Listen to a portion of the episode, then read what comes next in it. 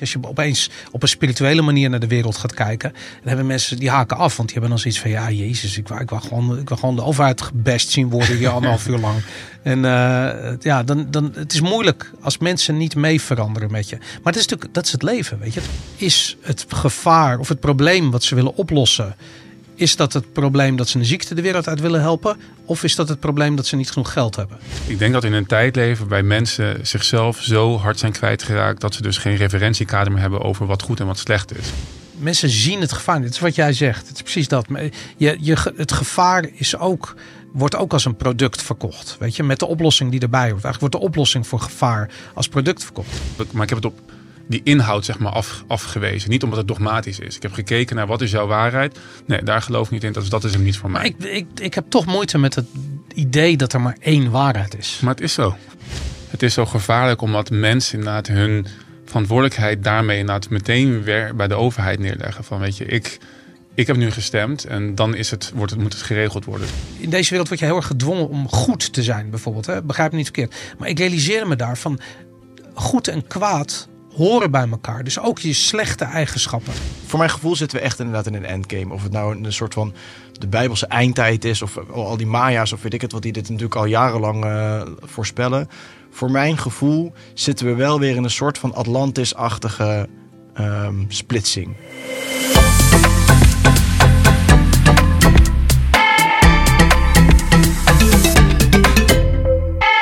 Dag lieve vrienden, hallo en welkom bij een nieuwe aflevering van The Truman Show. Ditmaal doen we het een beetje anders en uh, we gaan het een beetje proberen en uitproberen de komende tijd. Want wij hebben gemerkt de afgelopen tijd dat wij in de studio al vaak met onze gasten een onwijs vet voorgesprek aan het hebben zijn. Zijn de camera's nog niet aan. Dan gaan de camera's aan, ga ik de intro doen en eigenlijk zijn we dan de hele swing en het verhaal al kwijt van het gesprek waar we op dat moment in zaten. Dus we dachten, we doen het vanaf nu een beetje anders. We gaan het gesprek gewoon gelijk opnemen. Dus jullie komen zo meteen ook gelijk binnen op het gesprek van mij en uh, met Robert en uh, Boris van Vivo Valentine. Die gasten zijn weer een keertje teruggekomen. En uh, jullie komen gelijk binnen op dat gesprek. En de intro die ik dus nu aan het opnemen ben, die is achteraf opgenomen. En dat doen we even als test. Dus laat ons vooral weten hoe jullie dit ervaren. Ik denk dat de gesprekken ervan gelijk al wat verder kunnen beginnen. Gelijk al op een mooie manier uh, van start kunnen gaan. Dus ik ben benieuwd wat jullie nog vinden. Uh, jullie gaan dus zo meteen kijken naar de podcast met Boris en Robert van Vivo Valentine. Het is een paar maanden geleden dat we deze hebben opgenomen. Dus we hebben het weer opgenomen. Het is ruim drie uur heeft het geduurd. Weer super lang, maar echt vet. En we hebben echt zoveel verschillende thema's aangeraakt. Zoals jullie ook in het clipje kunnen zien. En um, ja, ik hoop dat jullie heel veel plezier krijgen met het kijken van deze podcast. En nog een andere vraag voordat we beginnen. En ik heb het een tijdje niet meer gedaan, maar ik ga het toch weer even doen. Jullie doen mij groot plezier door um, op welk kanaal jullie ook aan het kijken zijn, of nou Spotify of YouTube of een ander kanaal is, om je daar even te abonneren op, uh, op het John Luca Truman Show kanaal. Zodat jullie altijd op de hoogte blijven wanneer er een nieuwe podcast ook komt. En zodat wij in ons bereik ook weer wat meer kunnen groeien. En doe me ook plezier door de podcast te liken. En uiteindelijk ook als jullie het tof hebben gevonden te delen met jullie vrienden en op jullie socials. En natuurlijk doe me een groot plezier. En daarmee ja, helpen jullie mij in de podcast echt enorm. Door op www.trumershow.com een financiële bijdrage te doen. Of je te abonneren op het kanaal van That's Spirit. En daarmee helpen jullie mij en het bedrijf ook enorm natuurlijk. En um, daar zingen jullie ook altijd op die laatste, op That Spirit. Dus de kijkersvragen terug. Die ook voor deze podcast weer echt super vet waren. Die waren jullie ingestuurd. Hebben ook lang geduurd. En uh, die zijn al te zien op, uh, op het Dead Spirit. Nou, voor nu in ieder geval hartstikke bedankt jullie. We zijn super leuk. Ik hoop dat jullie veel plezier hebben van deze podcast. En uh, let me know wat je me vonden. En ehm, veel plezier. Zo jongens. Vet. Vet hè? Dankjewel voor de uitnodiging. Zijn Zitten we weer. Ja. Zitten we weer, ja. Lekker. Hoe lang is het geleden? Lang wel, langer dan een half jaar geleden, denk ik. Zeker weten. Het was koud, dat weet ik ja. nog. Ja. Januari was het? Ja, ja zoiets denk ik. Ja. In februari moeten, zaten we net in het kantoor. Zaten we net in het, uh, een van de eerste gesprekken in de studio, denk ik. Het was na de uh, aankondiging van That's a Spirit platform. Die, die was dezelfde week. Dus weet je, weet dat was ongeveer. Boah, dat moet wel um, zoiets januari, februari ja. zijn geweest. Ja, januari is dat geweest, denk ik. Ja. Ik kan me het goed herinneren. Toen zat ik daar. Toen zat jij hier. Ja, nu hier gaan zitten. Ja. je had andere camera's. De microfoons hingen van boven volgens mij. Ik kan me Klopt. het herinneren. Ja. ja. Zijn wel kleine dingetjes die wel veranderd hebben in de tussentijd. Ja. Toch fine-tunen en zo. Ja, ik vind dat je een fantastische studio hebt. Ja? Ik vind het echt heel tof. Ja, en ook het, uh, dat we tegenover elkaar zitten, dat praat heel fijn. Beeldtechnisch is het moeilijker, maar het praat heel fijn. En dat, uh, uh, het is logisch om dit te doen. En heel, volgens heel moeilijk om in beeld te brengen. Ja. En dat, maar dat doe je heel goed. Er staan ook allemaal camera's hier omheen. Super vet. Want jullie, jullie, zitten, jullie zitten aan een, aan een langere, hogere tafel. Ja, hè? dus wij, zitten, wij kijken naar elkaar, maar dan zitten we er zo. En dan heb je dus het voordeel dat je eigenlijk maar met drie camera's kun je, uh, weet je, heb je een totaaltje en ons individueel in beeld. Dat werkt. En uh, dat is veel moeilijker als je tegenover elkaar zit. Maar dit is wel, dit praat leuker. Nice hè? Ja. Hoeveel doen jullie er in een week eigenlijk? Eén, twee? Twee. Eén. Of Eentje. één en een, uh, een tribe member aflevering. Oh ja, dus, Twee totaal. Dus ja. je neemt er één, één, één keer in de week neem je op, zeg maar. Ja. Ja, ook omdat we veel nieuws behandelen. En dan op een gegeven moment dan, ja, dan heb je het nieuws wel gehad. Ja, ja. en dat, je wil dat niet elke dag doen of zo. Nou, misschien ook wel, weet je. Nee, ja. weet ik niet. Ja. ik ben nooit zo blij van het nieuws. ook Nee, het doen we nieuws- er erover, maar het nieuws is nooit, uh, nooit fijn. Maar jullie behandelen het wel eigenlijk altijd wel, toch? Elke aflevering, of niet? Mhm. Ja, Het, het idee is natuurlijk op een gegeven moment. Het is ook. eh, Vivo Valentine is heel erg. eh, ehm, hoe noem je het? is heel erg eh, veranderd. En het is heel erg naar. eh, door libertarische ogen kijken naar de wereld geworden. En dat kan heel grappig zijn. En ik denk dat het, dat nieuws is de hele tijd een poging om dat onderwerp weer vanuit een andere licht uh, te bespreken. En dat is wat we steeds doen. En ik denk dat dat, dat werkt soms heel goed. En soms, weet je, hoe vaak kan je het over inflatie hebben? Weet je, dat, dat op een gegeven moment, nou, we, hebben, we hebben denk ik vijf of zes afleveringen achter elkaar gehad over inflatie. En dan, ja, op een gegeven moment zijn we gewoon uitgepraat erover. Maar ja, dan zie ik wel in de comments dat heel veel mensen nog steeds niet snappen wat geld is bijvoorbeeld. Dus dan ben ik toch weer gedacht van, we moeten het er toch een keertje over hebben, weet je. Maar jezus, wij hebben het er al zo vaak over gehad. Dan moeten we het dan nog een keer erover hebben, weet je. Dat is een beetje lastig. Ja. Dus dat is, ik denk dat Vivo Valentine eigenlijk verandert naarmate onze interesses veranderen. Hmm. En dat, is, dat vind ik eigenlijk het sterke eraan. Dat, ik, bedoel, ik heb heel erg veel geleerd van Robert. Ik, ik bedoel, toen we hiermee begonnen, wa, had ik, was ik net op het punt dat ik me realiseerde dat ik een libertariër was. En um, Hmm. ik, dat, dat, dat heb je vaak als je een soort uh, kapstok tegenkomt waaraan je je kennis kan ophangen. En ik had dat vanuit een soort van de economische kant. Dat, dat triggerde mij om na te denken over uh, de Oostenrijkse monetaire filosofie, dat soort dingen. En Robert, die, die, kwam helemaal vanuit het, weet je, hoe werkt politiek? Weet je, wat is het probleem met democratie? Waarom is democratie een, een, een probleem en niet een oplossing? Waarom is de overheid een probleem en niet een oplossing? En toen toen ik, ja, dat zijn allemaal, waren allemaal nieuwe dingen voor mij. Dus toen, ja, ik heb zoveel geleerd van Robert. Dat was echt heel tof. Dat, uh, en ik denk dat dat het ook het leuk is als je van podcast uh, dingen leert. En ik, ik zie jou dat ook wekelijks doen. Weet je, dan praat je met mensen en die komen met shit aanzetten. Dat je denkt van wow, wat vet. Mm. Dat, uh, dat is gewoon leuk. Nou, en ik, wat jij, wat jij zei, dat ik denk dat vind ik sowieso vet aan een podcast. Zeker omdat het wat persoonlijker is en je toch naar de gasten gaat luisteren die, ja, naar wie je elke week luistert, zeg maar is dat je hun eigenlijk deelgenoot wordt van, van hun persoonlijke reis ergens ook wel. Ja. Tenzij je dus heel erg gaat gaan vasthangen, nee, we moeten specifiek dit blijven doen, dit en dat. Maar dan zit er denk ik niet echt ontwikkeling in of zo. Maar als je jezelf laat ontwikkelen gedurende je podcast of zo, dan veranderen waarschijnlijk je thema's ook. Raak je misschien wat mensen kwijt, heb je misschien hmm. wat nieuwe mensen erbij of zo. Maar dan is het wel echt een ontwikkelingsreis van jou die je kan delen met, met je mensen. Dat ja. vind ik heel cool als ik naar podcast kijk. Heel hmm. anders dan dat je een documentaire volgt, waar misschien dezelfde informatie naar voren komt of zo. Ja. Maar je groeit echt mee met, met de mensen, nou, de podcast host of wie dan ook je, je aan het luisteren bent. Dat het is dubbel, cool. hè? want het is ook mensen willen bevestigd worden in hun wereldbeeld. En het liefst door iemand die ze als autoriteit zien. En als jij diegene bent die die autoriteit is en jij maakt een soort transitie door naar een ander perspectief of misschien wel op een ander niveau, weet je, als je opeens op een spirituele manier naar de wereld gaat kijken, dan hebben mensen die haken af, want die hebben dan zoiets van ja, Jezus, ik wil, ik wil gewoon, ik wil gewoon de overheid gebest zien worden hier anderhalf uur lang. En uh, ja, dan, dan het is moeilijk als mensen niet mee veranderen met je. Maar het is natuurlijk, dat is het leven, weet je. Dat heb je in relaties ook bijvoorbeeld, of mm. uh, um, ja, met je vrienden, weet je. Ik Ja. Wil, uh, ja, als die niet mee veranderen met hoe jij verandert, dan groei je uit elkaar. Maar ik, ik denk wel dat, het, dat de kracht van podcast ook juist is dat het heel persoonlijk en authentiek is. Ja. Ik, bedoel, ik zat inderdaad vorige week naar de, naar de troonrede en verslag op de NOS daarvan te kijken, waar ik nooit naar kijk meer, NOS. Het is echt... Het was jouw, beurt. Het was jouw beurt dit jaar. Ja, en hij, hij, hij, hij vraagt al twee, drie jaar van, heb je het gekeken? Als we gaan, oh, en ik kijk het niet. Oké, dan dit keer moet ik gewoon gaan kijken en de mensen vertellen hoe, eh, hoe we eraan toe eh, zijn volgend jaar. Maar dan, zie je die troonrede van de koning en dan zie je de NOS en de verslaggevers met echt bloedserieus, maar ook heel inauthentiek en heel nep dingen belangrijk vind ik niet belangrijk zijn. Het is, het is gewoon niet meer menselijk. En dat is wat de hele traditionele media nu heeft. Dat het gewoon, het is een poppenkast, het is een clownshow en we doen een, een, een theaterstuk. En niemand trekt het meer. Daarom zie je dat de, de, de kijkers naar beneden gaan. Geloof instituties die afbrokkelen. En bij podcast heb je mensen die hun eigen verhaal vertellen, fouten maken, daarop terug moeten komen en naar het groeien, leren. Het is heel menselijk. En Ja. dat, ja, volgens mij is dat ook echt gewoon de kracht van, eh, van, podcast. Ja, eh, ik vind het zelf ook. Ja, we hadden het net al eventjes over, maar eh, voor mij hier. ja, aan de ene kant raak je mensen kwijt. Dat heb ik wel echt wel gemerkt hoor. Hoe meer spiritueel. Ik zie het ook wel eens in de comments dat mensen dan zeggen van... God, weer een spirituele podcast, weet je wel. Dat ze, dat ze er gewoon echt wel, echt wel klaar mee zijn. Ehm, die heb je er ook bij zitten. Maar als je kijkt, en dat vind ik voor mij het mooiste compliment ergens of zo... of wel de vetste feedback die ik kan ontvangen... dat mensen dan echt tegen me zeggen... ik volg je eigenlijk al vanaf je eerste paar podcasts... of het maakt niet uit wanneer je instapt... en ik heb het gevoel dat ik zo met jou die reis samen heb doorgemaakt. Dat we samen die reis hebben doorleefd. Ja. Dat heeft me enerzijds het gevoel gegeven dat ik, dat ik er niet alleen voor sta... maar aan de andere kant ook dat ik dus... dat mijn eigen reis, dat ik niet gek ben, weet je wel. Dat ik, eh, en dat vind ik wel, dat vind ik wel echt fucking Ja. cool... als je gewoon...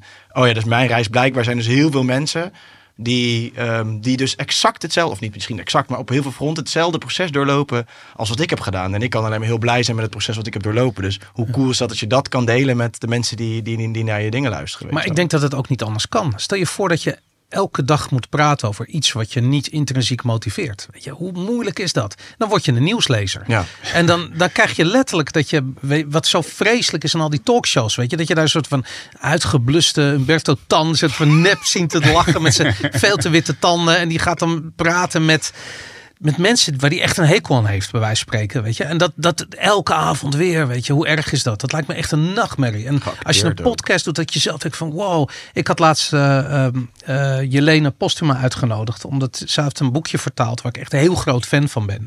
En dat is een eh, libertarisch boek voor kinderen. Dat heet de Tuttle Twins. En Ja, dat is het, ja. in Amerika is het heel groot. En ik had zoiets van, wanneer komt dat nou een keertje in, in Nederland uit? Dus zij heeft het vertaald samen met Willem Cornax. En ehm, ik had er zoiets van, ja, ik wil daarover. Ik dacht ook dat ze, zij was moeder. En ik dacht van ja, als je dat. Dat is er niet over zo. Dat, dat dacht ik gewoon. Maar, eh, maar, maar ik had zoiets van ja, ik wil praten over hoe je kinderen eh, een andere kijk meegeeft op de samenleving. Hier een korte onderbreking van de podcast die je nu aan het kijken bent. En dat doen wij niet zo vaak. Dat doen we maar heel af en toe eigenlijk. En dat willen we nu eigenlijk even doen om de volgende reden. Wij organiseren namelijk weer een super tof evenement in het De La Mar Theater in Amsterdam op 11 december 2023. En wij willen natuurlijk dat jullie daar met zoveel mogelijk mensen bij zijn. Want het wordt een onvergetelijke avond. En via deze weg willen jullie ook kenbaar maken dat het evenement gaat plaatsvinden. En jullie ook in de gelegenheid stellen om daar ook daadwerkelijk bij te zijn. Nou, wat gaan wij doen? Wij komen samen in het Delamar Theater en wel met een hele bijzondere avond. Wij ehm, gaan namelijk een evenement organiseren wat heet The Call of the Wisdom Keepers. En wat wij gaan doen die avond is dat wij met verschillende sprekers, nationaal en internationaal, gaan kijken naar de verschillende kennis en wijsheden van verschillende stammen en wijze mensen over de hele wereld. Die willen we met elkaar verbinden, die willen we met elkaar vergelijken en we willen leren van al die kennis die eigenlijk wordt onderdrukt en wordt vergeten en die weer naar voren halen. Want er is zoveel te leren van al die oude wijsheden. Naast de sprekers gaan we ook een onwijs vette film aan jullie tonen. En die film heet Kiva, The Call of the Wisdom Keepers. Wat ongeveer dezelfde strekking zou hebben. Super inspirerend en een mooie film die je echt pakt op de gevoelslagen. Ik denk als we daar met z'n allen samenkomen in dat Delamar Theater... dat er iets heel bijzonder en magisch gaat gebeuren. Op www.that'saspirit.nu vinden jullie meer informatie omtrent het evenement. Daar kun je ook kaartjes aanschaffen. En eh, ik hoop dat jullie dat doen. En ik hoop dat we met z'n allen daar gaan samenkomen. Dat ik zoveel mogelijk voor jullie ga zien. En voor nu heel veel plezier met de podcast. Maar, maar ik had zoiets van ja, ik wil praten over hoe je kinderen eh, een andere kijk meegeeft op de samenleving. Op, op hoe we onszelf organiseren en wat mensen drijft. En eh, ja, weet je, dan nodigen we die uit te praten. En dat heb jij ook, weet je. Af en toe wil je met iemand praten die, eh, waar, waar je iets van leert. Of waar je gewoon een gesprek mee in een podcast setting mee wil hebben. Dat is gewoon leuk. Ja. Ja, Is zij, is zij gekomen uiteindelijk? ja, ja dat komt zondag online. Oh, vet. Ja. Dus dat boek is nu vertaald naar het, eh, naar het Nederlands. Nou, het is een serie van, ik geloof inmiddels, Boekjes. ja, 15 boekjes, Ja. zoiets. En ze heeft de eerste vertaald en dit, de volgende twee komen er nu aan. En de eerste gaat over de wet van Frederik Bastiat, dat boek. Hmm. Ehm, en dat wordt dan op een soort kindvriendelijke manier uitgelegd. Super tof, is echt een aanrader. Nou, ik volg het inderdaad in Amerika. En, en- want ik zat ook te kijken, ik ben benieuwd wanneer het inderdaad naar het Nederlands eh toe vertaald wordt. Want ik vind dat wel, eh, wel cool, want ik vind Ja. het ook wel een groot publiek. Ze hebben ook een serie, geloof ik, toch? Ja, op YouTube hebben ze een serie, inderdaad. Ja, die is ook leuk, maar ik, vind- daar mis ik de humor. Dat heb ik gewoon van. Je, je zit naar iets te kijken wat South Park zou kunnen zijn, maar het niet is. Ja, ja. Ik vind South Park vind ik een fantastische libertarische serie. Omdat ze niks anders doen dan gewoon de draak steken met hoe krankzinnig eh, het systeem is. En, dat, eh, en hoe mensen zich daarin gedragen. Dus dat mensen herkennen dat niet. Weet je, dat is het ding met libertarisme. Het is overal. Er zijn heel veel libertariërs die werken in de media. Maar alleen als je dat woord gebruikt, dan, ja, dan zetten dan hebben mensen iets van, oh, oh, dat is niks voor mij, weet je. Dat, eh, oh, dan moet ik naar de sportschool. Oh, dat is niks voor mij. Oh, dat gaat naar de sportschool. Ja, het is een voorbeeld. Maar weten zij wel zelf dat ze het zijn? Veel mensen weten niet dat ze dat zijn. Nee, ik denk dat Vivo Valentine mensen daarin helpt. Om dat bij zichzelf te ontdekken. Ja, dat, zo werkt het voor mij tenminste wel, ja.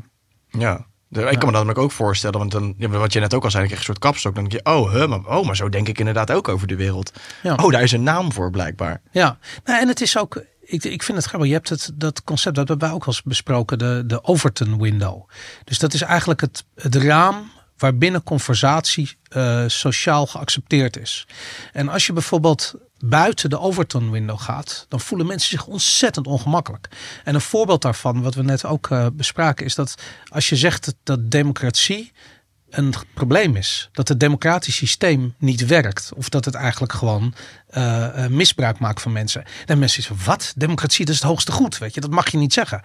En het leuke is, je moet daarover kunnen praten. Want dan breng je mensen ook op andere ideeën. En dan gaan ze nadenken over de dingen die ze altijd als vanzelfsprekend hebben gezien. En als je dat doet, dan verandert de Overton window. En dan kun je opeens wel een discussie hebben over onderwerpen. En we hebben de afgelopen drie jaar. Er is, dat, dat, dat raamwerk is zo eh, hardnekkig geworden. Weet je, ik bedoel, je mag niet over oversterfte praten in relatie tot vaccins. Weet je, terwijl het is te voor de hand liggend dat we opeens sinds 20, eh, eind 2020 eh, weet ik hoeveel procent oversterfte hebben en we de, eh, de prikken geïntroduceerd hebben. Sorry, dan ga je, het is toch logisch dat je erover had, maar dat mag dan niet. Weet je, nou, ik heb zoiets van, zodra het niet mag, dan heb ik zoiets van, ik ben nogal rebels. Dan, ja, dan moet je er ook over gaan praten. Waarom mag dat niet? Weet je, dan wil, dan wil je daarover gaan praten. En heel veel mensen durven dat gewoon niet. Die durven niet buiten de Overton window. En ik denk dat het juist leuk is om een podcast te maken en te praten over de dingen die uh, buiten die, die, dat, dat raamwerk liggen. En er zijn heel veel onderwerpen hoor. Ja, die oversterfte. Ik bedoel, daar heb ik, ik heb er laatst ook met iemand discussie over gehad. Het is toch, ja, je, die zei dan, terwijl hij het eigenlijk nog wel voor een deel met mij eens was. Maar ik, mijn hele punt, ik ging dus, mijn punt was um, dat ze overbevolking tegen wilden gaan. Of in ieder geval dat, hun, dat zij zelf überhaupt zeggen dat er overbevolking is, al to begin with. En dat dit dus het hele grote deel achter de agenda ook is, is depopulatie. Dat zei ik. Mhm. En het was met iemand die eigenlijk voor een heel groot deel met mij meekomt met, met, met al die dingen. Maar depopulatie vindt dan heel spannend, zeg maar. Depopulatie, ja. dat is niet aangetoond en dat is allemaal... Buiten de Overton window, ja. Exact een goed voorbeeld daarvan. En ik zei dus, en ik zei dus van, ja maar die oversterfte. Hij zegt, ja die, die, dat moet onderzocht worden. Ik zeg, ja, je kan het onderzoeken tot je een ons weegt, maar het is toch heel duidelijk wat er gebeurt. Zeg maar, voor mij hoef je het niet meer te onderzoeken, weet je wel. Ja. Dus vanaf het moment dat die prikken worden ingesteld, hebben we opeens een teringzieke oversterfte. Terwijl tijdens heel, tijdens heel corona hadden we een ondersterfte. Climate change, oh, kom ja, op nou. Dat was het. dat was het. Um, dus ja, ik zei, ja, voor mij is het wel duidelijk, weet je. Ik hoef niet nog meer onderzoeken erna te hebben. Ja. Ik zeg maar, wat ik dan veel interessanter vind, want dan vind ik het leuk. Ik denk, oké, okay, je hebt moeite met depopulatie. Waarom? Komt, waar, waarom willen ze met die prikken dat, dat, die, dat, die, uh, dat de mensen omvallen? Weet je? Er moet een reden achter zitten. Je gaat me niet vertellen ja. dat het per ongeluk is. Alles is een soort van bedacht in onze wereld. Maar dat, ik vind dat juist zo leuk. Want je kunt aan het hangt ervan op welk niveau je naar kijkt. Ik weet heel zeker dat het gewoon om geld verdienen gaat. En zelfs als er nog een andere reden erachter ligt, heb ik zoiets van ja, ik weet het niet. Weet je, ik bedoel, ik geloof best wel dat Bill Gates in zijn eentje zo, kat zo zit te aaien en de wereld wil vernietigen. Weet je, dat zal best. Maar ik denk eigenlijk, één ding wat ik heel zeker weet, is dat het gewoon om geld verdienen gaat. En natuurlijk, ze hadden geen tijd en die hele shit is niet getest. En weet je, het was natuurlijk een of ander gelekt virus. En eh, eh, weet je, als ze een, eh, wat is het, als ze een aanval uitvoeren of met zo'n biologisch wapen, ook al is het gelekt, hè, was het whatever wat het ook was. Maar er is altijd een soort tegenmiddel. Nou, de tegenmiddel bleek nog erger te zijn dan de ziekte in eerste instantie. Of misschien wel niet, we weten het niet, weet je. Maar in ieder geval, iemand heeft er ontzettend veel geld aan verdiend. En eh, dat is alleen maar reden te meer om ermee door te gaan. Ik denk dat dat is wat we zien. Ja. Maar jij denkt niet dat er een eh, depopulatieagenda achter zit? Nee, ik denk, ik denk wel dat, dat eugenics, dat is wel echt een bestaande filosofie. En dat is iets wat eh, nu heel erg eh, soort van als, als iets kwaadaardigs wordt gezien. Maar het bizarre is dat dat bijvoorbeeld in de jaren 20 en 30 heel openlijk werd gepropagandeerd door heel veel, vooral Amerikanen. Amerikanen hebben dit verzonnen. Dus Hitler was ook geïnspireerd door Amerikaanse schrijvers over dit onderwerp. Die heeft echt niet zelf bedacht dat depopulatie eh, een onderdeel was van zijn, eh, eh, van zijn politieke ambities. Die, heeft gewoon, die is gewoon op een of andere trend ingesprongen en dacht van ja, die voelde zichzelf blijkbaar beter dan de rest. En had zoiets van nou, de rest moet weg. En dat kan heel goed, want kijk maar wat ze in Amerika aan het doen zijn. Dat, en er, gingen daar echt stemmen op. Die wilden bijvoorbeeld een IQ-test instellen voor iedereen die van de boot uit Europa op, op Ellis Island aankwam. En iedereen die niet goed genoeg scoorde, die ging direct de gaskamer in. Dat zijn echt voorstellen geweest. Is nooit gedaan, maar, dat, maar Gaskamer in, niet gewoon terug de boot op. eh. nee, niet terug de boot op. ook Nee. rigoureus Ja. ergens, gewoon gelijk de gaskamer in. Ja, maar het is heel praktisch. Maar ik denk dat het. ik denk dat er is een reden waarom het nooit is uitgevoerd. Maar en wa- wat ze bijvoorbeeld wel gedaan hebben, is eh, gedwongen sterilisatie. Eh, eh, en dat is in Amerika wel degelijk echt uitgevoerd. En, er is een heel beroemd verhaal. Ik heb dat ook wel eens in, in een aflevering verteld. En ik zag dat bij een documentaire over eugenics. Dat er is, toen de Tweede Wereldoorlog uitbrak, is er een schip vol een, met migranten richting Amerika gaan. En dat waren voornamelijk kinderen, waren Joodse kinderen. Dat schip zat echt bijna helemaal vol met Joodse kinderen. En toen is er, eh, was er een hele rel, omdat de Amerikanen wilden niet die vluchtelingen allemaal opnemen. En toen is er gestemd in de Senaat. En toen hebben ze gezegd, nee, dat schip moet terug. Dus dat schip is uiteindelijk teruggestuurd. Eh, eh, die kinderen zijn allemaal opgepakt bij terugkomst in Europa. En uiteindelijk naar de kampen verdwenen. Maar daarin, dat, dat, dat terugsturen van dat schip, daarin zag Hitler de bevestiging dat hij, dat hij gelijk had. En dat is, eh, dat is super heftig als je dat terugziet. Ja, het is echt heel heftig. Echt heftig. Ja, dus die, die agenda die is er wel, die is al heel oud. Nee, die is zeker uit. Maar dat was niet mijn vraag. Mijn vraag was, denk, jij, denk jij niet dat er achter die prik een depopulatieagenda schuilt? Nee, ik weet het niet. Het zou, het zou heel goed kunnen, maar ik, ik, ik denk dat het eigenlijk gewoon geld verdienen is. Maar weet jij het zeker? Nou, weer maar oké, wacht. Weet je het zeker? Dat is een moeilijke vraag. Weet je het zeker? Nou, je weet nooit iets 100% Nee. zeker meer tegenwoordig. Alleen, ik denk wel met hoe ver je terug kan kijken en wat, wat de grote plannen zijn. De Club van Rome, hoe zij, ehm, toen zij met de oprichting van de Club van Rome het probleem gesteld hebben. En het grootste probleem was toch wel eh, een te volle wereld. Eh, want klimaat, bla bla bla bla bla. Hmm.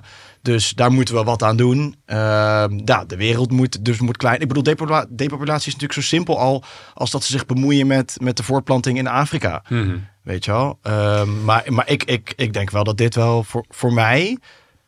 Oké, als je dan soort van naar het grote plan hierachter kijkt, of wat ik denk wat het grote plan hierachter is, denk ik dat depopulatie daar een heel groot onderdeel van is, omdat zij uiteindelijk echt vinden dat wij met te veel mensen op deze aarde zijn. De useless, in ieder geval, de useless class. En dat, Use is, eaters, ja. en dat die, precies, en die moet gewoon steeds kleiner worden. Maar je geeft ze wel heel veel krediet, hè?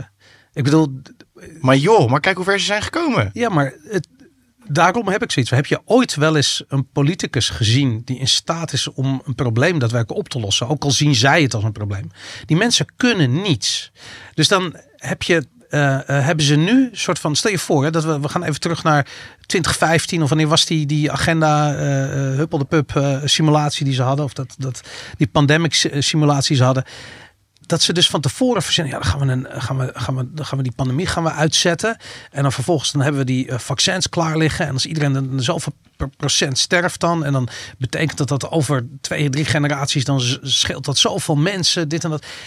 Het is veel te ingewikkeld. Het is echt veel te ingewikkeld. Dat kunnen ze helemaal niet. Oké, maar laat ik het dan zo zeggen. Want ik hoorde jou net zeggen over een, een, een lek uit een, uit, een, uit een lab en zo. Allemaal geloof ik echt klap van. Nee? Nee, Je ik denkt denk dat het uitgezet is? Nee, geloof ik ook geen klap van. Ik denk dat helemaal niks gebeurd is. Ik denk dat ze gewoon één zieke marketingcampagne hebben gelanceerd. Marketingcampagne voor het coronavirus. Ja. En, want serieus, oké, Weet wacht. je wat? Ik heb een nieuw idee. De griep. Covid. Precies. Ja. Maar dat Ja. denk ik echt, want er is, geen, er is ondersterfte geweest in de jaren dat de corona is geweest. Hè? Ja. De eh, aangetoonde ondersterfte. Dus jij gaat mij vertellen Huh? dat ze. Nee, een- toch? Jawel, zeker weten. Dus ja, nou oké, wacht. Zeker weten. Ik zal maar even iets, iets meer gas terugnemen. Volgens mij, ik weet bijna zeker. Misschien Rulof, kan jij het even opzoeken in de tussentijd? Nee, maar er was, er was oversterfte in coronajaren. Nee. Jawel. Dat, Het eerste een- 2020 was ondersterfte. Was minder eh, ten opzichte van de jaren daarvoor was, was ondersterfte. Ik, ik, ik durf er bijna mijn hand voor het vuur te steken. Maar laten we Rulof uitzoeken, die komt er ik op terug. Oké. Ehm, hoop ik. in ieder geval, ehm, dus jij gaat mij vertellen, even meegaan in deze hypothese. Al Ja. zou het niet veel hebben gescheeld, als het een Mhm. klein beetje oversterfte. Dan ga je mij vertellen dat ze dus een virus hebben losgelaten. Ja, om dit helemaal in gang te zetten. Of per ongeluk hebben losgelaten. Wat dan voor geen significante dodenverschillen zorgt ten opzichte van andere griepjaren. Dus we hebben het over een, een virus dat is losgelaten, helemaal erg, erg, erg. Wat niet voor een significant verschil in doden heeft gezorgd in de jaren dat het er geweest is. Pas vanaf dat de prikken zijn geweest, hebben we een significant dodenverschil gezien. Hoe groot is die kans dan? Maar er, er zijn wel twee dingen aan de hand. En dat is dat ehm, direct toen corona. eh, eh, het is heel duidelijk begonnen in China. En toen vervolgens had je die, ehm, die uitbraak in eh, Noord-Italië. Dat is eigenlijk heel snel achter elkaar gebeurd. En toen al in dat, eh, eh, in dat stadium hoorden we verhalen dat er twee varianten van, van, van, het coronavirus de ronde deden. Het was een A en een B variant. En dat is precies wat je doet op het moment dat je ergens een biologische aanval uitvoert. Of in ieder geval als je een biologisch uitgezet eh, eh, eh, wapen, als je dat wilt tegengaan. Dan heb je namelijk een, een relatief onschadelijke variant. Die ga je uitzetten in de gebieden die je wil beschermen. En het lijkt ook op dat dat gedaan is. Eh, behalve dat er twee dingen speelden. Het oorspronkelijke virus muteerde redelijk snel naar minder schadelijke varianten. Ehm, en het, ehm, eh, eh, het ging ook nog, het verspreidde zich door, door, doordat mensen gingen reizen. Zo snel dat het, eh, eh, dat het sneller. Daarom zag je die uitbraak in Noord-Italië. Want dat was dan iemand die vanuit Wuhan daar naartoe was gevlogen. Die had het bij zich. Toen werd iedereen daar ziek, weet ik veel. Dus het, ze, ze hebben het. dit is weer een goed voorbeeld. Ze kunnen Maar- dit maar soort shit geloof- helemaal niet managen. Ik geloof Maar- hier maar- helemaal gereed Nee, van. maar jij gelooft überhaupt niet in virussen. Nee, denk ik toch geloof wel? niet in virussen, Nee, precies, ja. Maar dat, da- daar, ik, ik sta open voor het idee dat virussen niet bestaan. Ja. Maar ik heb het, toen ik het zelf kreeg, toen ik, en ik had het al heel snel. eh, echt, ik denk, eh, ik denk al in februari 2020 had ik al corona. Ja, want wat is dat dan inderdaad? Oké, daar, daar wil ik wel best wel mijn, mijn, eh, mijn Want theorie ik over ik ken het ook mensen, een- een ex-vriendin van mij, die kreeg ook corona. En die kon na een half jaar niet ruiken. Ja. Maar die- dat, dat is iets dat komt ook bij de griep voor. Dat is een specifiek, het is ook Nee, een gebrek van een bepaald mineraal. Ja, oké, maar het ging, het ging me meer even om het virusverhaal dan inderdaad. Maar, Nee, wat maar, is- maar inderdaad, maar ik heb wel, dan, dan, dan hou ik mijn mond. Ik was, ik was ziek op een manier. Ik, was niet, ik ben niet extreem ziek geweest, maar het was anders dan alles wat ik daarvoor had gehad. Het was anders dan alle griepen die ik daarvoor had gehad. Ja. Echt aantoonbaar anders. Met hallucinaties en dingen. En ja, weet je, het was gewoon anders. Ja, ja, geloof ik gelijk. Dus dan had ik zoiets van ja, maar dan, ik ben wel echt ziek geworden van iets. Ja, dan geloof ik ook gelijk. Ik, bedoel, ik geloof niet dat je aanstelt. Nee. Maar, eh, Maar wat, is, wat was dat dan? Nou, kijk, oké. Ehm, kijk, vooropgesteld, als jij dan weer, als jij dat verhaal vertelt over dat er dan een Chinees naar Italië is gevlogen, die daar iedereen heeft aangestoken, waardoor Heisa m- mensen zogenaamd dood neervallen, wat niet waar is. Ze gewoon nepbeelden Ze vielen niet dood gebruiken. neer, Nee, en ze gebruikten nepbeelden. Dus Daarom. en, en, en net zoals in China, denk echt van. Eh, Even uitzoomen. Dus jij gaat mij vertellen dat er een. een eh, eh, gewoon even. Gewoon, jij gaat mij vertellen dat er dus een, een lab is in, in China, ergens in een of andere plek. Ja. Daar is dan een virus ontsnapt. Ja. En die daar gaat dan over op een of andere guy. En die geeft het dan weer over op een andere guy. Die gaat, vliegt dan naar Italië. Naar Bergamo. Die steekt dan daar allemaal oude mensen aan. Waar allemaal nepbeelden voor gebruikt worden. Die toevallig ook klaar liggen om dit, om dit verhaal te versterken. Het is zo een toevallig onzinverhaal. Ik geloof er gewoon geen reet van. Ja, maar je onderbouwt het niet. Dat, Ja, ja. dat je het niet gelooft, dat, niet? dat Ja. snap ik. Ik- maar maar het is, maar- het is toch, dat is toch hoe, hoe Viri werken? Ik bedoel, Ja, dat is toch... dat is dus de onderliggende vraag. Hoe, Oké, let op. Ik Ja, heb hoe het- werken die dingen? Ik, of zijn ze niet? Ik, ik, nou, kijk, ik, ik ben natuurlijk geen ha, viroloog, bestaat dan ook niet. Ehm, maar ehm, ik, Supermarktdeskundige. ik heb, ja precies. die was ook vet. We hebben een eh, documentaire laatst op ons platform toegevoegd. Terrain heet die film. Oh ja. En ehm, Andrew Kaufman is een arts en nog wat andere artsen die eh, gelieerd zijn aan, aan Kaufman en, en, en Lanka is een Europeaan. En nou goed, whatever. Het zijn een hele hoop artsen en wetenschappers en professoren die, ehm, die in de terrain theory geloven eigenlijk. Dus eh, daarom heet die film ook Terrain. Dus die zeggen, en dit vind ik de meest, voor mij echt de meest heldere eh, uitleg waarom, en ik leg het vast niet helemaal goed uit, maar ik ga het wel goed proberen, eh, waarom virussen niet bestaan. Of in ieder geval, dus wat zij dus zeggen, er is nog nooit een virus aangetoond. Er is nog nooit een virus onder een mi- microscoop gelegd die je kunt zien. Alleen antistoffen. Ja, nou, als dat al. Maar en, en kijk, bacteriën zo, die kun je zien. Dus dat, dat is dan een ander verhaal. Maar virussen, nog nooit. Dus wat ze hebben gedaan is, eh, en wat ze dus nog steeds doen, het is puur en louter gebaseerd op computermodellen. Omdat zij een, een, een eh, ja, ze gaan ervan uit, ze gaan ervan uit dat wat zij dus vinden, dat dat virussen zijn. Mensen zeggen het zijn, het zijn brokstukken van iets anders. Van, het is inderdaad van, van, je, van je herstelproces bijvoorbeeld, of weet ik veel wat. Maar wat er, precies, wat er precies gevonden wordt, weet je niet. Want er is nog nooit aan zich een virusdeeltje, of een virusje. Is dat echt zo? Dat is echt 100.000 procent Hoe maken ze dan bijvoorbeeld een mazelenvaccin? Dat is dan toch ook een... Gebaseerd op diezelfde modellen. En daarom, en dat is precies de reden waarom dus... Nee, maar je had nog geen modellen toen. Dat, dat mazelenvaccin, dat, wat is dat, uit de jaren 60 of 70 of zoiets, ik weet het niet. Dus we zouden moeten kijken, misschien hebben we een clip ergens hebben liggen. Rulof, ik wil het je niet te moeilijk maken, maar... Je zit nog te zoeken naar... eh, ja, oh, precies. kijk hier. Hier is de oversterfte in 2020. Ja, ik denk wat jij bedoelde, zeg maar, de oversterfte was niet hoger dan andere griepjaren. Zeg maar. Je had een aantal griepepidemieën voor corona. En daar zag je geen verschil met, eh, met de oversterfte in. Maar met, met het jaar daarvoor was er wel oversterfte. Maar niet anders dan je met een griepseizoen zou Ik- hebben. Zelfs daar twijfel ik over. Oké, is dat januari 2020 wat we daar zien? Die is je normale sterfte. Dat is, wat is dan de... Wat, wat is de oversterfte? Even kijken hoor. Coronasterfte. De blauwe lijn is 20, is 20, 2017. 2017 2018. Gerapporteerde coronasterfte, die is toch wel duidelijk hoger, Ja. toch? En sterfte, ja, dat, is- dit ziet er wel Nou, heel goed uit. eh, duidelijk dat mensen Maar ik weet, ik weet ook heel zeker, want dat was een van de eerste dingen waar ik heel hard, hard op ging zitten. Dat moet ook wel, want ze hebben die remdesivir erin geramd en daar ging iedereen van dood. Dus dat moet je terugzien in de cijfers natuurlijk. Ehm, maar ja, ik, zal, ik, ik ga hier zelf nog even een keertje op terugkomen later. Maar volgens mij, ik weet, het was inderdaad, als je gewoon keek naar de, de griepjaren of de griepepidemieën voor corona, dan zag je net zoveel ziekenhuisopnames, zag je ook overvolle ziekenhuizen. Weet je, al dat was allemaal hetzelfde met Het was misschien vergeleken met Dus andere... daarmee vergeleken Ja, ja, was het precies. precies hetzelfde. Alleen het, jaar voor corona hadden we geen griepepidemie, dus was de ste- oversterfte lager. Volgens mij is dat wat je, wat je bedoelt. Dat zou heel goed kunnen. Maar nog één keer, jij bent verkouden. Ik niet. Ik zit naast jou. Ja. Weet je, we nemen een podcast op, we zitten dicht bij elkaar en ik, krijg, ik word daarna verkouden. Ja. Hoe komt dat? Nou, dat kan een leger aan verschillende redenen hebben. Ik kijk natuurlijk sowieso, denk ik, ook met dat hele reukverhaal, kan er een heel groot deel tussen je oren zitten. Ehm, Maar een snotneus en hoesten en koorts, dat heb je toch gewoon de griep te pakken? Dan kan je dan ziek worden van iemand anders als er geen virus over... eh, Nee, dat is dus de hele theorie. Dat word je dus niet. Maar wat er dus wel, kijk, wat er dus. Goh, dan moet ik zelf even kijken wat ze ook in die documentaire zeggen. En Ik zo, weet maar- het niet hoor. Ik voel hier, eh, ik voel hier een wappie. eh. Zit een wappie-podcast hier? Daar zitten we. Ik ga jullie allebei die documentaire en nog veel meer doorsturen. Ja, maar dat krijgen we dat, dat, nog- Nee, maar dat het is zo anticlimax altijd. Want ik heb ook altijd die gesprekken. En dan, ja, maar ik stuur nu echt de documentaire. Daar, daarin staat het echt. Weet Nee, je? maar het is heel lastig om het uit te leggen als je het over super wetenschappelijke materie en zo hebt. Ja. Alleen wat zij, Wat zij ehm, want kijk, dat, waar ik net mee begon is wel echt dat de virus nog nooit in onder microscoop gelegd is en gezien is met het blote oog. Dat het nooit geïsoleerd is ten opzichte van hetgeen wat er daar omheen ligt, is 100% waar.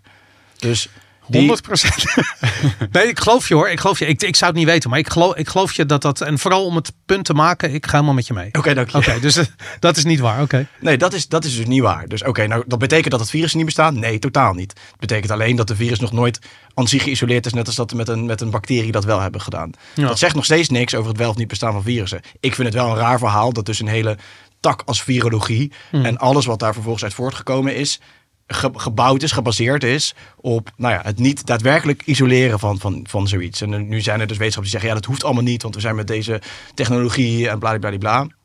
Ehm, maar hetzelfde wordt gezegd over het coronavirus. Het is nog nooit geïsoleerd. Klopt, want het is nog nooit een virus geïsoleerd. Dus wat zij ook zeggen is over het coronavirus. Daar gaat natuurlijk al die, die hele discussie al de hele tijd over. Ook voor mensen die wel in virus en virologie geloven. Is het is nog nooit geïsoleerd. Dus waar de fuck, hoe zeg je nou... Maar wacht even, ze hebben toch. Je had toch in het begin had je ook had je een of andere Indiaanse onderzoeksgroep. En die hadden, eh, het, die hadden wel degelijk iets eh, eh, aan het coronavirus. Die hadden dat, hoe heet dat, gesequenced. Juist, maar dat gaan ze doen. Ze gaan sequencen. Maar dan, uh, maar dat is. Maar dan zie je toch, dan kijk je naar de DNA-structuren van zo'n virus. En toen hebben ze ook gezien van hé, hey, er zit een gedeelte wat bijvoorbeeld op een HIV-virus lijkt. Vond ik ook interessant, want het HIV-virus is namelijk ook zo'n ongrijpbaar uh, iets waarvan ook nu de vraag uh, zou je kunnen stellen van bestaat dat wel of niet dan? Maar nou, precies, waar, dus, wat dus ook nee is, het ja. antwoord daarop. Of in ieder geval waar zelf de, de ontdekker van zei van het is niet aangetoond dat het ook dat het aids uh, veroorzaakt. Ja. Hij, hij ziet het verband ook niet tussen die twee. Maar het is. Kijk, het als, is je, als je gaat sequencen, daar kom je natuurlijk al in de problemen. Want dat, zegt, dat is natuurlijk het hele probleem met die PCR-testen ook geweest. Is je gaat dingen vergroten. Oké, okay, dan ga nog meer inzoomen, nog meer inzoomen. Printen, printen, printen, printen, inzoomen, inzoomen, inzoomen. Totdat je rubbish hebt. Want je weet niet meer naar waar je, waar je aan het kijken bent. Omdat je te veel die sequences hebt gebruikt. Ja. Alleen een sequence is dus nodig omdat je het dus zelf niet onder de microscoop kunt zien. Omdat het te klein is of omdat het niet heel is of whatever dat dan ook is. Ja. Dus wat zij doen is dan een computermodel gebruiken om het eigenlijk weer terug heel te maken. En dan gaan ze sequencen, sequencen, sequencen.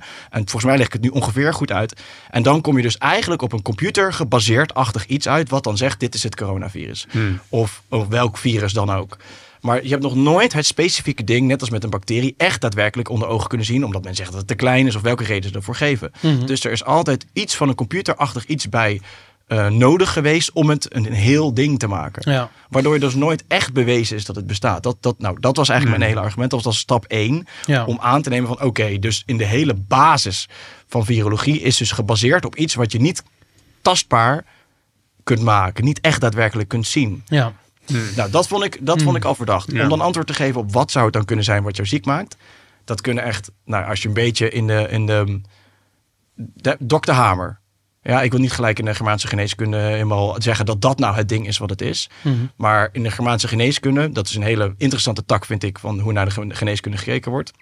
En nu moet ik dit ook weer goed proberen uit te leggen. Maar wat hij eigenlijk zegt is: ziekte is een herstelproces van je lichaam nadat je lichaam in een soort conflictfase terechtgekomen is. Een conflict wat bijna altijd eh, um, dan wel met leefomgeving te maken heeft. Dus voedsel, voeding, uh, chemtrails, weet ik wat.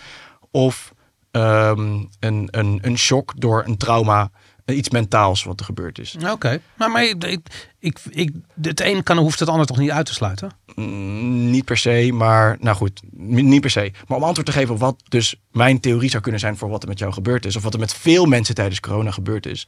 Hmm. Heel veel mensen zijn in een shock terechtgekomen nadat corona. Um, ja, hè, dus de ene is bang voor het virus geweest. De ander is onwijs bang geweest voor uh, de maatregelen, voor de overheid of voor de WEF of voor alle plannen die zijn geweest. Maar ik denk dat bijna de hele bevolking op zijn minst een paar weken lang super bang is geweest. Of gestrest of fucked up of weet ik veel wat. Ik denk anderhalf jaar zelfs. Maar... Nou, misschien wel nog langer. Ja. Wat dan dus die Germaanse geneeskunde zegt, is dat op het moment dat jij um, eigenlijk daar weer uitkomt. Dus dat je, dat je uit, weer in die ontspanning komt, of weet ik veel, dat je uit die, uit die conflict echt komt, dat je lichaam uh, dingen gaat loslaten. En dat er dus, nou ja, dat daar ziektes, of weet je, dat de ziekte is dus eigenlijk alleen maar het opruimen van je lichaam. Dus iets goeds. En nou, dat is wat zij zeggen. Dus wat zou kunnen zijn, is op het moment dat je dus heel veel stress hebt ervaren, bijvoorbeeld door corona of door de overheid of weet ik veel wat. En je komt daarna in een andere fase van het proces terecht. Dat jij dus daar lichamelijk op reageert, wat zich dus uitmondt in wat lijkt griep. Um, uh, of, of iets anders, maar wat eigenlijk gewoon de herstel, herstel is van je lichaam. En ik vond ook wel een mooie. En waar, waarom, sorry, dan nog één ding. Van waarom word je dan op een bepaald moment ziek? En waarom is dat ziekteproces afgebakend tot, weet ik veel, ben je drie dagen ziek? En waarom niet een jaar? Of waarom niet een. Of denk je dat dat dan misschien wel long COVID is? Dat mensen niet uit hun trauma komen en gewoon maar ziek blijven? Nou, dat zou heel goed kunnen. Of zich vervolgens vol gaan stoppen met medicijnen, wat heel veel mensen doen. Waardoor je het, ziekte, het ziekteproces, eigenlijk het opruimingsproces, uh, in de weg gaat zitten. Hmm. Want vervolgens ga je er uh, alleen al zo simpel als een paracetamol in douwen. Ja. Wat eigenlijk dus je temperatuur weer verlaagt. Terwijl je je koorts nodig hebt. Juist voor het opruimingsproces waar je lichaam op dat moment zit. Maar je gaat het onderdrukken. Waardoor het weer langer sluimert en langer bezig blijft. En ik heb hier ooit een keer een podcast over gemaakt. En dat vond ik wel heel interessant. Want ik vroeg dan hoe zit dat dan met iets bijvoorbeeld als de Spaanse griep. Ja. Hè, dat is uh, zo'n grote gebeurtenis. Dat is eh, meer doden, veel meer doden dan dat corona had. En nou, dramatische situaties die daar waren. En dan, nou, daar zijn verschillende theorieën voor. Hè. Je hebt bijvoorbeeld ook een theorie dat rond dezelfde periode iets van een um, collectieve radiofrequentie verandert. Dus dat we geloof ik of met meer radio gingen werken of er kwam een stralingsniveau kwam erbij. Dat zou ook een verklaring voor corona kunnen zijn met 5G-straling wat er toen bij kwam. Um, maar een theorie die dan weer op de Germaanse geneeskunde, wat, wat, wat hij toen aan, aandroeg, was: oké, ehm, iedereen, maar iedereen in Duitsland, Nederland en zo was helemaal zeg maar, in de ban van, van de Eerste Wereldoorlog, eh, mhm. net voor de Spaanse griep. Ja. En hygiëne en alles was natuurlijk helemaal naar beneden en slechter. En alles was fucked up in die loopgraven. En iedereen was dan wel bang om te overlijden in die loopgraven. Of voor dat je kind doodging of nou, whatever. Iedereen was weer precies net als tijdens corona Ehm, in de ban van zoiets. Uh, en toen dat over was, ging je dus in herstelfase. En kreeg iedereen, veel mensen, iets wat lijkt op de Spaanse griep. Nou, er, is, er, is, ook een theorie. Ja? ja, er is nog een theorie. Die, um, die komt van Fauci zelf. Die heeft onderzoek gedaan, uh, ik weet niet of voor zijn PhD, of in ieder geval een keer van wat was aan de doodoorzaak bij, uh, bij de Spaanse griep. En het waren zeg maar de doeken die ze voor hun mond hielden omdat ze bang waren zeg maar, om besmet te worden. Waar dan dus allemaal bacteriën in zaten. Wat dus op hun longen sloeg. Waardoor ze uiteindelijk aan een longontsteking of zo... Uh, de mondkapjes van die tijd. Zeg. De mondkapjes van die tijd, ja. ja. Fauci zelf. Uh. Maar ik, ik heb zoiets van, ik, ik, eh, weet je wat het lastige is met dit soort dingen? Is dat het, kijk, dit zou waar kunnen zijn. Weet je, ik bedoel, wie ben ik om te zeggen dat dat niet waar is? Weet je, het kan, het kan heel goed. Ik heb als zoiets van, het is ergens ook gewoon de, um, uh, de truc om terug te redeneren naar wie heeft er belang, belang bij een bepaalde uitkomst.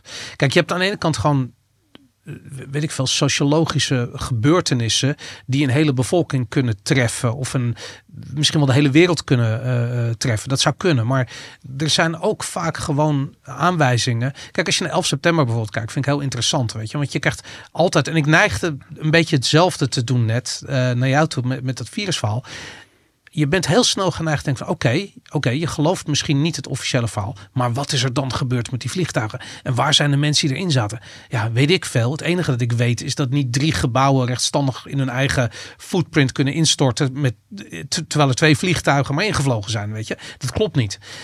Dus dat, dat, ja, maar wat is het dan? Weet je, op zoek naar een waar, absolute waarheid. Van als je niet een absolute, duidelijke, onweerlegbare waarheid kunt, uh, kunt overleggen, ja, dan is je hele verhaal maakt geen sens. En dat is, dat is vervelend. Maar daarom heb ik zoiets van, ja, het is de truc om gewoon terug te redeneren naar wat weet je wel zeker. En ik heb zoiets van, Eén ding weet ik heel erg zeker, is dat als zodra er een mogelijkheid is om geld te verdienen aan een of ander scenario, dan is dat de hoek waar je moet gaan zoeken uh, voor de drijfveer, voor het ontstaan ervan.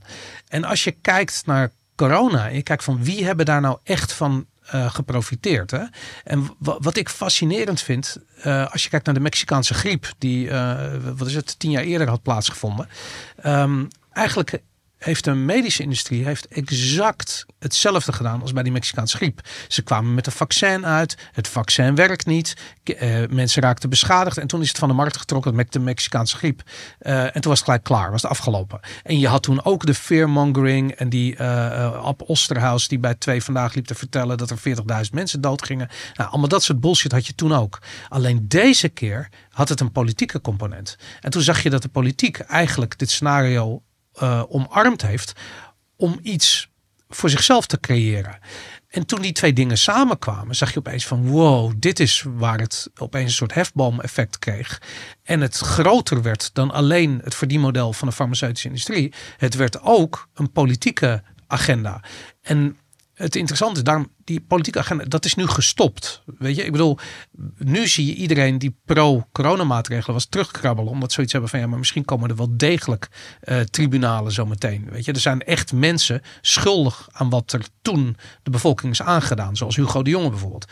Nou, dus die mensen zie je allemaal terugkrabbelen. We zien, uh, uh, hoe heet ze? Um, die vleermuizen dame die begint opeens te roepen van maar, ja, er was helemaal geen dwang en je was helemaal niet verplicht om een vaccinatie te nemen. Ja, nee, er was wel degelijk dwang, weet je. En je was misschien niet verplicht, maar eigenlijk was je het wel als je je, je baan wilde houden. Dus als je gewoon gaat kijken naar wie heeft er belang bij bij dit verhaal, daar, dat is waar je de, het antwoord gaat vinden. Dus in die zin van dat ze, kijk, als, als een virus, als virussen niet bestaan, dan eh, zou dus alleen maar dit verhaal bestaan vanuit de, eh, het verdienmodel van de farmaceutische industrie. En nu recentelijk vanuit de, ja, de politiek die er zijn voordeel politiek gezien mee wil doen.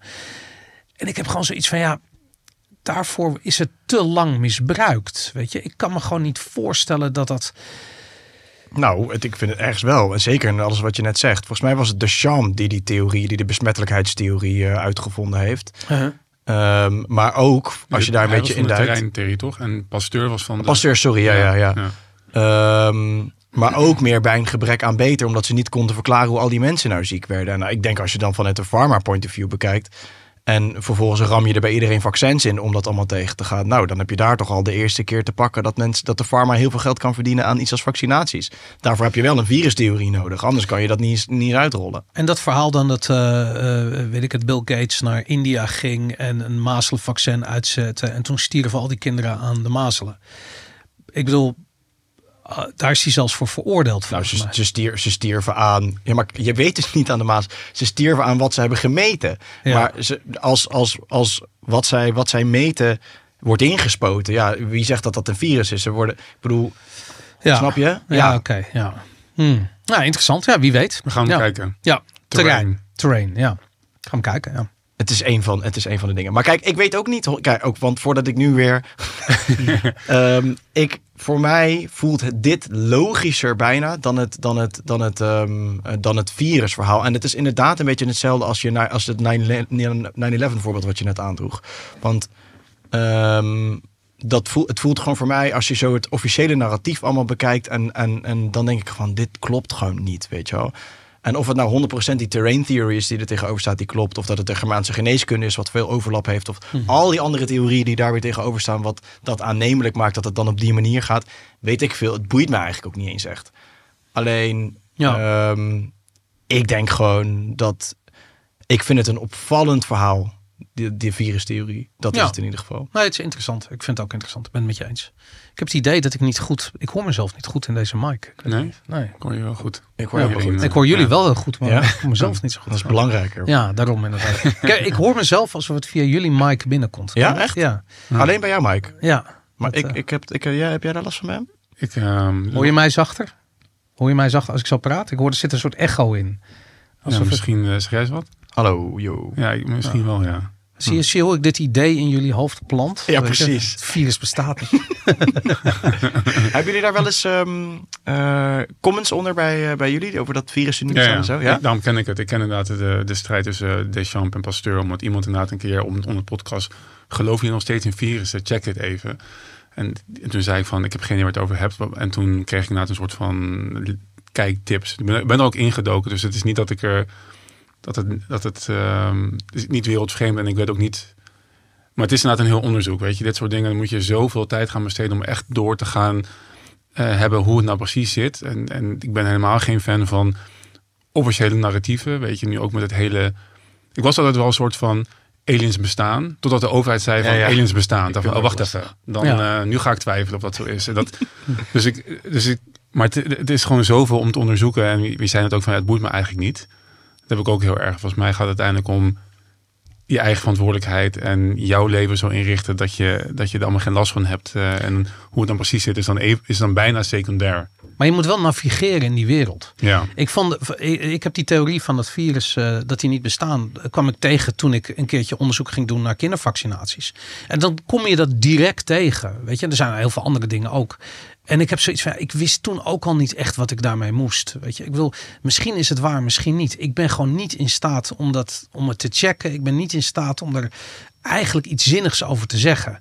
En zelfs als je met artsen praat, dan kom je artsen tegen die zeggen van ja, misschien. En je komt artsen tegen die zeggen nee, absoluut niet. En nog steeds heb je geen antwoord. En eigenlijk is dat met zoveel onderwerpen is dat zo. Terwijl iedereen is gewoon gewend soort van naar een soort autoriteit te kijken en zeggen van wat is waarheid? Weet je, en dan krijg je een soort van ja, het is waar, het virus bestaat. Oh, oké, oké, weet je. En dan, maar er is geen absolute waarheid. Dat is heel moeilijk om dat nou, te distilleren. Nou, dat is het. Ik bedoel, hij is er wel. Maar, hij is er wel, tuurlijk. Ja. Maar de menselijke geest is gewoon heel moeilijk in staat om dat inderdaad te achterhalen en te, te, te ondervinden. Daarom heb je vrije markt nodig. Zodat je, zo iedereen alles probeert. Ja. En de mensen die het overleven, die hebben de juiste keuzes gemaakt. En zo ontstaat cultuur. Lekker Dat, eh, bruggetje. Zeggen, Ja, net ja. een heerlijke brug. Ja. Ja, dus ik denk laat ik een brug bouwen hier. Dat, eh, ja. Nee, maar de vrije markt is serieus ook dat. Hè? Vrije markt van ideeën. De, ja, als iedereen dezelfde eh, behandeling ondergaat en iedereen gaat dood, ja, dan kan niemand het na vertellen dat dat niet een goed idee was. Dus dat is per definitie niet goed. Daarom is vrije wil alleen voor, de, voor, de, voor het voortbestaan van het menselijk eh, leven heel belangrijk. Ja. Mensen hebben er denk ik nog wel een verkeerd beeld bij. Of niet? Bij. Bij alles, ja. Bij virussen. Ehm, nou, ja, je zegt vrije markt net, maar dat, zo, dat sowieso al bij uitstek. Omdat mensen niet weten, dat woord kapitalisme, vrije markt, dat zijn allemaal woorden die zijn heel erg politiek geladen geworden. Weet je, kapitalisme staat gelijk aan zakken vullen. Terwijl het eigenlijk niks anders is dan vrij met elkaar kunnen handelen. Het betekent niet dat Microsoft en Pfizer en AstraZeneca de wereld overheersen. Dat is niet kapitalisme, dat is corruptie, dat is corporatisme. Eh, maar kapitalisme is niks anders dan dat wij met elkaar gewoon economische activiteit kunnen ontplooien zonder tussenkomst van anderen. En dat, dat bestaat niet. Want als wij, eh, weet ik veel, als ik jou eh, iets verkoop en jij betaalt in euro's, nou dan is de overheid al betrokken eh, door middel van die euro. De overheid maakt die euro's. Dus die is al 50% van elke economische transactie. Nou, dat is belachelijk. Dat hoeft helemaal niet. Het heeft de overheid te maken met wat wij met elkaar economisch gezien doen. Dus we, we hebben niet echt een vrije markt wat dat betreft. Nee. En maar hoe zie je, want dat is natuurlijk waar veel mensen nu tegenaan lopen, omdat ze het verwarren met waar we nu in leven natuurlijk. En dan en, en de Pfizer's en precies het voorbeeld wat je net aanhaalt. En, en, en ehm, de Microsoft en weet ik wat, al die tering grote bedrijven. Ja. Nou, die uiteindelijk natuurlijk alweer BlackRock en Vanguard en, en daar in handen liggen. Maar wat is daar dan het, zeg maar, het antwoord op libertarisch gezien? Om, omdat als je, ja, hoe ga je daarin ingrijpen? Want je moet er toch in ingrijpen eigenlijk dan, toch? Met, als je dat soort, je, gewoon dat je kijkt en, en dat je je afvraagt van, is het gevaar of het probleem wat ze willen oplossen, is dat het probleem dat ze een ziekte de wereld uit willen helpen? Of is dat het probleem dat ze niet genoeg geld hebben? En als je daar gewoon nuchter naar kijkt, dan zie je van het probleem wat ze willen oplossen is dat ze niet genoeg geld verdienen. En dat zijn ze aan het oplossen door iedereen een verplicht abonnement op een of andere medische behandeling eh, door de strot te duwen. En wat je altijd ziet als er geen vrije markt is, eh, dan krijg je dus geen concurrentie van producten. En in no time is er een overheid die afdwingt dat je het product moet afnemen. Dus dat, eh, eh, ehm, weet je, vergelijkbaar. Kijk naar eh, de Sovjet-Unie bijvoorbeeld. Weet je, dan had je, er lagen nog maar drie producten in de winkels daar, bij wijze van spreken. Nou, dat was je keus. Er is geen keus meer. En dan in no time ben jij verplicht om, als je een auto wil rijden, om de, je in te schrijven voor het Trabant eh, eh, wachtlijst. En dan heb je dus een slechte auto nadat je 15 jaar wacht. Weet je, dat soort, dat, dat, dat soort ideeën. Dus de overheid zal dat altijd afdwingen. En dat is een teken van het niet aanwezig zijn van de vrije markt. Nou, je moet je afvragen of zeg maar, al die grote bedrijven die überhaupt waren, eh, waren geweest in deze hoedanigheid als de overheid er niet naast had gestaan om dit soort dingen af te dwingen. Ja. Je, heel, veel, heel veel grote bedrijven die staan, eh, bestaan eh, bij de gratie van de overheid die, die ingrijpt. Weet je, dingen als eh, weet je, vergunningensystemen of inderdaad, nou, in dit geval weet je dat de overheid gewoon al die vaccins heeft ingekocht en al dat geld op die manier daar terecht is gekomen. De markt wordt, is niet vrij, wordt afgebakend door de overheid. En vaak bepalen de spelers die op de markt zitten, zeg maar, hoe die wordt afgebakend in hun voordeel. Een van de mooie, of een van de eh opzienbarende dingen vond ik ook bijvoorbeeld Amazon, die heeft een hele tijd geleden, eh, ging, gingen ze pleiten voor een hoger minimumloon. En in dezelfde week dat dat, dat, dat zeg maar in het nieuws kwam, kwam bericht naar voren van Amazon die automatiseert een hele eh warenhuis en er werken geen mensen meer in. Zeg maar, zij hebben geen last van eh, arbeid wat zeg maar duurder of te duur wordt dan, dan ze ervoor kunnen betalen. Want zij hebben het geld om het eh, eruit te automatiseren. Alleen ja, de bakker op de hoek en de slager, zeg maar, die wel afhankelijk zijn van personeel, maar ook maar een bepaalde marge hebben, ehm, ja, die zijn daar de dupe van.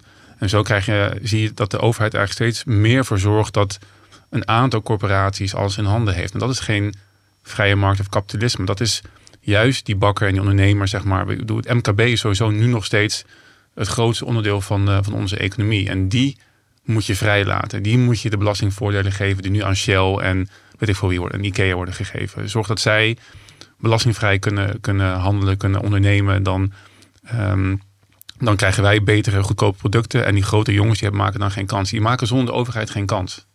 Het interessante is, want je, als je die, ik had laatst die discussie eh, met iemand over, uh, maar wat als je dan geen regels hebt voor de farmaceutische industrie? En dan zou je geneigd zijn te zeggen van ja, dan krijg je dus allemaal, stel je voor dat wij morgen een, uh, een medisch bedrijf kunnen opzetten en vaccins kunnen maken. Weet je, het is een gigantische markt. Weet je, als jij zegt van hé, hey, ik heb hier een zoutwateroplossing en uh, dat, dat is een effectiever, het safe en effective en beter dan het Pfizer-vaccin. Waarschijnlijk heb je nog gelijk. Ik wil zeggen wat echt zo is. ja, dat zou echt zo zijn. Dus dat zou je zeggen, daar is een gat voor in de markt. Um, en wat je had, ik, ik, dat, dat, dat voorbeeld wat je had in Lucky Luke had, weet je, de, de, de snake oil salesman, die dan met zijn karretje op de markt stond en die verkocht dan eigenlijk een, een, een, een medicijn voor alles. Weet je, wat voor ziekte je ook had, dit flesje, dat kan. En wat daar zo belangrijk aan is, dat dat kan, dat mensen dus gewoon vrijelijk met elkaar kunnen uh, concurreren, is dat er ook heel veel bullshit tussen zit. Want wat er vervolgens gebeurt, is dat mensen heel wantrouwend worden. En gewoon zoiets hebben van, ja maar luister, dat is gewoon, het, je bent gewoon olie aan het verkopen en het doet helemaal niks. En vanuit die sceptisch ontstaat ook de vraag van, maar bestaat een virus überhaupt wel, weet je? Of uh, werkt dat coronavaccin überhaupt wel? En mensen zijn nu totaal niet meer sceptisch. Hmm. Terwijl je kunt precies hetzelfde doen bij die snake oil salesman op de markt. En te zeggen van luister, jij, jij bent alleen maar het probleem aan het oplossen van je, het gebrek aan geld wat je hebt. En niet, je bent geen enkele ziekte aan het bestrijden. Dat kun je ook zeggen van Pfizer en van AstraZeneca, Moderna en weet ik veel wat.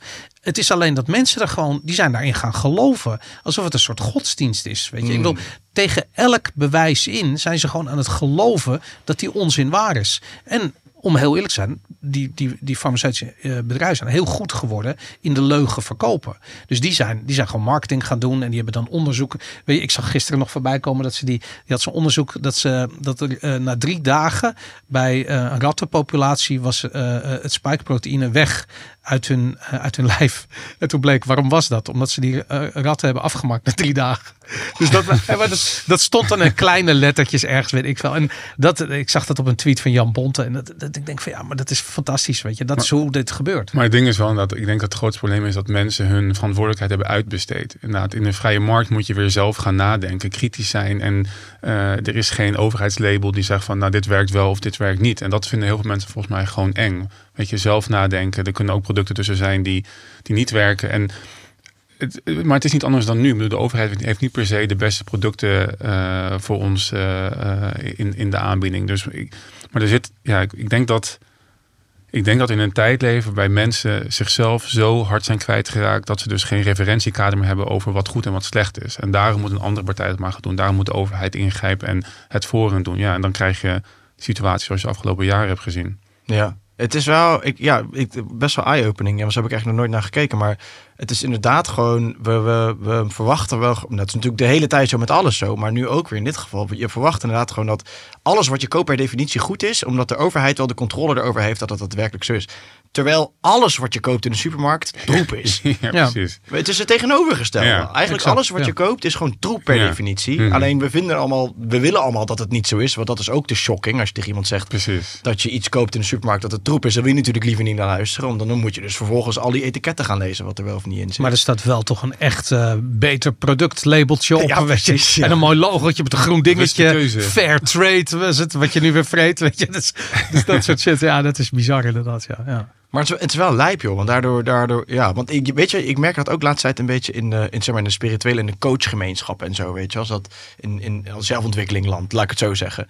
Iedereen is coach en ik denk dat het iets heel moois is. Want ik denk dat het tof is dat we steeds meer van coaches gebruik maken. En dat we steeds meer bezig zijn met zelfontwikkeling. En uh, ja, nou, uiteindelijk dat we daar steeds mee bezig zijn. Dat het iets moois is.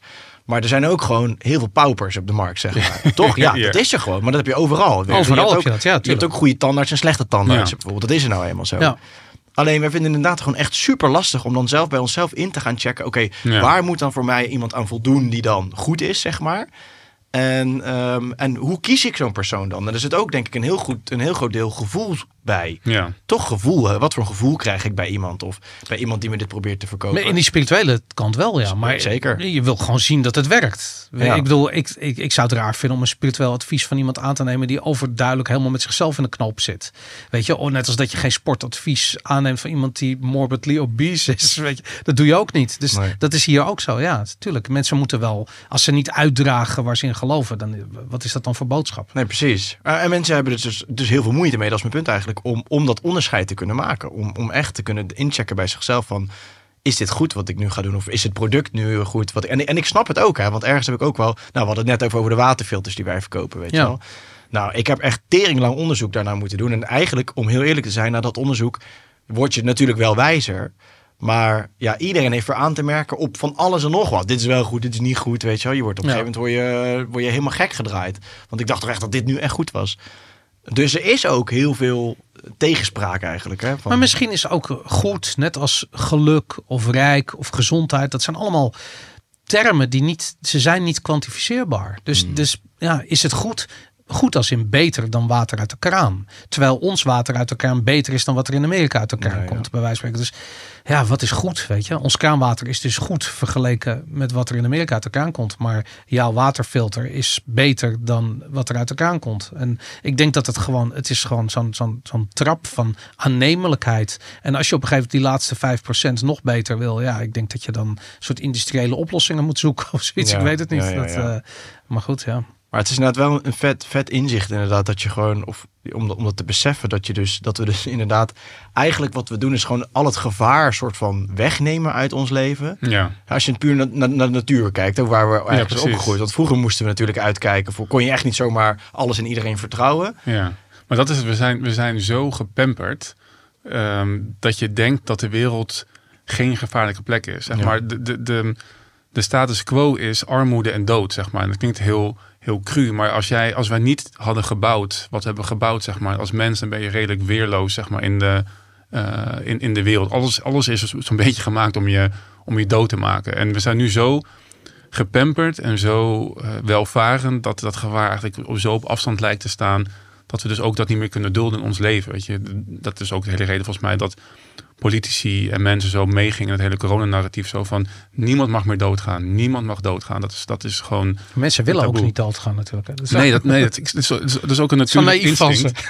Nee, dat, ik bedoel dat je niet dood wil gaan, dat is een natuurlijk instinct en dat je daar je tegen en dat je daarom hebben gebouwd wat we hebben gebouwd. Dat is Ja. omdat we minder snel doodgaan, zeg maar. Alles is een beetje in dat teken we- dat we langer en beter eh, kunnen leven en het ook nog eh, comfortabel kunnen maken. Maar dat is niet, ja, weet niet, dan mis je toch een deel van de realiteit. Dat het namelijk gewoon gevaarlijk is, zeg maar, in de wereld. En dat is ook, ik snif het denk ik even laten, voor, voor de opname hadden we het over wapenbezit, zeg maar. Het is ook de reden dat mensen Ja. wapenbezit zo eng vinden. Want het, het, het laat je zien dat de wereld een gevaarlijke plek is. En dat je gewoon jezelf moet verdedigen Ja. op het moment dat het daarop aankomt. Ja, en dan een vuurwapen is daar redelijk effectief voor. En dat, dan kan je zeggen, daar geloof ik niet in, het is slecht, is prima. Maar dan ben je dus overgeleverd aan het gevaar van de wereld. En dat moet je wel beseffen. En dat willen mensen niet. Wat vinden Ja. jullie daarvan dan? Wapenbezit. Ja? Ik denk dat het, ja, Ik denk dat het naïef is om te denken dat je het niet een wapen nodig hebt. En het, ka- het kan er. Kijk, in deze samenleving heb je niet dagelijks een wapen nodig. En dat is het verneukeratieve. Natuurlijk heb je het niet dagelijks nodig. Totdat je het wel nodig hebt. En het stomme is dat het. Ik denk dat mensen niet. Mensen zien het gevaar. Het is wat jij zegt. Het is precies dat. Je, je, het gevaar is ook, wordt ook als een product verkocht. Weet je, met de oplossing die erbij hoort. Eigenlijk wordt de oplossing voor gevaar als product verkocht. Dus het, het idee is van oké, we hebben de politie. Dus je hebt geen wapen nodig. Het probleem is dat zodra jij eh, geconfronteerd wordt met iemand die geweld tegen jou wil gebruiken. In 100% van de gevallen, of 99% van de gevallen, zal er geen politie bij eh, aanwezig zijn. Dus dan is het toch fijn als je zelf iets hebt om je op te, eh, waarop je kunt terugvallen. Ik heb zelfs een keer gehad, heel lang geleden, nu je dit zegt. Na het uitgaan, eh, dat, dat kregen mijn vriendengroep kreeg ruzie met een andere groep. Ja. Er stond politie bij. En, die, deden, niks. Ja, nou, maar dat, en dat gebeurt heel vaak. Want dat, Hmm. ik heb een keer een, een beroving gezien voor het politiebureau. En ik, ik liep er naartoe en ik belde het politiebureau wat daar was. en ik kreeg een receptionist aan de lijn die zegt: ja, Sorry, ik kan nu echt niet naar buiten komen. Ik kreeg zo van: Dit is toch wat jullie doen? Weet je, je bent toch politie? nee, dat, eh, dat doen we. Daar hebben we. Nou, ik ga nu een auto bellen. Weet je, nou goed. Het, het ging helemaal nergens over. Maar dat, ja, ik denk eigenlijk dat mensen onbeschermder zijn dan ze denken. Hebben jullie dat verhaal gehoord van eh, in België van, van Yannick? Ik ben even zijn achternaam kwijt. Ehm, die, ehm, ik moet het nu goed proberen te vertellen, maar hij is ook een goede vriend van, van Brecht Arnaert. En eh, sowieso een beetje in die hele Belgische beweging. En hij, ehm, eh, hij was dus eh, lid van, of zelfs voorzitter van een schietvereniging, geloof ik. En hij was. Oh ja, die libertariër. Die volgens ja, mij, ja. libertariër, Ja. doomsday prepper en, eh, nou, en eigenlijk al die dingen. Dus Hij hij is was een SWAT-team ingevallen, toch? Bedoel Ja, je dat? ja, ja, ja. En hij is doodgeschoten. Ja. ja, Ja, dat is triest. Dat is echt triest. sick toch? Ja. En, maar daar doe je dus niks tegen. Dat is echt heel vervelend. Ik bedoel, als er bij, bij ons een SWAT-team binnenkomt en ze hebben eh, het- idee ingeprint gekregen dat je zwaar bewapend bent. eh, en zodra zij s- voet over de deur zetten, dat jij ze begroet met een kogelregen. Ja, dan, dan heb je bitter weinig kans. En dat, eh, ik denk dat dit echt veel vaker gebeurt. Je denkt niet per se in Nederland, maar eh, dit gebeurt heel vaak. Want po- politieagenten zijn ook mensen, weet je. Dus die, eh, die zijn ook bang. Dus die gaan met een bepaalde gedachte gaan zo'n confrontatie aan. En die gedachte is vaak, denk ik, niet juist. Soms wel en vaak niet. En maar maak je het, ehm, is, is dit een, een scenario wat je dan nog vaker, veel vaker misschien zou krijgen op het moment dat je. Het is niet dat wapenbezit alleen maar goed is. Het is. Het, ik denk dat je er ambivalent in moet staan. Het is goed in een, op een bepaalde manier. En ik denk dat het. eh, ehm, wat ik heel interessant vind, is dat toen, eh, je in de, de, toen de nazi's aan de macht kwamen in Duitsland, het eerste wat je zag gebeuren, was dat wapenbezit illegaal werd gemaakt. En dat is in heel veel landen zie je dat, zie je dat terug. In Amerika, de staten waar de eh, meeste wapens waren, waren de minste coronamaatregelen. En die dingen dat je denkt van nou, in een weldenkende samenleving zou dat niet samen moeten hangen. Maar mensen zijn mensen. En dit is heel primitief en het is heel primair. En het gaat in tegen elke utopische gedachte dat we met elkaar een perfecte samenleving moeten maken. En dat is het ding van libertariërs. Die gaan juist uit van het feit dat dat niet kan. Er bestaat geen utopie. De, de, de, de, de, de basis eh, situatie is armoede en dood. Wat jij al zag. En daar moet je van uitgaan. En hoe bescherm je tegen armoede en dood? Nou, onder andere door te zorgen dat je uh, de mogelijkheid hebt om jezelf uh, en je dierbaren en daarna je vrienden en je buurt en je samenleving om dat, om dat te verdedigen. En dat, wapens zijn daar heel effectief voor. Wat je niet ziet is zeg maar, hoeveel mensen die, uh, die gered zijn zeg maar, door, door wapenbezit. Je ziet altijd in het nieuws zeg maar, de negatieve kanten. Die zijn er natuurlijk, want er is inderdaad geen perfecte wereld. Je hebt geen utopie. Maar bedoel, er is zoveel geweld in de wereld.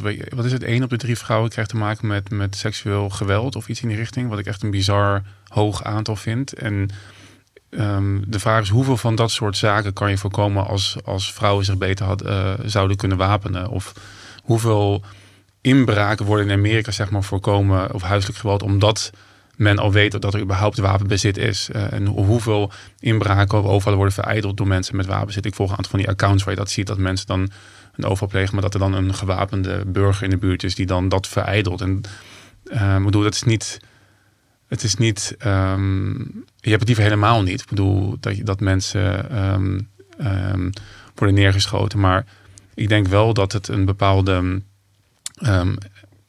hedge meegeeft. Waardoor, waardoor dit soort misdaad gewoon minder gebeurt. En minder vaak voorkomt. Helemaal in Amerika. Nederland is ook anders. Want Nederland is redelijk dicht bevolkt. De politie is nog wel redelijk snel ter plaatse. Moet je afvragen wat je dan hebt. Want voor mij wordt één op de, één op de vier uh, misdaad die wordt aangegeven, wordt ook echt opgelost. Zeg maar. De rest gaat oh ja, zoveel?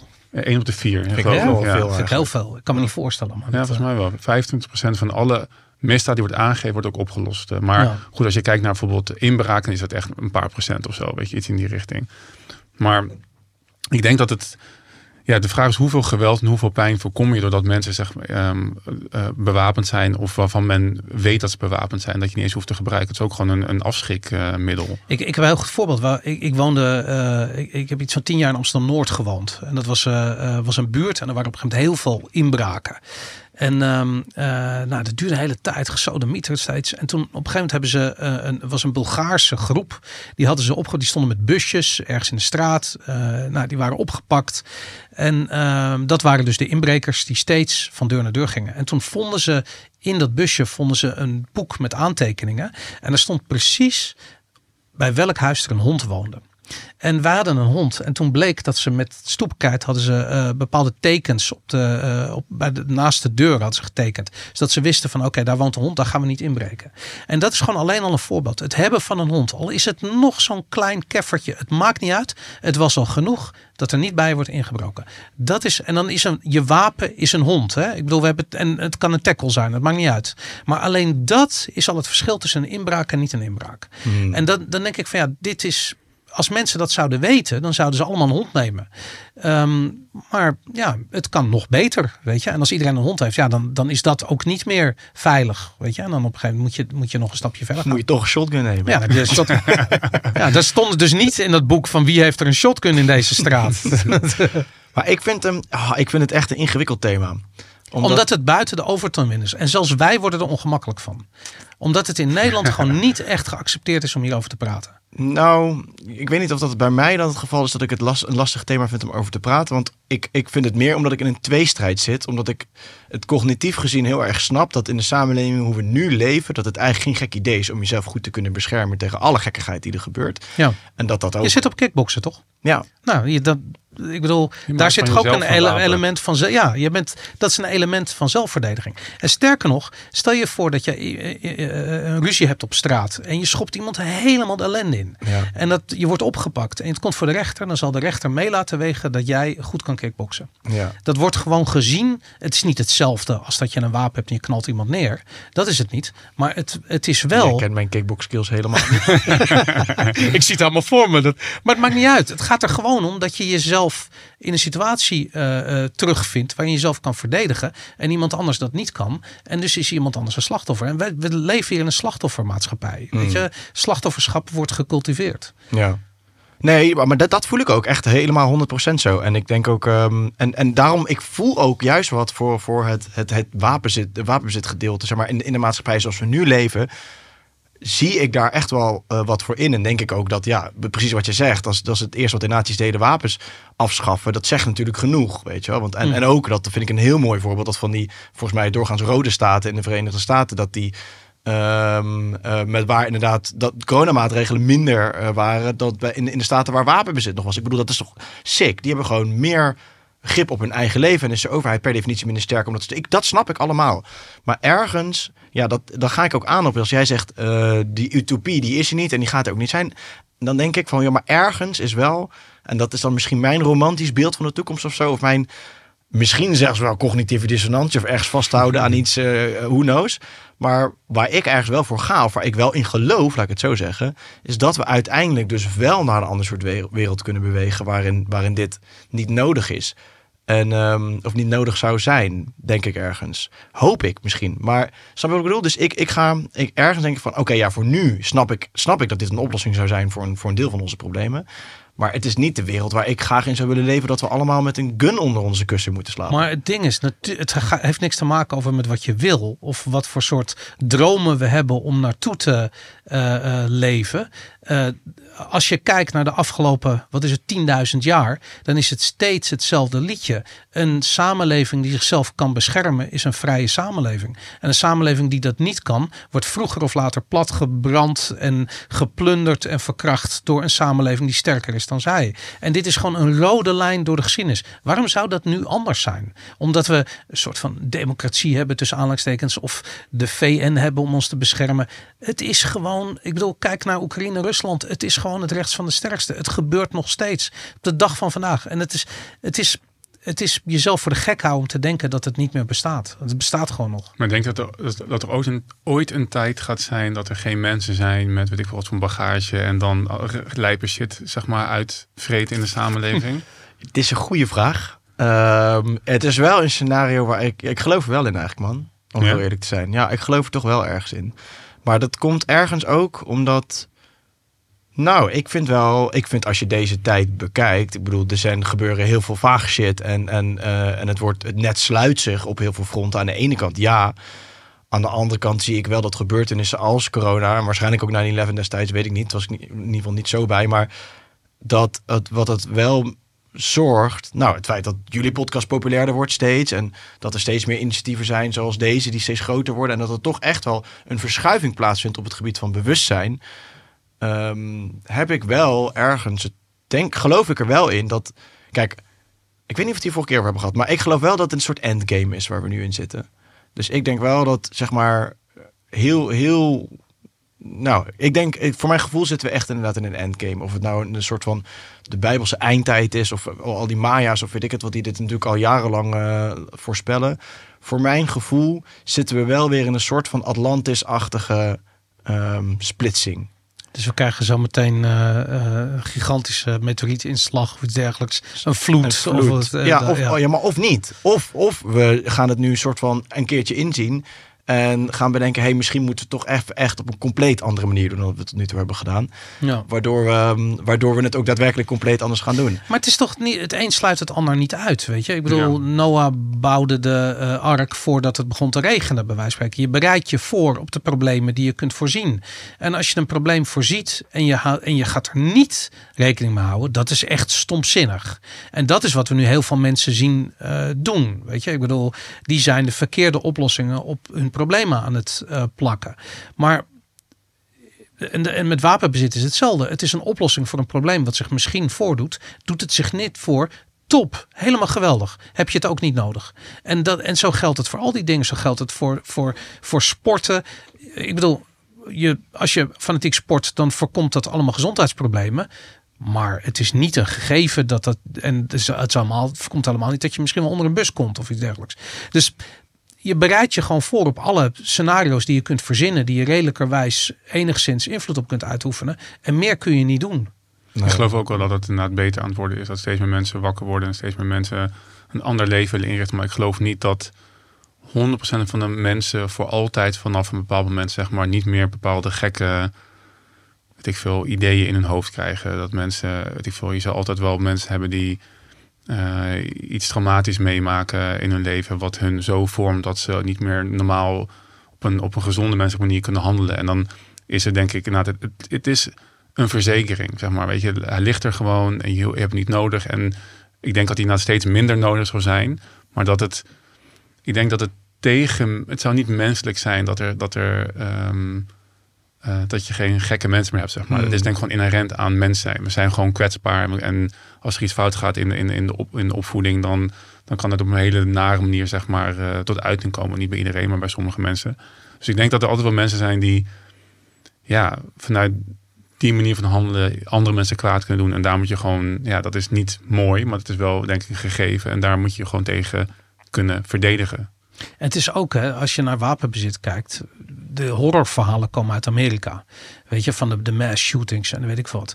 En ik denk dat er is daar iets anders aan de hand. Er zijn heel veel landen waar, eh, eh, die, eh, met, met zwaar bewapende bevolking, waar je dat allemaal niet hebt. Zwitserland is een goed voorbeeld. Weet je, bij, volgens mij heeft iedere volwassene in Zwitserland, die krijgt een wapen. Ook nog eens een keertje van de overheid. Wat? Ja, ja. Dat, dat, of dan moet je, als je in dienst bent geweest of zo. Omdat dat land altijd onafhankelijk is geweest. Hoe hou je je onafhankelijkheid? Door te zorgen dat, het, dat je jezelf kunt ver- verdedigen. Dus ik weet niet hoe het precies zit. Maar in Zwitserland is wapenbezit is echt een cultuur. Het Ja. zit helemaal in die Je cultuurverstrengeling. mag in ieder geval echt hele zware wapens kopen. Ik weet nog dat er volgens mij twee, drie jaar geleden werd er een soort van ban eh, ingevoerd door de overheid op zeg maar echt heel zwaar geschut. En toen was de, de, de Zwitserse LP, de Libertaire Partij, was toen op bezoek. En die zei, ja, ik ga er even snel dit en dat kopen, weet je wel, voordat die ban, voordat die ban ingaat. Die mensen zijn echt de tanden, raketsysteem. nog Ja, zoiets of zo. Vet. maar die mensen zijn tot de tanden toe bewapend. En de- die wapens die je daar kan halen zijn veel zwaarder dan in Amerika. Maar je hebt daar inderdaad geen eh, mass shootings, omdat inderdaad de cultuur anders is. Ook Ja. als je jong bent, dan ga je ook heel snel bij een schietvereniging. En dan leer je dus eh eh, go- goede, hoe noem je dat? Ehm, goed om te gaan met wapens. Weet je, niet alleen schieten, maar ook gewoon de, de, dat opbergen, en et cetera. En, dat is en gewoon, het wordt dan ook geen stoer ding meer. Nee. Weet je? je hebt die geweldscultuur niet daar. Nee. En dan denk je van, oké, maar Zwitserland is heel rijk. Mensen hebben veel te verliezen. Maar eh, een ander voorbeeld is Sicilië bijvoorbeeld. Eh, in Sicilië is bijna iedereen eh, eh, bewapend. Omdat, ja, en dat komt gewoon... Ja, maar dat is, dat, het is heel interessant. Omdat ja, de- ja, maar het heeft ook met de maffia te maken. En, Oh, tuurlijk, maar ja. maar dus de- het heeft ook te maken heel erg met een anti-overheidsinstelling. En gewoon soeverein willen zijn. En je, ziet Heerlijk. het, en je ziet het daar niet. Waarom zie je het niet? Omdat ja, toeristen willen helemaal niet zwaar bewapende eh, bevolking daar zien rondlopen. Dus het is gewoon niet zichtbaar. En je hebt dat in heel veel, heel veel eh, eh, landen rondom de Middellandse Zee. hetzelfde. Het schijnt in Libanon heb je dat bijvoorbeeld ook. Ik ben er nooit geweest, ik weet het niet. Maar daar schijnt het ook zo te zijn. Nou heb je ook geen mass shootings. Wel allerlei andere problemen, maar geen mass shootings. En wat nu, wat, wat, waar, ik me, waar ik echt denk, wij gaan het hier ook krijgen. of we het nou willen of niet. Maar wat er zo meteen gaat gebeuren eh, rondom Oekraïne.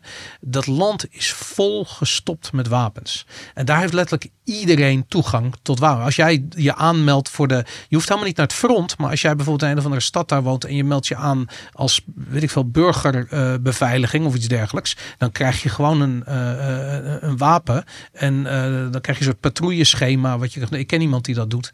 En die wapens gaan straks allemaal verkocht worden. En die gaan allemaal naar West-Europa.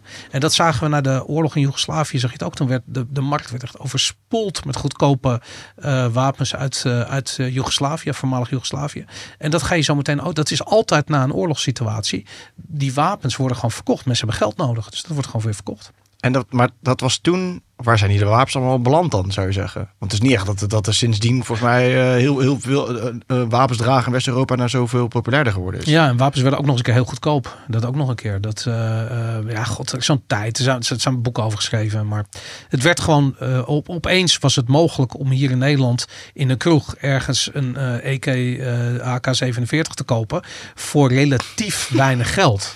En dat, eh, ja, dat, dat- omdat... Boris komt uit een ander milieu, blijkt alweer. Ja, dat de fuck. Ja. AK's, weet ik wat hier allemaal gebeurt. Ja, nee, maar je, ik, ik bedoel, het, het is niet alsof ik eh, eh, eh, in, in die scene zit, maar het is gewoon, ja, ik lees dat soort artikelen gewoon in de krant. Dat is, ik heb een keer een podcast gedaan met, ehm, eh, eh, hoe heet het, eh, Wouter Laumans, die heeft Mokromafia geschreven. Weet je, het is super interessant als je kijkt wat hij vertelt over de geweldscultuur in Amsterdam bijvoorbeeld. Weet je, onder die groepen gasten. Daar hangt een heel andere moraliteit. Weet je, die kijken ook heel anders naar de overheid. Dat is heel interessant.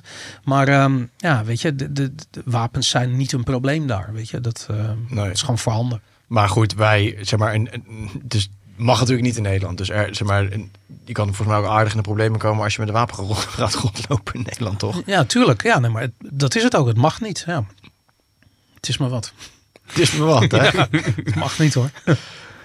man. Ja. Wat, ehm, ik vond net wel, jij zei over, ehm, daar ben ik nog wel blijven hangen, maar aliens, Hm. totaal ander onderwerp, maar nou ook weer niet helemaal ergens, maar ehm, geloof je niet meer in aliens nu? Want ik, heb, ik loop ook wel een beetje tegenzelfde aan. We hebben ook wat alien documentaires op platform staan bijvoorbeeld. En ergens denk ik van ja, ik bedoel, oké, er zijn natuurlijk weer ook weer zoveel verschillende theorieën over. Ofwel de vorm van de aarde, of er meerdere planeten zijn of niet. En weet ik wat allemaal. Mhm. En dan is het superleuk om daarin te duiken.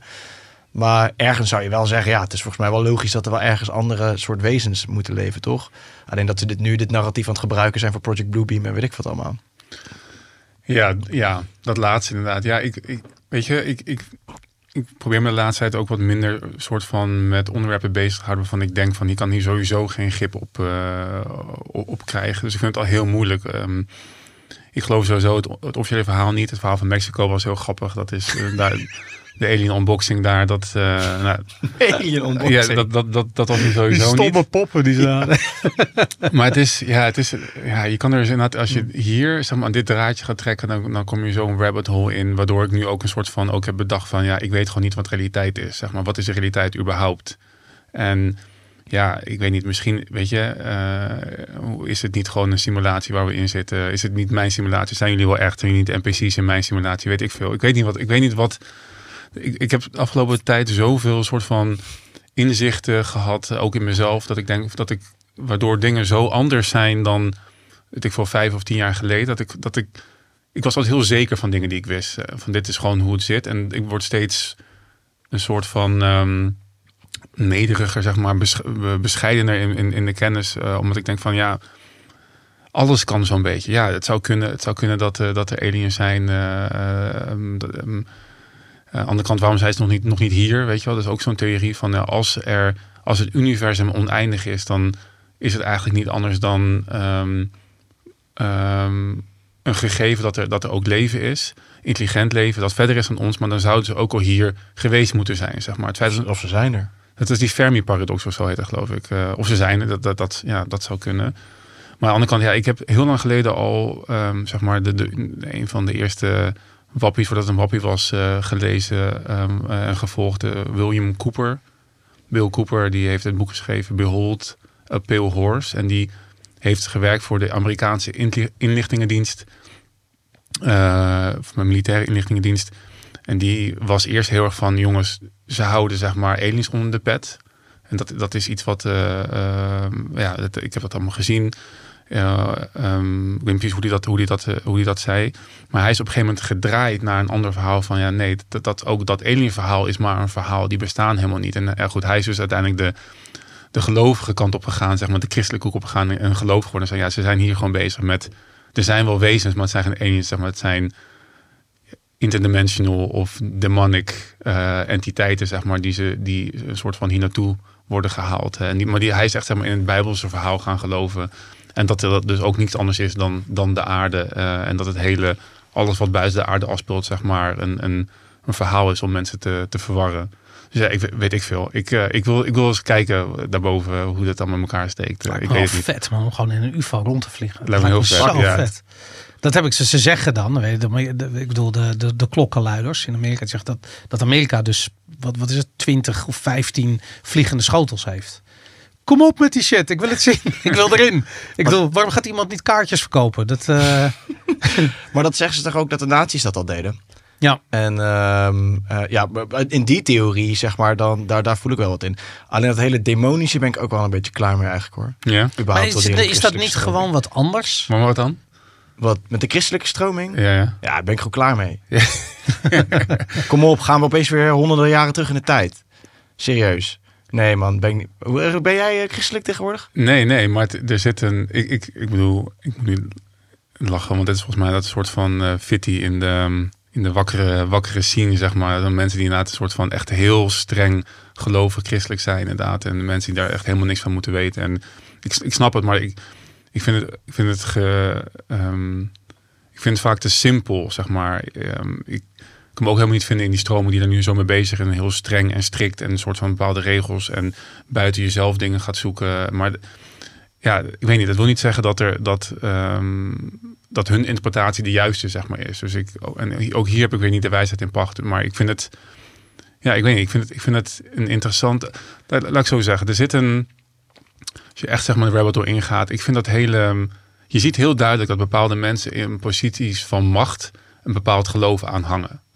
En uh, dat ze met, met hele duistere dingen bezig zijn, zeg maar. Mm. Weet je? En dus, hoe bedoel, zie je dat? Hoe, hoe, wat, waar, nou ja, laat je dat af? Uh, als je kijkt naar... Uh, ik moet nu denken aan... Wat, hoe heet die chick ook weer die door Oekraïne nu is voorgedragen als ambassadeur van... oh, hoe heet Abram Ab ah, ja, Abramovic. Abramovic, ja. ja, ja zij, de, de, de, spirit cooker. Ik bedoel, die is gewoon... En dat zijn mensen die gewoon openlijk zeggen... Die, die, die zeggen, ik, ik, ik hang de kerk van Satan aan, zeg maar. Bohemian Grove.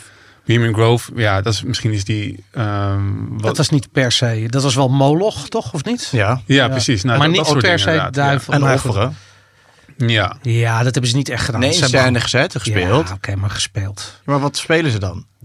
Maar wij, wij hebben het hier letterlijk over gehad in de aflevering. Ik, ik denk, kijk, ritueel uh, is ook, uh, dient ook een ander doel. En dat is namelijk dat het een band schept.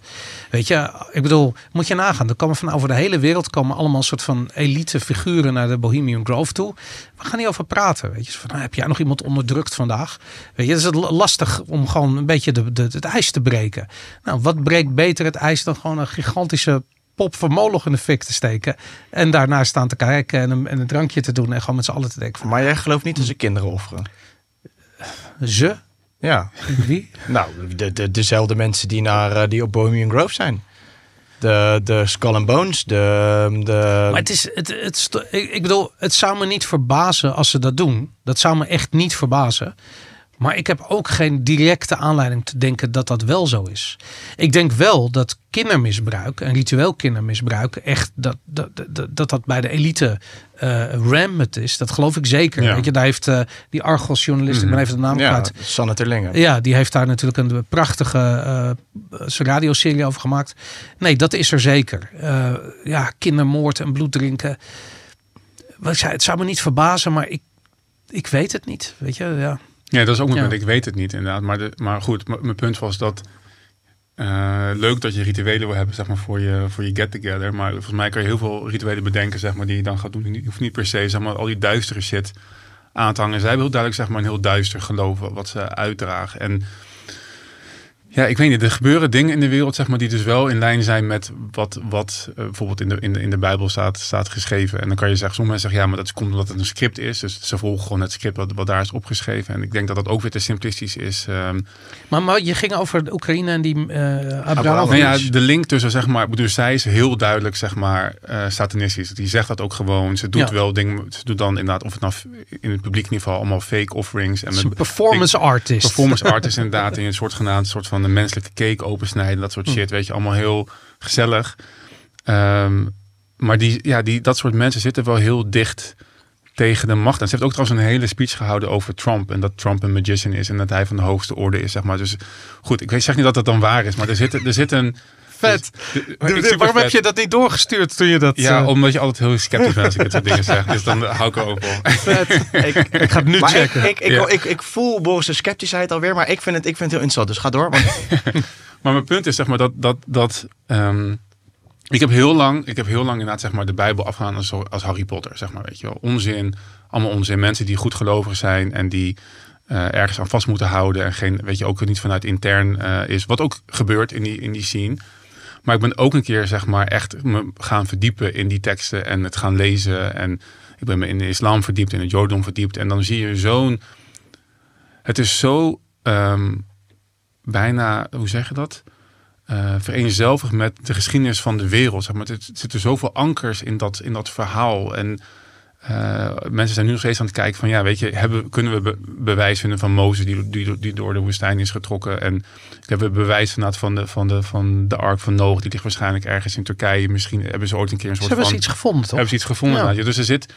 Ik ging eerst van het is totale bullshit dan van wacht even, maar er zitten wel heel veel dingen in die ook daadwerkelijk zeg maar gebeurd zijn. En als je dan kijkt naar bijvoorbeeld, eh, wat ik ook grappig vind is altijd dat niemand zeg maar ehm, het bestaan van Jezus ontkent. Er is niemand die dat zegt. Weet je, iedereen heeft altijd over misinterpretatie. Maar als je de bronnen naleest van hoe wij aan het idee van Jezus komen, dat is namelijk de Bijbel, zeg maar, dan ja, wordt daar wel een heel duidelijk verhaal geschetst over wie hij zeg maar was. En dan kan je daar natuurlijk een ander verhaal van maken. Maar de bron waar jij op baseert dat Jezus heeft bestaan, zeg maar, die zegt wel een, ja, dat, die zegt wel iets heel. Eh, was hij een alien? Dat is de vraag. ja, nou goed, weet je, je, je kan ook natuurlijk altijd uiteindelijk zeg maar een andere spin aangeven. En dan zeg van, ik wil me niet veel mee bezighouden, want ik weet het niet. Ik ben me meer met, met de interne reis bezig, eh, zodat ik inderdaad in, in, in de chaos, die, of niet chaos die bestaat, de juiste keuzes eh, kan maken. Maar ik, ik denk dat het, ik was het emotioneel gere, gereageerd is, want ik ben er klaar mee. Zeg maar. Dus dat zegt ook iets. Dan is het niet, er zit een... Maar ik zal je vertellen wat ook. Want ik ben het helemaal met je eens met wat je net zegt. En ik denk dat er in al die eh, Bijbels, eh, Torah's en, en, en de Korans. Denk, want, want ik had laatst een podcast opgenomen met Appa, moslim. En daar ging op een gegeven moment ging daar ook, werd een gesprek, een beetje een discussie over geloof. Waar, waar ik ook iedere keer zeg, en, en daar is waar ik klaar mee ben, is dat nee, nee, nee, nee. Het is, het, ik respecteer iedereen, maar het is wel alleen de islam. En als je niet aan de islam meedoet, ja, dan, dan zijn Mhm. daar wel logische consequenties aan. Maar ja, even goede vrienden. Hmm, En, maar een christen, die doet exact hetzelfde. Dus die gaat zeggen, ja, het is, het is allemaal goed. Maar, ja, als je, maar ja, je kan je nog zo goed gedragen. Maar als je niet gelooft in, eh, in Jezus en, en, en, en in het christendom... Ja, dan is er ook geen, geen hemel voor jou. En, Ja. en dat is het punt waar ik klaar mee begin te raken. Dogmatisch denken. Het dogmatische denken, Ja. en niet alleen dat, is je komt gewoon weer lijnrecht tegenover elkaar te staan Ja. de hele tijd. En wat ik dus de hele tijd, en dat probeerde ik ook in die podcast met Appa te doen, is te zeggen, ja maar jongen, maar eh, zoveel dingen die jij zegt tegen mij, zegt een christen ook tegen mij. En eigenlijk ben ik het met al die dingen compleet eens. Zeg maar over hoe je je leven indeelt. En, en ook, er zijn zoveel waarheden in die boeken, weet je wel. Daar ben ik het allemaal mee eens. Maar oké, maar ik haak gewoon af op het moment dat het dus inderdaad dogmatisch wordt. En je moet dit en dit en dit doen. Maar ook, het is alleen dit. Want als je dit niet doet, dan, dan, ja, dan, dan gaat het fout. Daar haak ik al op af. En dan denk ik, oké, maar kijk dan iets naar de Nag Hammadi-geschriften bijvoorbeeld. Mhm. De Nag Hammadi-geschriften zijn veel ouder dan de Bijbel of al die andere boeken. Ehm, waar eigenlijk het woord van Jezus ook verkondigd staat, maar als innerlijke reis. Dus eigenlijk een beetje alles wat in de Bijbel staat, maar verinnerlijkt in plaats van extern gelegd. En, denk ik, en dat, daar wordt ook veel van gezegd dat dat zeg maar de voorloper was, dat de Bijbel daarop gebaseerd is. Uiteindelijk door mensen die extern en macht en bladibladibla. En dat corrompeert natuurlijk al die geloofsovertuigingen op een gegeven moment weer. Maar ik geloof dat in de kern zit er iets super moois in, waar ik me ook echt heel erg achter kan scharen. En denk ik ook waarin we heel veel kunnen leren en ook uiteindelijk een soort geschiedenisles is. Alleen, ik denk dat het wel eh, met opzet zo gecreëerd is dat wij weer tegenover elkaar komen te staan de hele tijd. Mm. En dat daar weer een strijd is. En die strijd, daar ben ik klaar mee. Ik denk, jongens, dat Ja. is wat ik bedoel. Gaan we ditzelfde spel nou weer spelen?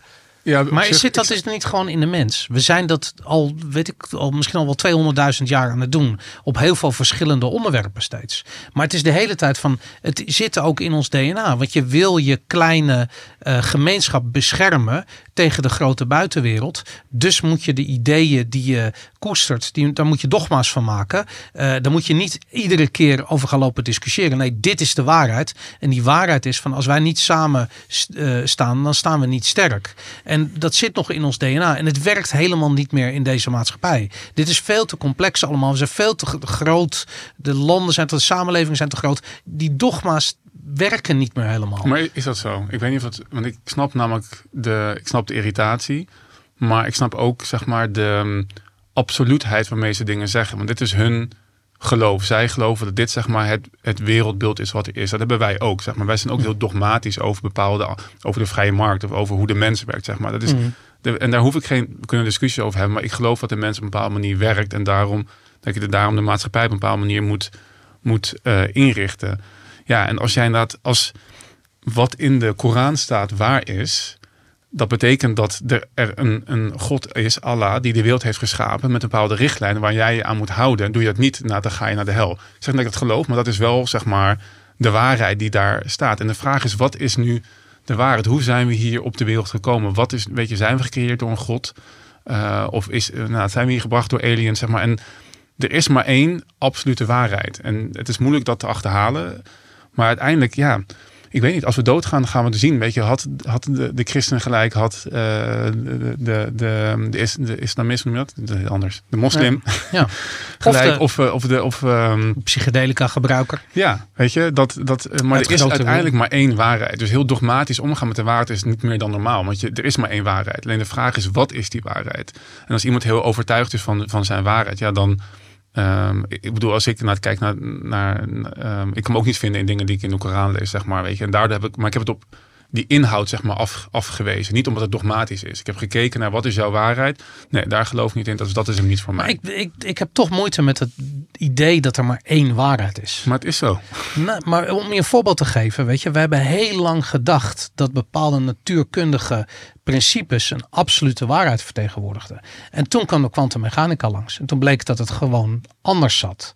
En dat dingen die zich binnen de natuurkunde op een bepaalde manier tot elkaar verhouden, binnen de kwantummechanica eigenlijk vanuit een heel ander perspectief totaal anders zijn. Maar dat en, zegt alleen iets over onze mogelijkheid om die waarheid te achterhalen. Mm. Niet over de absolute waarheid zelf. Ja, maar stel dat de absolute waarheid iets is wat je zelf creëert. Stel je voor dat wij allemaal een soort van manifestatie zijn. Kijk, we weten niet wat ja, bewustzijn is. Hè? Dat is de grote, de grote vraag eigenlijk die overal achter zit. Wat is bewustzijn? Wie zijn we dan? Weet je, dat we een soort instrument zijn van ons bewustzijn.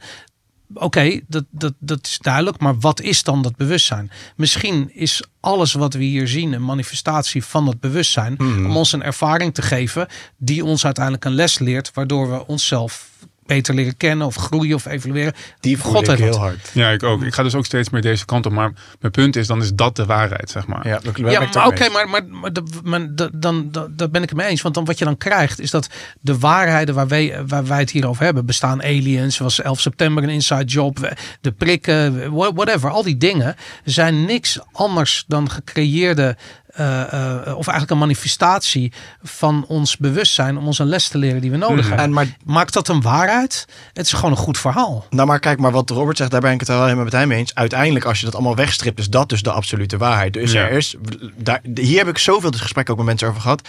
Als je gaat ontkennen dat er een absolute waarheid bestaat, wordt het leven heel fluïde en ook bizar. Kijk, dat wat we die absolute waarheid, dat we die allemaal precies, precies niet weten, prima. Maar dat die er ergens, ergens is, is, is of het nou een sim computersimulatie is, of een eindeloos bewustzijn wat onszelf wat, eh, wat afsplitst en zichzelf gaat ervaren om lessen te leren, of zelfs het fucking christendom, weet je wel.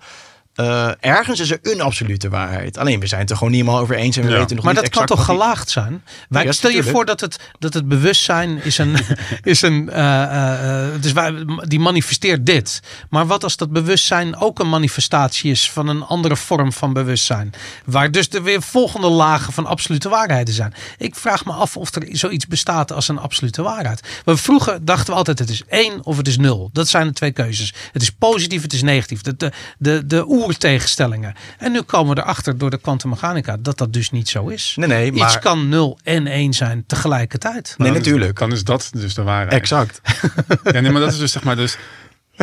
Ja, maar je wil steeds verder. Ik bedoel, het, je, wil het afhakken op een gegeven moment. Nee, zeggen van nee, nee, maar dit is de waar. Dan is dit de afgehakt. nee, niet. nee, dat hoeft nee, niet. Af te hakken. Het is alleen, het is, het is, maar je, je kan niet ontkennen dat zeg maar, je kan niet twee waarheden naast elkaar bestaan. Zeg maar, niet de christenen en de moslims kunnen gelijk hebben in hun theorie. Eén van de twee moet fout zitten. Of, Of, het is gewoon een grote vertaalfout. Nou, En maar dat is allemaal maar, dat- maar er is uiteindelijk is een narratief. Tuurlijk. Er is uiteindelijk een narratief dat kloppend is, zeg maar. En dat is dan de absolute waarheid. En dat is heel wijd verbreid. Maar Maar ik ben het met je eens dat, dat het zit ook weer in de mensen om dat na te jagen. Juist. Waarom? Want anders kunnen we die lessen niet leren. Die Precies. moeten leren, die ons bewust zijn. Die ah, we zijn zo hard bezig om die gasten een les te leren. En dat lukt maar niet. Weet je? Ja. Wat moeten we dan doen? Nou, oké, twee torens en met vliegtuigen erin. Dan- Misschien dat het dan eindelijk een keer snapt. Maar dat, Ja. ja. Maar nee, maar die, die, die, dat, dit voel ik ook. Maar dat is ergens is er natuurlijk, en dat is altijd discussie. Ergens, ook al weten we niet wat het is, is iets absoluut waar. Ja. Ergens. Alleen we komen er, oh kut, we dachten dat dit het was. ja, En ik denk ook, dat vind ik juist het mooie op deze reis, precies wat je zegt. Is dat we er dus, als wij niet meer, daarom, als je, als je ergens gaat ontkennen dat, een, dat er een absolute waarheid bestaat, stop je ook met ernaar te zoeken. ja, En op het moment dat je stopt met ernaar te zoeken, dan sta je stil. ja. Dus, ehm, Nee, het- weet ik niet. Het kan toch ook gewoon, het kan toch ook gewoon een leuk gedachte-experiment. Kijk, die vorige podcast, dat heette Filosoferende Koffieshop. ja. En het leuke daarin is, is dat je eigenlijk al loslaat dat dingen eh, onderbouwd moeten worden. Weet je, we zijn gewoon aan het filosoferen in de Maar dat is de vraag. Want volgens mij is de hele definitie van filosoferen de zoektocht naar de waarheid. Ja, Dat Nee, is, dat ben ik dat met je eens. ja, nee, dat, dat, ja, dat snap ik. Maar dan, weet je, voor je het weet ben je elkaar documentaires aan het sturen. En eh, Ja, en het gaat telefoons gaat zo ook dat laat diep. zien. maar Nee, dit onderzoek, kijk dan. Weet je. Dat, dat, ja, dit is zo, het is zo vruchteloos. Ja, precies. Maar dat heeft dus niet te maken met het niet aanwezig zijn van absolute waarheid, maar met de moeite die onze hersenen hebben om die waarheid te achterhalen. Omdat we ook maar wat slap lullen natuurlijk. Ja, dat is gewoon het hele precies. ding. Ja, dat is het. Ja, oké. Ik vond wel, eh, want, want, eh, want als je dan op die theorie doorgaat, want die voel ik dus ook nu heel sterker. Dat we dus ergens, want ik heb ook bijvoorbeeld Pim van Lommel in de podcast gehad, cardioloog, die eh, veel onderzoek heeft gedaan naar bijna doodervaringen. En eh, ja, dat, al die onderzoeken eigenlijk, al iedereen die hij gemonitord heeft, die in bijna. eh, ken je zijn boeken? Zijn boek? Oké, Ik, Nee. ik ken het, maar ik heb het niet gelezen. nou in ieder geval wat hij dus, eh, wat zijn onderzoek dus heeft uitgewezen. En hij heeft dan zoveel mensen die bijna doodervaring hebben gehad, heeft hij gevolgd en, eh, en zijn verhalen, hun verhalen eigenlijk opgeschreven. En nou, al die verhalen komen uiteindelijk allemaal terug op, het, op, het, op hetzelfde ding. Eigenlijk iedereen ervaart hetzelfde, maar dan net in de details anders. Dus je wordt meegenomen, je gaat vervolgens, eh, je geliefde wacht je op, je gaat daarheen, je gaat terug naar het licht. Je, en je wordt uiteindelijk, uiteindelijk ga terug naar het eindeloos bewustzijn. En eh, zo zegt hij het dan. En, maar de mensen die komen dus weer terug, want het was een bijna doodervaring. En ze zijn allemaal, komen ze terug met een soort van ehm, gevoel van... Ze, ze kunnen intunen op iedereen. Ze voelen eigenlijk, en ze, voelen zich niet meer prettig ook Hmm. hier in deze realiteit. Omdat ze van alles en iedereen kunnen voelen. Ze zijn verbonden met alles en iedereen. En Hmm. wat hij dus eigenlijk daarmee ook stelt uiteindelijk, en eh, ik leg het vast niet helemaal goed uit, maar is dat je dus uiteindelijk terugkeert naar het eindeloze bewustzijn. En dat het eindeloze bewustzijn er is inderdaad. En dat wij het, het eindeloze bewustzijn onszelf creëert. Dus wij creëren onszelf om onszelf nou, te leren en uiteindelijk door te gaan naar een volgend plan. Ik voel dat heel sterk. Eh, maar ik zat dus laatst en ik heb ook Flavio van Blackbox en ehm Sanne Compagner van de andere kant vrijdag in de podcast. En daar ga ik het met hen ook over hebben. Want ik hoorde ehm, Flavio spreken over een gezamenlijke vijand waar we allemaal tegenop moesten staan. En ik had er net in het voorgesprek heel kort met jullie over. gezamenlijke vijand vind ik tegenwoordig, want om een bepaalde realiteit is het natuurlijk waar. Mhm. Alleen vind ik ergens een lastig. Het is heel beladen als je dat zegt. Het is heel beladen, maar ook lastig ergens, omdat ik je kunt er ook op een andere manier naar kijken zonder het gelijk goed te gaan praten, want dat is dan ook weer beladen op de manier hoe ik het nu ga zeggen. Maar ergens zorgt die gezamenlijke vijand er wel voor dat wij met z'n allen nu opeens een bewustzijnsslag aan het maken zijn. En wat ik eigenlijk daarmee wil zeggen is, soms kun je zo vast blijven hangen aan hij is onze vijand en dit is onze vijand. En daarmee maken we die vijand uiteindelijk veel groter en maken we die vijand echt tot vijand eigenlijk. Terwijl op veel, heel veel gebieden is die vijand juist eigenlijk misschien wel iemand of iets wat ons helpt om dit spel verder uit te spelen en, en verder te komen. En de gezamenlijke proces. vijand is de overheid. Dat, zo interpreteerde ik hem dan even. Ja. Ja, het is wel, je ziet ook als het WK voetbal is, dat Nederlanders opeens samenkomen. Weet je, dus als er iets, als we een gezamenlijke vijand hebben, staan we wel sterk.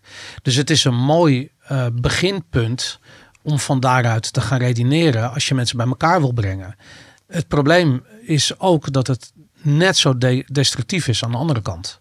Want op het moment dat je een vijand hebt, dan ga je daar automatisch tegen vechten. Dat heeft dat, dat woord in zich. En ik denk dat vechten niet altijd de juiste keuze is. Vechten is iets anders dan jezelf verdedigen. Weet je? En ik denk dat je je moet verdedigen tegen eh, eh, het kwaad in de wereld. Maar om er tegen te vechten, dat, dan ben je Don Quixote. Weet je? Dat, is, dat is zinloos. Mhm. Kennen jullie die, ehm, de drama driehoek, triangle? Drama, ja, heb jij daar al een beetje onderzoek naar gedaan? Nee? Oké, de drama-driehoek, ehm, een psychologische term eigenlijk. En, en het, het is, gaat vooral in relaties en de relatie tot elkaar. En ehm, ja, je hebt eigenlijk de, aan, de aanklager, het slachtoffer. En Ja, dat ehm, ken ik. Ja. wat is die derde, Rulof? Die weet jij vast wel. De, de aanklager, het slachtoffer en de, nou zoek die even op voor me als je wil. Die heb je zo, die heb je zo gevonden. In ieder geval, je hebt drie rollen. of zo. En in, en die drie rollen, daar zitten we eigenlijk constant in. Ja. En dan vaak met elkaar in, in persoonlijke relaties. Dus de ene, dus de ene is een slachtoffer. Hè, de, eh, dat is vaak als je dus ongeheelde mensen in een bepaalde relatie hebt, dan, wordt, dan komt die driehoek heel sterk naar boven. Dus je hebt, je hebt een slachtoffer.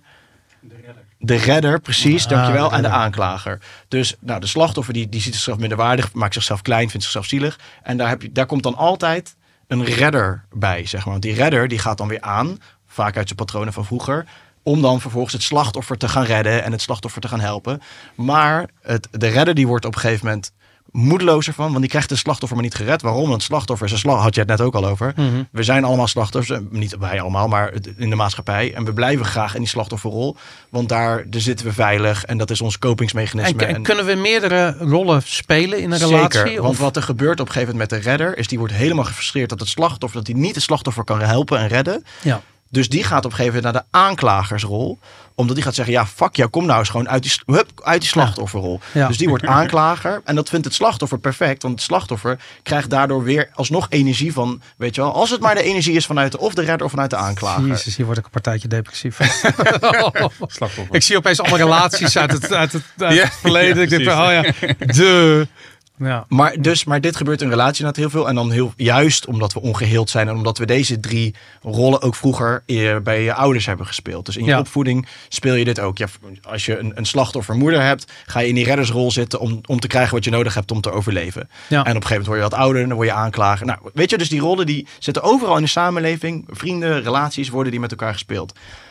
Maar dus ook met de overheid. Mhm. Ja. Ehm, spelen we die rollen dus ook de hele tijd. En gaan we in de slachtoffersrol zitten van, ja, eh, weet je wel, eh, ja, de, of eerst in de slachtofferrol, de overheid doet ons dit aan. Vervolgens ga je naar een aanklagersrol zitten van, fuck de overheid en die doen dit en dat is dus en zo. Ja. Maar wat doe je, en dat is eigenlijk mijn hele punt, en dat is de hele drama-driehoek, je voedt hetgeen waar je, je houdt het in stand. Oké. Je houdt de relatie, de, de, de, de, de, negatieve relatiedynamiek, hou je in stand door in een van deze drie rollen te gaan staan. Ja. Je houdt je vijand, de overheid, hou je in stand door in een van deze drie rollen te gaan staan. En de enige manier om uit een toxische relatie op die manier te stappen, of het nou een relatie is of een relatie met de overheid, maakt niet zoveel uit, Hmm. is dus niet meer in die een van die drie rollen te gaan stappen. Dus uit de slachtoffer. Wat voor rol heb je dan nog meer? Wat, wat doe je dan? Ja, dan doe je gewoon niet meer mee. Ik, ik, ik ga iets heel persoonlijks vertellen. Vond ik heel interessant. Ik had, ehm, eh, wij, wij hebben hier ook over gesproken, maar ik had, ehm, eh, ik heb niet zo lang geleden heb ik een EMDR-sessie gedaan. Nice, doe ik ook. En ehm, nou goed, ik wist niet wat het was, maar ik had, eh, ik had gewoon stress en Ehm, ik werd op een bepaalde manier getriggerd door eh, eh, een van mijn kinderen die, die een bepaald soort energie had waar ik niet, ik weet niet wat het was. Ik bedoel, het is niet dat we, uh, onze band was heel sterk of is heel sterk, um, maar het triggerde me op een bepaalde manier wat mij heel veel stress opleverde. Ik kon het niet plaatsen. Ik had zoiets van dit heeft met mijn jeugd te maken. Uh, ik weet niet of dat allemaal wel zo goed was in mijn jeugd. Weet je, ik heb heel lang gedacht van dat is oké. En ik denk eigenlijk van ja, dat was niet zo oké. Um, dus ik dacht van oké, iemand zei tegen me, je moet die EMDR-sessie gaan doen. Dan komen er allerlei uh, uh, dingen. Kun je dan opnieuw eigenlijk in je, in je hersenen opnieuw, je bouwt nieuwe paden tussen, nou, weet, ik veel, tussen je neuronen, whatever. Maar in ieder geval, um, uiteindelijk bleek, ze weten niet precies waarom EMDR maar het is een, vorm van meditatie waarin dus andere banen, uh, emotionele banen worden gebouwd, waardoor je dus opeens uh, problemen uh, oplost die in je lichaam zitten. Nou goed, anyways, ik had niet per se een hele hoge verwachting daarvan, want ik ben heel sceptisch. En ik had zoiets van, ik, ik weet niet. Dus goed, ik ging daar naartoe. En ik was weggeblazen. Want ik ging erheen met een bepaald idee. Dat idee bleek niet te kloppen. Um, ik had ook, wat je doet is je haalt een soort, je haalt herinneringen op in een soort meditatie, meditatieve, uh, uh, nou ja goed, ik vertel het eigenlijk meer voor de kijkers die het niet weten, want jullie weten het allebei. Maar, uh, dus ik dacht, ja, er komen vast trauma's komen daar naar boven. En bij mij kwam iets naar boven wat eigenlijk helemaal niet per se traumatisch was. Het was dat ik een, als klein jongetje uh, in mijn kamer voor de deur stond en niet door de deur naar buiten uh, ging. Maar dat was wat ik voor. Oh, ik had wat is dit voor iets, weet je? En toen, nou goed, dan is altijd de vraag van, oké, wat zou je willen dat er gebeurde? En ik had van, ja, ik zou willen dat ik naar buiten zou lopen en dan door onze woonkamer zou lopen en dan de deur uit zou lopen. En ik zag daar een soort van, dat was heel, heel licht, was dat. Ik wist niet echt wat daar was, maar blijkbaar had ik een hele grote blokkade om naar buiten te lopen. En ik had gewoon zoiets van, wat de fuck is dit? Weet je, waarom? Van alle dingen die ik heb meegemaakt in mijn jeugd, dit, weet je, is dit dan het grote ding? En toen, uh, het idee is ook van, als je dat, uh, als je die MDR-sessie hebt gehad, ga je een aantal dagen niet over praten. Want dan ben je eigenlijk weer de patroon die je al had, ben je weer aan het bevestigen. Dus je moet het even laten. En uh, um, ik realiseerde me opeens steeds meer, toen ik erover nadacht, van wat het was, is dat ik nooit echt volwassen ben geworden of durfde te worden. Of eigenlijk, eigenlijk durven. Het ging over dat durfde. Ik durfde nooit echt naar buiten het leven in. Het leven, het is de dood. Daar, dat speelt er ook mee. Want misschien een, een bepaalde angst. Angst om te leven, angst om dood te gaan, whatever. Ik durfde niet naar buiten. En door die EMDR-sessie viel die angst weg. En realiseerde ik me van, ik moet het totale leven omarmen. En niet alleen een soort beeld wat ik gecultiveerd heb in mijn jeugd en in mijn volwassenheid van dit is wat het is om een mens te zijn. Nee, er, zit ook bijvoorbeeld iets. Kijk, in, deze wereld word je heel erg gedwongen om goed te zijn, bijvoorbeeld. Hè? Begrijp me niet verkeerd. Maar ik realiseer me daarvan goed en kwaad horen bij elkaar. Dus ook je slechte eigenschappen. De, de, de momenten waarop je voor jezelf kiest. Of waarop je uh, iets doet wat ingaat tegen het belang van anderen. Dat hoort ook bij je. En op, vanaf het moment dat ik dat omarmd heb. Vanaf dat moment viel al mijn stress weg. En ik realiseerde me ook gelijk waarom ik getriggerd werd door mijn zoon. Want die zit precies op die fase. Die moet nu ophouden om... Hij is te, te groot om een kind te zijn en te klein om volwassen te zijn. En hij zit precies op die fase waar ik zat toen ik eigenlijk die deur uit wilde lopen. En zoiets had van, fuck het allemaal. Ik ga voor mezelf kiezen. Ik ga leven. En ik had echt zoiets van, ik vond het zo bizar. En ik ben niet zo heel erg van de spirituele ervaringen. Maar hierbij had ik echt zoiets van, wow, weet je. Ik, ik realiseerde dat er een andere vorm van, van, van de realiteit was. En je kunt zeggen van, misschien was hij er altijd al en zag ik hem niet. Maar ik denk dat ik hem gewoon anders ben gaan ervaren. En een completere realiteit uh, ben gaan ervaren. En de, de, want volgens mij kwamen we hierop doordat we het hadden over wat is, wat is realiteit. En ik, ik, ik had echt het idee van misschien is het niet mogelijk om de complete realiteit ervaren, maar steeds een completere realiteit te ervaren. En misschien is dat ook wel het doel van, van de manifestatie van je bewustzijn natuurlijk. Maar daarbij had ik zoiets van wow, weet je, zo, dat is. Eh, Het, mee, het klinkt zo. Als ik het vertel ook, vind ik het ook lullig als ik het nu zo hoor. Maar ik, ik, ik had echt zoiets van ja, maar dat is zo groot Mm. om dat een onderdeel daarvan te laten zijn. Ik ben echt een boek aan het lezen nu. Iron John, ken je dat? Dat gaat precies hierover inderdaad. oh ja? Het, is, een- het is een boek dat wat, ja, het gaat over een soort van mannenwerk of zo. Wat, weet je wat, wat? Ik ben nu heel erg ook bezig met die, met die masculine en feminine polarity. En wat, wat is het om man te zijn? Ik ben ook ik ben niet opgevoed door mijn vader, door mijn Hmm. moeder. En ik, ik heb dus nu na deze week zo'n beetje een soort van dezelfde, of een tijdje terug wel dezelfde realisatie gehad. Dat je zo meekrijgt dat je inderdaad.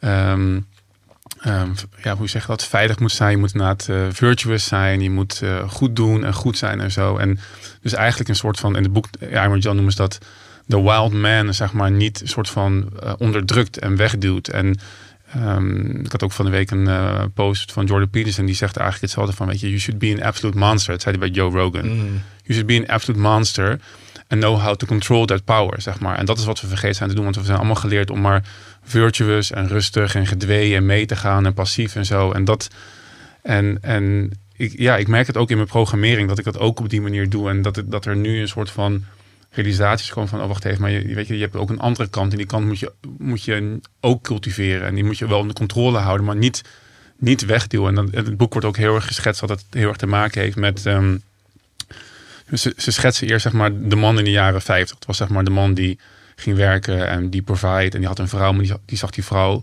voornamelijk op een fysiek vlak, zeg maar. En emotioneel en spiritueel was het niet interessant, weet je wel. Het was gewoon, ik werkte, ik zorg voor eten op tafel en ik heb een mooie vrouw thuis. En dan, heb, dan is het compleet. Toen kreeg je in de jaren 60, 70 kreeg je een beweging, zeg maar de flower power beweging, waarbij mannen een soort van, en ook door de oorlog in Vietnam en alle, zeg maar, de, de, de negatieve kanten van die, van, van de man, zeg maar, een soort van dacht, ja, ik moet toch ook meer naar dat vrouwelijke gaan kijken en ook, ook bij mezelf. Maar daar eigenlijk soort van, ja, in is blijven hangen en, en niet meer, zeg maar, de, de, ja, toch de sterke, misschien gevaarlijke, eh, krachtige kant van de man, zeg maar, eh, ontarmen. Nu zitten we dus nu in een, in een tijdsperiode waarbij die twee dingen dus weer samen moeten komen. Dat je en zowel, zeg maar, je shit moet doorvoelen, weet je, niet onderdrukken. Maar do- weet je, ik zag een, een meme laatst van feel your shit, but don't lose your shit. Weet je wel, je moet het wel voelen en volgens daar eh, op, een- op een gezonde manier mee omgaan. En niet je er per se door laten, ja, zeg je dat, leiden op, een- op, op, een, op een negatieve manier. Dus die kant hebben, die, maar er moet terugkomen, zeg maar, die krachtige, gevaarlijke, eh, bewapende man, zeg maar, die ervoor zorgen dat, dat dingen gewoon. eh, En, en hoe plaats je die in die drama-driehoek? Want dit is hoe we hierop kwamen. Hoe, als je daarnaar kijkt. Want Ja, ik krijg echt jeuk daarvan. Ik weet Ja, niet helemaal waarom je, nog. dus- Maar Dan sta je dus, dan sta, is wat jij zegt, dan, doe je, dan sta je dus naar erboven inderdaad. En dan zit je niet in een rol van slachtoffer of aanklager. Nee, je bent gewoon jezelf en je, bent, je, je hebt, je hebt echte autonomie vanuit, Ja. je, vanuit je Ja. eigen... ehm, vanuit je eigen zijn. En dan, ja, dan hoef je mensen niet te helpen of te aan te klagen. Nee, je doet gewoon, you just do you. ja, En dat is iets wat inderdaad natuurlijk ook in de maatschappij een soort van, weet je, alles is tegenwoordig egoïstisch of gevaarlijk en je kan mag niet meer voor jezelf denken. En dat, en dat is toch datgene wat we denk ik nu weer moeten omdraaien en waar we moeten beseffen, ja, je moet wel voor jezelf opkomen en gewoon krachtig zijn en niet bang zijn om dingen te zeggen die mensen tegen het been stoten. Dat zei George Peterson ook. Ik ben, ik ben, ik ben bang om dingen te zeggen die mensen inderdaad, weet je, die boven het, buiten het overtoon willen zitten. Mhm. Maar ik ben nog bang dat andere mensen mijn tong controleren, zeg maar. Dat vind ik, dat vind ik een nog enger gegeven. maar vind je Jordan Peterson een monster? Want dat is een beetje de, het gezondheid of het sportadvies van iemand die niet eh, helemaal afgetraind is. Weet je, dat heb ik bij hem een beetje. Ja, nou het- het dat hij dat op Joe Rogan projecteert, snap ik wel. Weet je, maar dat hij het zelf. hij, hij is fysiek inderdaad geen, eh, geen, geen monster. Maar goed, op heel veel andere vlakken vind ik het wel, eh, vind ik wel echt een baas. Ja, nee, ik vind hem spiritueel en geestelijk en, en intellectueel, Intellectueel, absoluut ja. wel inderdaad. Ja. Maar, maar, ik dat wil, niet, dat wil natuurlijk niet zeggen dat hij niet gelijk heeft wat hij zei. Ook al doet ook, heeft het zelf niet. Ja. Er zijn heel veel mensen, ik kan ook heel goed advies geven over relaties en zelf helemaal verneuken. maar, maar dus, denk je dat we verpest zijn als mannen door het feminisme? Ja, Natuurlijk, Ja. denk wel. En daarom mogen vrouwen ook niet meer stemmen, toch? precies. Nou moet, je, nou moet je hem wel echt uitleggen, man. Nu, Ja. zitten, we, nu zitten we zo... eh, ik bouw gewoon weer even een brug hier. Ja, hè? le- leuke brug. Ja, we hadden het voorgesprek hadden we het over, en eh, het is nu ook al in, in de opname een paar keer voorbij gekomen natuurlijk, dat democratie niet het, het hoogste goed is. Dat, dat eh, weet je, wij geloven in, of in ieder geval ik, wij, voor mij ook in, in, in absolute vrijheid van het individu. Dat jij gewoon moet doen en laten uh, wat jij wil, zonder dat je de andere mensen mee, mee schaadt. En iedereen vindt democratie altijd een soort van het hoogste haalbare. Want als je met de meerderheid besluit, dan, um, dan, dan zit het wel goed. Maar goed, er zijn heel veel dingen besloten bij meerderheid die gewoon echt finesse zijn voor, uh, voor de samenleving. En toen kregen we het over, het wordt een heel lange aanloop dit, want toen hadden we het over, de, over Vivek Ramaswamy, de, de Republikeinse presidentkandidaat, uh, die zei, ja, ik, um, ik zou eigenlijk een, een, test willen hebben voor mensen die, uh, voordat ze gaan stemmen, om te kijken of ze cognitief een beetje, zeg maar, uh, normaal zijn. Ik wil niet, niet dat iedereen zomaar gaat, gaat stemmen. We hadden daar in, een van de afleveringen, hadden we het daarover. aan de ene kant lijkt het heel erg zeg maar anti-libertarisch, want je, want je uh, schermt een aantal mensen af van het democratisch proces. Aan de andere kant, als je het democratisch proces als iets schadelijks ziet, zeg maar iets wat ons niet goed doet, dan is het misschien wel een goed idee om bepaalde mensen daar, daar uit te weren. En toen, toen zei ik van, toen had ik het over, ja, dat eigenlijk zou je dus dan het vrouwenstemrecht gewoon weer moeten afschaffen. Ik bedoel, GroenLinks bestaat gewoon per gratie van vrouwen die stemmen. Zijn maar vrouwen die de partij stemmen. Alle slechte ideeën. Nou, als je dat vrouwenstemrecht afschaffen, ja, dan heb je dat probleem ook niet meer. Ja. Ik ben voor. Maar, maar, maar, maar, het is in ieder geval een goede stap richting het volledig afschaffen van de democratie. Ja, precies. Ja. Want en, ik denk dat dat, dat is. Want als je dat zegt, hè, vrouwen zouden niet moeten stemmen. Dat klinkt insane, toch? Dat klinkt krankzinnig. Dan heb je zoiets van: wat voor, een, wat voor een gek ben je als je dat zegt. Maar als je dat als je, dat, als je eenmaal klaar bent om te begrijpen dat democratie gewoon onzin is, dat het gewoon echt de, de tirannie van de meerderheid is.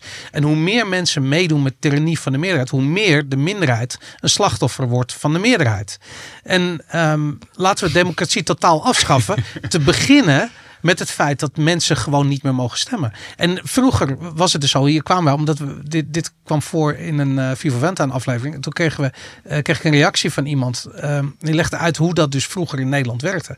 En toen had je dus gewoon, voordat vrouwen nog mochten stemmen, mochten ook niet alle mannen stemmen. Je moest een bepaalde hoeveelheid belasting betalen en dan pas mocht je, uh, mocht je stemmen. En waarom is dat goed? Omdat precies wat jij zegt. Als je die democratie heel beperkt wil houden. Als je de overheid beperkt wil houden. Dan moet je democratie beperkt houden. En dan moet je eigenlijk het hebben dat de meerderheid van de bevolking leeft buiten dat systeem. Weet je, dat, en, nu met z'n allen leven we in dat systeem met alle vervelende gevolgen daarvan. We moeten dat weer afbreken.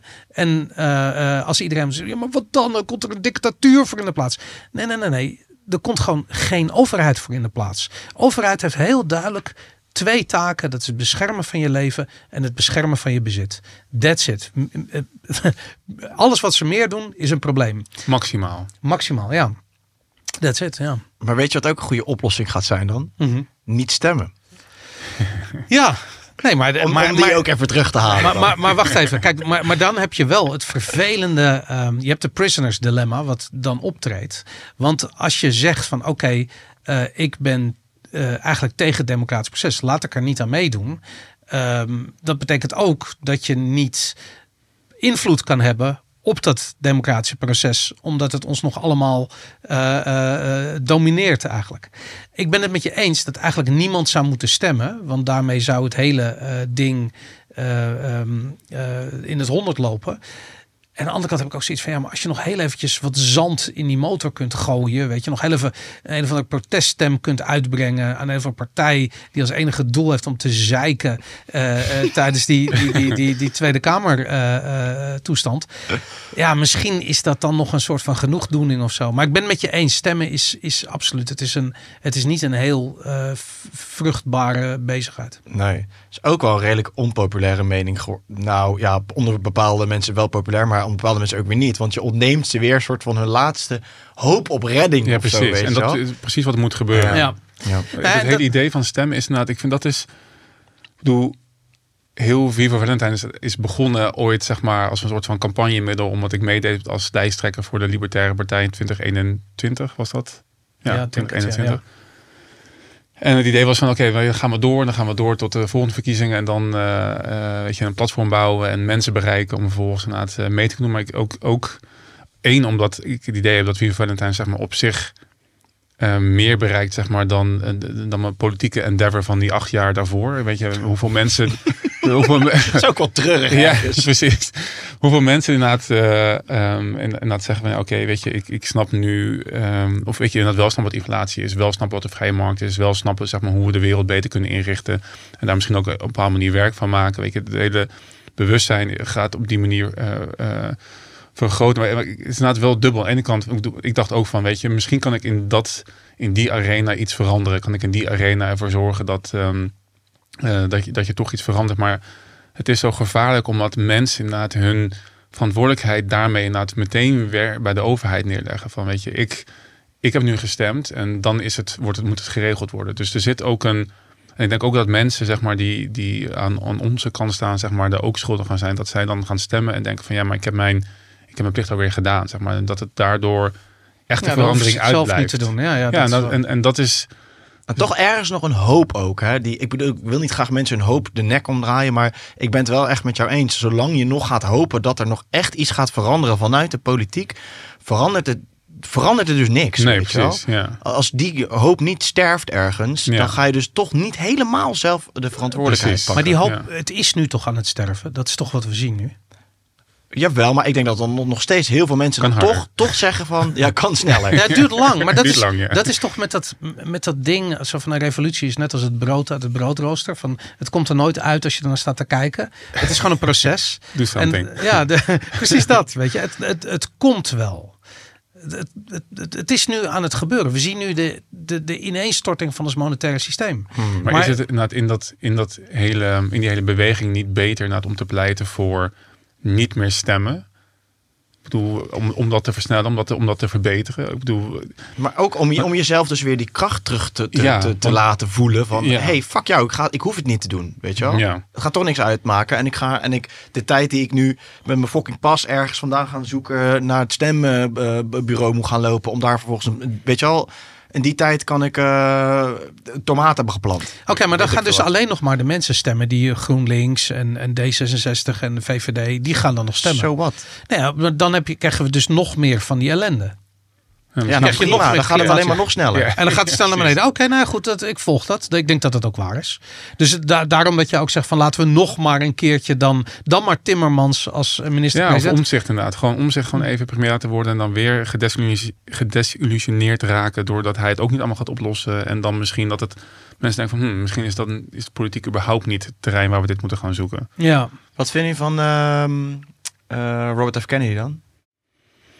Ik vind hem ook een goed voorbeeld van een, eh, iemand die echt een nieuw geluid laat horen. Hij is een soort Pieter Omzicht, denk ik. Ja? Ja. En ik vind, hem, ik vind zijn verhaal super vet. Maar dat is niet een goed ding dus. Ja, maar het is een politicus, hè? Ik bedoel, wat verwacht je van een politicus? Nee, nee, voor mij, ik, ik snap het. Oké, voor de- de- ja, precies. Oké, dan we, we waren het al over eens in het voorgesprek dat omzicht geen goed idee is. Maar alle politici zijn per definitie een probleem. Allemaal. Trump ook. Trump is geen oplossing, is een probleem. En in Nederland ook, weet je. Ik bedoel, omzicht is geen oplossing, hij is een probleem. Uh, Thierry Baudet is geen oplossing, hij is een probleem. Frans Timmermans is geen oplossing, hij is een probleem. Allemaal, ongeacht hun politieke kleur, staan ze voor een systeem wat maar één doel heeft. En dat is groter, groter, groter, groter groeien. Ten koste van de totale productiviteit van de bevolking. Dus de bevolking ligt krom als er meer omzichten en meer Ruttes en meer, meer politici zijn. Ja. Nou ja, ik denk dat ook. Het is alleen bij, ja, eh, ook ik, zeg maar, ook ik denk dan soms bij zo'n Robert Kennedy, weet je wel, van, ze- neigt dan soms nog bijna het gevoel te hebben van, zou deze gast het dan een soort van, zou dat dan een Nee. goed idee zijn? Nee, maar ik bedoel, het enige ehm, goede standpunt wat hij heeft, dat is dat hij tegen die hele farmaceutische industrie is, tegen die vaccinatie. Maar verder Eh, is het gewoon en- een collectivist en wil hij gewoon meer overheid, meer belasting en regels. Hij begon er gelijk met een of ander plan dat hij heel veel geld wilde lenen ergens. Ja. Ik zit van, hoe is dit anders dan elke andere politicus? Nee. Weet, Hij dat is wat ze doen, geld creëren. ja. Hij is heel scherp op één of twee onderwerpen, maar als je kijkt naar de rest, dan denk ik, nee, het is... Het is Zolang je eigenlijk niet zegt dat politiek niet de oplossing is, heb- ben je een probleem. ja. Maar ik zou het wel lachen vinden als die gewoon die, eh, die burla in in de bak gooit. Weet je? Die, die directeur van Pfizer. Dat zou natuurlijk winst zijn. Maar, maar voor ons als wereldburgers, we schieten er niks mee op. Nee. En, Maar- en, en een Kennedy-Trump eh, showdown wordt heel eh, Dat zou tof zijn. Dat wordt. Dat leuk. Ja, ja. maar Dat- ze laten die Kennedy toch nooit die democraten eh, winnen. Net als dat ze Trump nooit mee laten doen aan de verkiezingen. En daarom denk ik dat het wel gaat gebeuren. We gaan gewoon Trump tegen Kennedy zien. Dit gaat gewoon gebeuren. En, eh, en je, je- het is wel waar. We gaan nu meer naar een soort. we- Weet je, het is altijd die, die, die, die, die, die, die slinger. Die slingert. Weet je, van de ene de extreme naar de andere. En we gaan nu weer richting een wat meer populistische eh, invulling van het democratisch systeem. Dus krijg je de Trumps en de, en, de, en, en de Kennedys die tegen elkaar gaan discussiëren. Dat gaan we hier ook krijgen. Weet je, we hebben, wat is het nu, twaalf jaar lang van de meest karakterloze eh, eh, eh, ambitie. Nou, dat, ik weet niet of ze niet ambitieloos maar in ieder geval karakterloze figuren. Die hebben dat politieke landschap zien domineren. Nou, nu gaan we weer terug naar juist hele karaktervolle mensen. Die ook wat meer de taal van het volk spreken. Maar, en dat is, dat vind ik om toe te juichen. Weet je, ik vind het tof als het volk aan het woord is. Maar het lost niks op. Ik bedoel, uiteindelijk dit hele circus draait om geldcreatie. En daarmee eh, gewoon eh, diefstal van iedereen die ook maar een, een euro spaart. Ja, da- daarmee kun je dus inderdaad, zou je dus eigenlijk moeten zeggen, is juist iedere keer wat je zou moeten zeggen in dit geval is niet stemmen. Maar ook de noodzaak zien van, van dat niet stemmen. Maar natuurlijk. zelfs dat gaat niet veel uitmaken. Behalve in je eigen brein. Ik denk dat het, eh, ja, misschien dat, maar om heel eerlijk te zijn, ik denk wat ik nog het meest heb is van als je uit het systeem wil stappen, dan moet je dat economisch gezien doen. Weet je, ga naar een land waar je eh, bij wijze van spreken niet zoveel belasting hoeft te betalen. Of eh, weet ik veel, verzin een oplossing voor het feit dat je bijdraagt aan dit systeem. En vul het anders in. Het kan ook zijn dat je gewoon je kinderen met een andere eh, Overton window opvoedt. Of het kan zijn dat je eh, eh, mensen probeert op te leiden en leren, eh, ze leert wat geld is, bijvoorbeeld. Weet je, dat, dat vind ik, want uiteindelijk alles draait daarom. Ook dat hele politieke systeem, het is allemaal geld. En dat, ehm, ik, ik zag laatst hoor ik een mooie, mooie vergelijking van iemand die zei. ehm, Weet je, heel veel dingen die wij dagelijks gebruiken worden door engineers gebouwd. hè. Dus als we in een vliegtuig stappen, dan zouden we graag willen dat het vliegtuig gebouwd wordt door iemand die echt, weet je, door een engineer. Eh, je wil niet in een vliegtuig stappen wat gebouwd is door een politicus. Want dan heeft het de vorm van een regenboog en waarschijnlijk zes vleugels. Want iedereen moet natuurlijk zijn eigen vleugel. En weet je, dat, dat gaat niet eens van de grond komen. En dat, ehm, eh, dat geldt met het geldsysteem precies zo. Het geldsysteem is echt een heel mooi voorbeeld van iets wat volledig gekaapt is door de politici. En die hebben alle functionaliteit eruit gesloopt om hun politieke doelen te verwezenlijken. Met als doel dat het een vliegtuig is wat niet meer vliegt. En zij hebben dat gedaan terwijl het vliegtuig aan het vliegen was. Het geldsysteem bestond. Het is aangepast aangepast aangepast. En nu heeft het zes vleugels en de vorm van een regenboog. En het, en het, en het gaat naar beneden. En dat, is, dat gaan we met het geldsysteem ook zien. En daarom is het zo mooi dat, je, eh, dat we terugkeren naar, een, naar helemaal naar de basis. Naar iets wat gewoon door een engineer gebouwd is om balans te houden. En die balans moet aan de basis staan. En in ons geldsysteem is er geen balans. En daarom zijn politici zijn het probleem. Want die zullen altijd een politieke oplossing op een technisch probleem plakken. Of forceren eigenlijk. En als je niet meedoet, ja, dan, dan, nou, dan dit en dat. En dan zegt Christine Lagarde dat je de bak in gaat. En weet ik veel wat. Weet je, krijg je dat soort dingen. Maar uiteindelijk, we moeten terug naar eh, hyperrationeel gebruik van, van, van onze... Ja, van de technologie die we gebruiken. Hmm. En, en als oplossing, hè, want die, ik, die, we zaten net heel even in de spiritualiteit. Vond ik altijd, vind ik het al wel leuk als we toch even daar in dat, on- in onderwerp Oh, oké. zitten. Maar nou, want ik dacht wel, ik vond wel mooi dat jou- jouw ervaring die jij hebt gehad met, met, eh, met in dit geval MDR. Ehm, ik had laatst met cupping ook zo'n gek geval waar ik best wel sceptisch over was. Ook exact zo'n ervaring, in ieder geval niet exact zo'n ervaring, maar ik had cupping. Cupping, heb je wel eens gedaan, cupping? Mhm. Nee? Oké, echt te lijp. Ik was gaan kuppen en ik had... ehm Wat is eh, kuppen? Kuppen, dan gaan ze met... eh dat is Chinees... Oh, Zo'n potje en dan steken ze een kaarsje aan en dan krijg je zo'n zo'n rode vlek op je huid. Ja. Dat. Ja, alleen dan zonder kaarsje. Dus, dus wat ze doen is... Dat kan misschien ook met kaarsje, weet ik niet. Maar eh, dus ze doen van die cups en zitten van die rubberen dingen aan. Dus je, je vacuüm. Ah, op die manier, oké. Ja, en zij voelen dus waar de verklevingen zitten. Waar, er, waar, er, waar, ja, waar de shit vast zit, zeg maar. Oké. En ehm, ik heb het nu twee keer gedaan. En eh, de eerste keer was het op mijn rug begonnen. En dan, hoe paarser het wordt, hoe meer verkleving er zit eigenlijk. Hoe meer er vast zit. En dan, dan liet ze me ook voelen. Aan de ene kant was wel vast, aan de andere kant was niet vast. En dan voelde ik echt het verschil. Mijn huid was echt veel losser aan de ene kant dan aan de andere kant. Oh, we hebben het niet over spieren, we hebben het over huid. Nee, nee, het zit inderdaad in de spierweefsel. Oké, in ja. het bindweefsel en daar zitten dan verklevingen Ja. inderdaad. En, maar dat maakt ook dat je huid strak komt te staan en dat je die niet goed kunt bewegen schijnbaar. En eh, nou, dus wij die cupping gedaan, bla bla bla. En de dag daarna was ik thuis en ik wist eigenlijk helemaal niet dat het echt een spiritueel aspect met zich meebracht. Ik had me er nooit zo erg in verdiept. Mijn goede vriendin van me die doet dat, die had aangeboden. Ik zei oké, let's go. De volgende dag, ik voelde me de hele dag fucking wiebelig. eh, emotioneel en, en ik, ik wist gewoon niet wat aan de hand was. En op een gegeven moment begon ik een beetje de link te leggen dat het met het cupping was. En ik was gewoon, eh, op een gegeven moment heb ik gewoon de hele middag, nou niet, nou toch wel echt wel lang, gewoon echt zitten janken en gewoon echt oud, oud verdriet zitten loslaten. En ik voel inmiddels wel een beetje wanneer iets oud verdriet is of wanneer, zeg maar, er, zitten er geen stories bij, geen verhalen bij. En ik was het, eh, ja, het was echt oud verdriet aan het loslaten. Wat dus loskwam, daarom vertel ik dit, ehm, omdat dus dat blijkbaar dus opgeslagen zat ergens in mijn weefsel. Dus, en ik was daar ook sceptisch, het stond ik daar tegenover. Maar dit was gewoon compleet gebeurd. Dat me overvallen eigenlijk. Een beetje dezelfde soort ervaring heb ik met ademwerk ook gehad. Dat je dus gewoon echt ergens bij een laag komt. En ik dus weer het ehm, bewijs had voor mezelf. Dat het dus echt zo werkt. Dat wij dus pijn en, en oude emoties shit opslaan in ons lichaam. En in dit geval dus in het, in het weefsel, weet je wel. En het kwam echt, het was los en het kwam los en het kwam eruit en het was opgeruimd. Nou, niet dat ik gelijk helemaal verlost was van alles, maar voor op dat stukje wel. En ik realiseerde me gewoon weer van, het is zo sick hoe ons lichaam eigenlijk werkt en wat er zich allemaal vastzet in ons en wat wij, waarmee wij rond blijven lopen en waar wij denken dat we autonoom en bewust zijn, maar we stappen constant in die drama driehoeken en eh, en er zit dus blijkbaar allemaal shit in ons lichaam opgeslagen waar we ons niet bewust over zijn, wat ons dus onbewust stuurt door het Ja. dagelijks leven heen.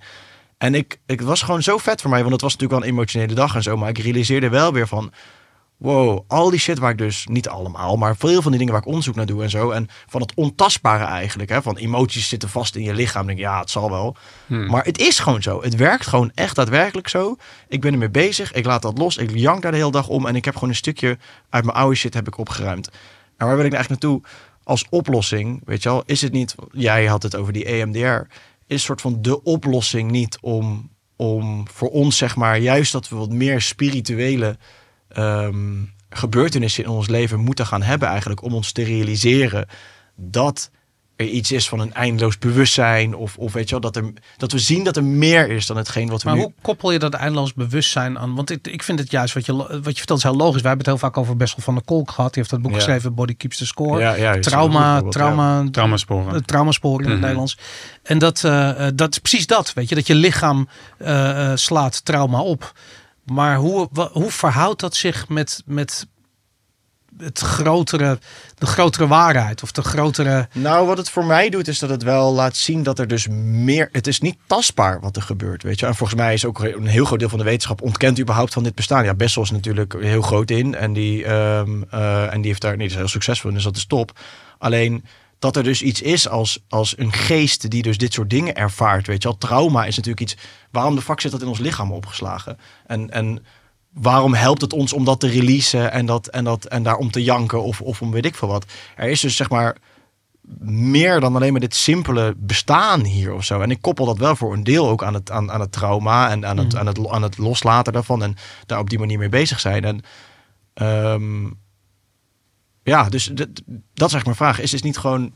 het- Weet je, het, het zegt niet dat het een eindeloos bewustzijn is. Het is niet een bewijs voor een eindeloos bewustzijn. Maar voor mij is het wel, wel degelijk dat het dus meer afspeelt in ons dan wij eigenlijk allemaal denken. En dat het veel betekenisvoller is of veel, ja, veel spiritueler eigenlijk is dan, we, dan, dan je met je platgeslagen gedachten zeg maar, zo maar bij komt. Wat ik er grappig aan vind, is dat je, je struikelt er eigenlijk over. Hè? Je zegt van, oké, die vriendin die bood het aan de cupping te gaan doen. Opeens, wow, ik heb deze ervaring. Dat is vet. Ik, dat is exact wat ik zo tof vind aan paddo's. Is dat het, het is bijna op commando. Soort van, oké, nu ga ik even uit deze dimensie stappen. En ga ik een hele andere ervaring hebben. En eh, je kan een dag lang in eh outer space zijn. Of gewoon aan tafel zitten. Het maakt niet uit. Maar het, het, je kunt het je, je... Wat jij nu hebt ervaren, dat kun je niet op commando nog een keertje. Of nog een keertje. Of nog, waarschijnlijk als je nu weer cupping doet, dan ga je helemaal niet De tweede keer was totaal niet zo. Exact. Nou, dat, dat, zou, dat zou ik met die EMDR ook hebben, weet je. En die dingen laten zich niet... Je, je, je moet erover struikelen om het tegen te komen. Niemand komt het ooit tegen. Maar dat is het mooie van wat als, je een, als er een manier zou zijn om dat gewoon, boem, iedere keer uh, toe te passen en weer te hebben. En dat, dat, dat, dat vind ik het mooie aan, aan psychedelica, is dat dat is dat. Het is een medicijn voor je, voor je ziel, weet je. Het, het, het brengt je uit je lichaam in relatie tot je lichaam. Je kunt naar jezelf kijken vanuit een kilometer hoogte, bij wijze van spreken. Of naar de wereld kijken vanuit een ander perspectief. En dat, ja, dat, dat is wat je hier hebt. En je struikelt erover in het leven, maar het is veel te weinig. Je zou dit bij wijze van spreken wekelijks of in ieder geval één keer per maand moeten meemaken om jezelf scherp te houden. Want ik weet zeker, nu ga je straks gewoon weer terug in de drama-driehoek. En uh, de trauma's zijn misschien wel losgekomen, maar niet verwerkt of weet ik veel wat. Maar ja, weet je, dat is hoe de mens door uh, uh, sappelt. Weet je? je, je komt er niet je kunt daar niet structureel met dit soort onderwerpen aan de slag. Dat vind ik het lastige eraan. Waarom niet? Nou, omdat je kan niet steeds die nieuwe ervaring. Nee, maar ik denk juist hebben. wel. Ik denk juist wat jij zegt inderdaad, zeg maar, dat het. We zijn zo onbewust van onze programmering dat je eigenlijk wordt geleefd door je programmering in plaats van dat jij echt elke keer een bewuste intentionele keuze maakt uh, door alles wat je hebt meegemaakt. En, en ik zei ergens in het begin dat ik altijd heel zeker was van zeg maar, hoe dingen in elkaar zaten. Maar eigenlijk door wat jij nu schetst, zeg maar, dat heb ik het afgelopen jaar ook ontdekt. Ben altijd bezig geweest met, ja, weet ik veel, emotionele, spirituele, ik noem het altijd emotionele ontwikkeling.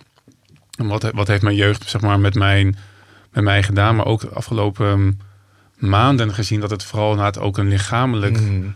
ding is. Ik ben ook naar een uh, holistische fysiotherapeut geweest en die heeft ook na het verklevingen zeg maar, bij mijn middenrif losgemaakt. En ik zweer, ik kan sindsdien kan ik, wat mensen altijd zeggen, zeg maar, weet je, ben je gestrest? Halve diep aan, dat, werkte niet. Dat deed ik. dacht van ja, ik weet niet, het is heel leuk, maar dat werkt niet. Als ik het nu doe, nu deed ik het. Ik voel meteen ontspanning, zeg maar, in mijn, in mijn lichaam uh, komen. Maar dat, die mogelijkheid had ik dus vroeger gewoon niet. Omdat het gewoon zo vast zat van de spanning. Omdat je continu in een soort van survival mode zit. Continu staat je zenuwstelsel aan. En het, ik denk dat je dus wel, ik, ik ben in ieder geval wel erg mee bezig de afgelopen tijd, zeg maar. Ik denk dat je wel heel consequent kan werken aan het tot rust krijgen van het zenuwstelsel. Het oplossen van, van dat trauma wat erin zit. En dat het naad in de wereld veel belangrijker is dat we daar de aandacht op vestigen. En dat die verantwoordelijkheid gaan pakken. En als mensen dat gaan doen, dan gaat, gaat het denk ik heel veel veranderen. Dan, dan, dan ja, ik denk dat er zoveel. Maar, maar wat moet je dan doen? Want ik bedoel, ik, ik, ik ken jou, ik zie je elke week. Je vertelt me van de, uh, weet je, dat je dan inderdaad zo'n je middenrif losmaakt. Mm En je, je bent heel erg actief op zoek naar dat soort uh, dingen. Weet je, mhm. nou, ik bedoel, vroeg of later kom je cupping tegen of, of andere manieren of EMDR. Ja. Weet ik wat, je komt al die dingen tegen. Maar ik vraag me af, want het is steeds weer eenzelfde poging eigenlijk om een ingang te vinden in dat probleem. Dat probleem van het zenuwstelsel. Wat mhm. trauma opslaat of wat dan ook opslaat. En ik, ik, mijn ervaring is dat die ingangen niet blijvend werken. Ze werken één keer of twee keer en dan, dan was dat het wel. Weet je? En misschien zit ik daar helemaal naast. Hè? Misschien is het mogelijk om iets te doen of een soort hele diepe meditatie of nog dieper. Ik weet niet, om daar de hele tijd weer bij te komen. Maar het idee, ik, ik heb het idee dat, dat, niet, dat je steeds moet doen, eigenlijk wat jij doet, steeds weer opnieuw najagen. Een nieuwe manier om bij hetzelfde probleem uit te komen. Nou, het, heeft heel erg te maken met ehm, hoe je je dagelijks leven zeg maar, inricht. Maar ik heb echt mijn. Ik was er nooit zo mee bezig, maar ik merk echt dat hoe ik eet en wat ik eet, en, helemaal als ik suiker eet, zeg maar, dat heeft zo'n groot effect op je mentale welzijn. Mhm. En ik, ehm, ik doe het nog hele tijd niet meer. Ik had deze week dat ik weer af en toe, dat ik, weet ik veel, iets had gesnackt of dat ik te laat had gegeten, wat vroeger eigenlijk nog van standaard was. Wat dus ook een beetje voortkomt uit de zelfverwaarlozing. Weet je, je, hebt niet een goed gezond ritme, want um, weet ik veel, dat ben je niet waard zo. Er zit een onderbewuste mechanisme achter waarom je dat doet, waarom je niet goed voor jezelf zorgt. En nu ben ik sinds een paar maanden echt heel consequent met. Uh, ik, ik, ik, ik, ik uh, hoe zeg je dat? Ik um, neem het niet meer voor lief dat ik heel goed kan slapen. Ik heb, want ik heb vriendinnen gehad die hadden insomnia en ik merk dat ik er ook een beetje mee ging. En dat doet echt zoveel met je mentale uh, welzijn, dat, dat hou je niet voor mogelijk. Dus ik, ik slaap van mezelf heel goed, meestal 7 tot 10 uur of zo. Per, Wacht, dat je kinderen hebt, is kwaad. en ook, maar, maar dus, nu kan ik het nog goed doen, maar dat, maar dat slapen en dan opstaan en dan vervolgens begin ik met water, met Celtic zeezout om te hydrateren, omdat dat ook iets is goeds voor je lichaam. Ik eet gezond. Ja, wat mij betreft dus heel veel dierlijke vetten en, en, en geen suiker. Maar dat, dat doe ik elke ochtend, zeg maar. En het is goed voor je lichaam zorgen. Ik ben nu helemaal into de, into de mobility. En dat is ook iets, zeg maar. Dus heb heel lang gefitnessd. En dan train je grote spiergroepen, maar je bent niet echt mobiel. En nu doe ik dus mobility training. En dan train je dus spieren en pezen en dingen die je nooit hebt gebruikt van je leven. En ik merk dat ik echt weer... Ik voel me echt tien jaar jonger, zeg maar. Maar je Ja. voelt je ook zelfverzekerder. Ik, ik merk dat ik, dat ik... Mijn houding wordt beter. En al die dingen die dragen bij zeg maar, aan het tot rust brengen van je lichaam en je zenuwstelsel. Het is niet, je kan niet één ding doen en vervolgens eh, dat trauma weg hebben en dan, en dan genezen zijn. Nee, het is echt we moeten radicaal anders gaan leven en beter voor onszelf gaan zorgen. En dat zorg, ik merk echt dat ik echt, ja, ik weet niet, in ieder geval afgelopen eh, weken, maanden echt, echt duizend keer meer relaxer, zeg maar, dan, Ja. dan al die jaren daarvoor. En het, en het groeit nog steeds. Ik word nog steeds meer, ik voel mezelf steeds meer in mijn lichaam zitten. Ik deed van de week een rondje om het water waar ik woon en ik ging zitten en ik dacht van, ik heb het idee dat ik soort van half aan het vibreren ben of zo. Zeg maar. Ik heb nog nooit zoveel gevoeld. Dat hele idee überhaupt, en dat trauma in je lichaam zit, dat we als mens vaak net in ons hoofd te gaan leven en niet meer te voelen. Als je die reis andersom gaat maken naar je lichaam toe, en je gaat weer meer voelen en je, je voelt gewoon dat je er bent. Ja, dat, dat, ik weet niet, dat is, het is zo krachtig en eh, eh, rustmakend. Dat, dat is onderdeel van die helende reis. Ja. Ik denk wel, Boris, je hebt wel een goed punt, vind ik ook wel tegelijkertijd hoor. Want ik denk wel dat we, het wordt ook wel als een soort escape gebruikt op een gegeven moment. Dat je maar door blijft zoeken naar de volgende. Als, dat kan, hè, als je niet uitkijkt. Blijf je maar van de volgende therapie naar de volgende therapie hoppen, hoppen, hoppen, hoppen. In de hoop dat je dan maar een keer verlost wordt van hetgeen hoe jij je eigenlijk daadwerkelijk over jezelf voelt. En dan kom je eigenlijk helemaal geen klap vooruit, omdat je maar in die spiraal blijft hangen. En uiteindelijk maar naar die externe verlossing op zoek blijft gaan. Dus die, die zie je denk ik ook wel heel veel. Maar het is, het is denk ik een combinatie van. Het is denk ik sowieso je levensstijl aanpassen. Maar het is denk ik ook ergens, als je bewust ermee omgaat. Dan geeft je leven je op zich ook wel dat precies wat je nodig hebt om onder ogen te komen. Wat je onder ogen dient te komen. Ja, maar ik, als, ik, als ik dit hoor, hè, want eh, eh, ik, ik, ik, ik ben het helemaal met je eens. Maar ik heb ook zoiets van, ik zie ook je leven, eh, de omstandigheden zijn er naar dat je dat kan doen. En gewoon iets heel simpels, als, als je kinderen hebt, alles wat je nu vertelt gaat het raam uit. Direct, weet je. Want ten eerste, eh, eh, kiezen voor jezelf. Helemaal waar, totdat je kinderen hebt. Lukt niet meer, weet je, want je kiest altijd eerst voor die kinderen. Vervolgens eh, ruimte voor jezelf is weg, weet je, slapen, vergeet het. Gezond eten is weg, weet je, eten, niet te laat eten. Nee, dat, die kinderen, eh, er gaat iets mis en je, het is of niet eten of laat eten, bij wijze van spreken. Dus die, de omstandigheden zijn er nu naar. Dat is super vet, dat is echt cool. En ik ben echt jaloers op je, want ik, ik mis dit. Ik, eh, ik vind het fantastisch. En ook al gewoon tijd hebben om naar de sportschool te gaan. Hè? Ik bedoel, voor mij is dat serieus. Dat is echt moeilijk. Dus ik ga drie keer in de week ga ik naar de sportschool. Dat, die, ik moet vechten voor die tijd. Dat is echt gewoon serieus. Dat is niet vanzelfsprekend dat ik dat doe. Dat is echt lastig. Dus ik, ik denk ook soort van, misschien zit er ook wel iets in. Weet je, dat wat, wat jij, ik ken heel veel van die mensen die, wat jij zegt, weet je, die, die jagen nog steeds een soort externe eh, ehm, eh, oorzaak aan voor hun eigen problemen. Dus ik ken mensen die hun leven is echt de meest verschrikkelijke puinhoop. En ze zijn eh, heel erg van ja, maar we gaan nu een eh, meditatie retreat in Portugal doen. En dan, weet je, en dat ik denk van, maar luister, de meest elementaire dingen in je leven gaan zo fundamenteel de, de, de, ontsporen. Hoe, hoe gaat je meditatieretreatje helpen? Weet je? En dat, ik zie dat heel veel. En dan denk ik toch van, hoe ga je dat, hoe ga je balans brengen in. Kijk, jij, jij, jij bent in een fase van je leven waarin je erin slaagt om balans te brengen extreem naar het goede toe. Maar het vervelende is dat het leven zal je weer in balans brengen. Die slinger gaat weer de andere kant op. Waardoor je op een gegeven moment in de omstandigheden verkeert dat al die dingen niet meer kunnen. En dan denk ik van ja, hoe ga je daar grip op krijgen? Weet je, als, als, als dat eh, als het doel is om die traumaverwerking uit je lijf te krijgen. Als het leven dat dat er de hele tijd weer aan het instampen is. Weet je, hoe ga je, dat, hoe ga je daar grip op krijgen? Nou, maar weet je wat het volgens mij een beetje is, Boris? Is dat ehm, het is volgens mij meer dat je de tools ontwikkelt hoe je dan met dat soort situaties eh, om kan gaan in je leven. Ja. En ehm, want kijk, ik denk wel, want we hebben het heel vaak over autonomie en over vrijheid en zo, en zeker in, in, in- in de, de stromingen waar wij ons begeven. En dan, dan denk ik echt vaak van, maar hoe, hoe autonoom denken jullie dat jullie zijn? Weet je wel? Hoe vrij denken jullie dat jullie daadwerkelijk zijn? Eh, als jullie, ja, komt hij toch nog een keer terug, iedere keer terug in die drama-driehoek stappen en de overheid gaan lopen beschuldigen van alles wat ze wel of niet fout doen. Onbewust, hè, want dat gaat denk ik niet eens, dat gaat denk ik niet eens bewust. En, en wat, wat schiet je ermee op? Ja, volgens mij eigenlijk helemaal geen reet aan het einde van de rit. Je schiet er iets mee op om je er bewust te worden van het patroon wat je op dat moment weer doet. En eruit te stappen en vervolgens niet meer te doen. Ja. En zo zie ik dat denk ik ook een beetje met... eh, je weet je, je, je, kan, je kan blijven kuppen tot je een ons weegt. Of medit gaan mediteren of weet ik veel wat allemaal. Dat gaat je uiteindelijk inderdaad niet verder helpen. Maar als je er bewust mee omgaat en je, kan, je komt wel bij dat release... en dat meer ontspannen van je zenuwstelsel wordt je meer bewust van je lijf... Uh, uiteindelijk ga je dus in de andere situaties waar je weer geconfronteerd wordt met jezelf of met je patronen zien van hey, dit doe ik nu op een, dit kan ik nu op een andere manier gaan doen. Ik heb nu de keuze daadwerkelijk om het Hmm. of terug in die drama driehoek te stappen, of om er nu bewust niet meer aan mee te doen en eruit te stappen en het, uh, uh, of er misschien heel even in te stappen en te zien, Ja. oh shit, ik stap erin, nee, nee, nee, ik stap eruit en ik, en ik doe het niet meer. En dan maakt het denk ik uiteindelijk niet eens uit wat voor voeding je eet of hoeveel je sport of weet ik veel wat. Dat helpt natuurlijk uiteindelijk allemaal mee. En, en is denk ik ook heel goed om dat uiteindelijk te doen ook. Maar is het denk ik vooral um, ja, het, het anders doen dan je het voorheen deed. En het, ik denk dat het met een stukje oplossen, iedere keer meer een stukje oplossen, word je iedere keer een beetje meer bevrijd.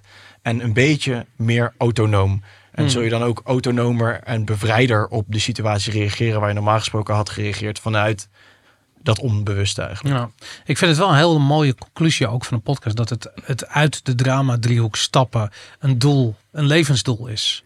En dat, uh, um, ja, dat vind ik eigenlijk. Ik, ik, denk dat wij dat met onze podcast ook heel erg uh, bedacht hebben. Nooit op die manier verwoord. Maar altijd het idee is van je moet gaan lachen om de, om de clown world, zoals we het noemen. Of om de, de krankzinnigheid van die situatie, die relatie met de overheid in ons leven.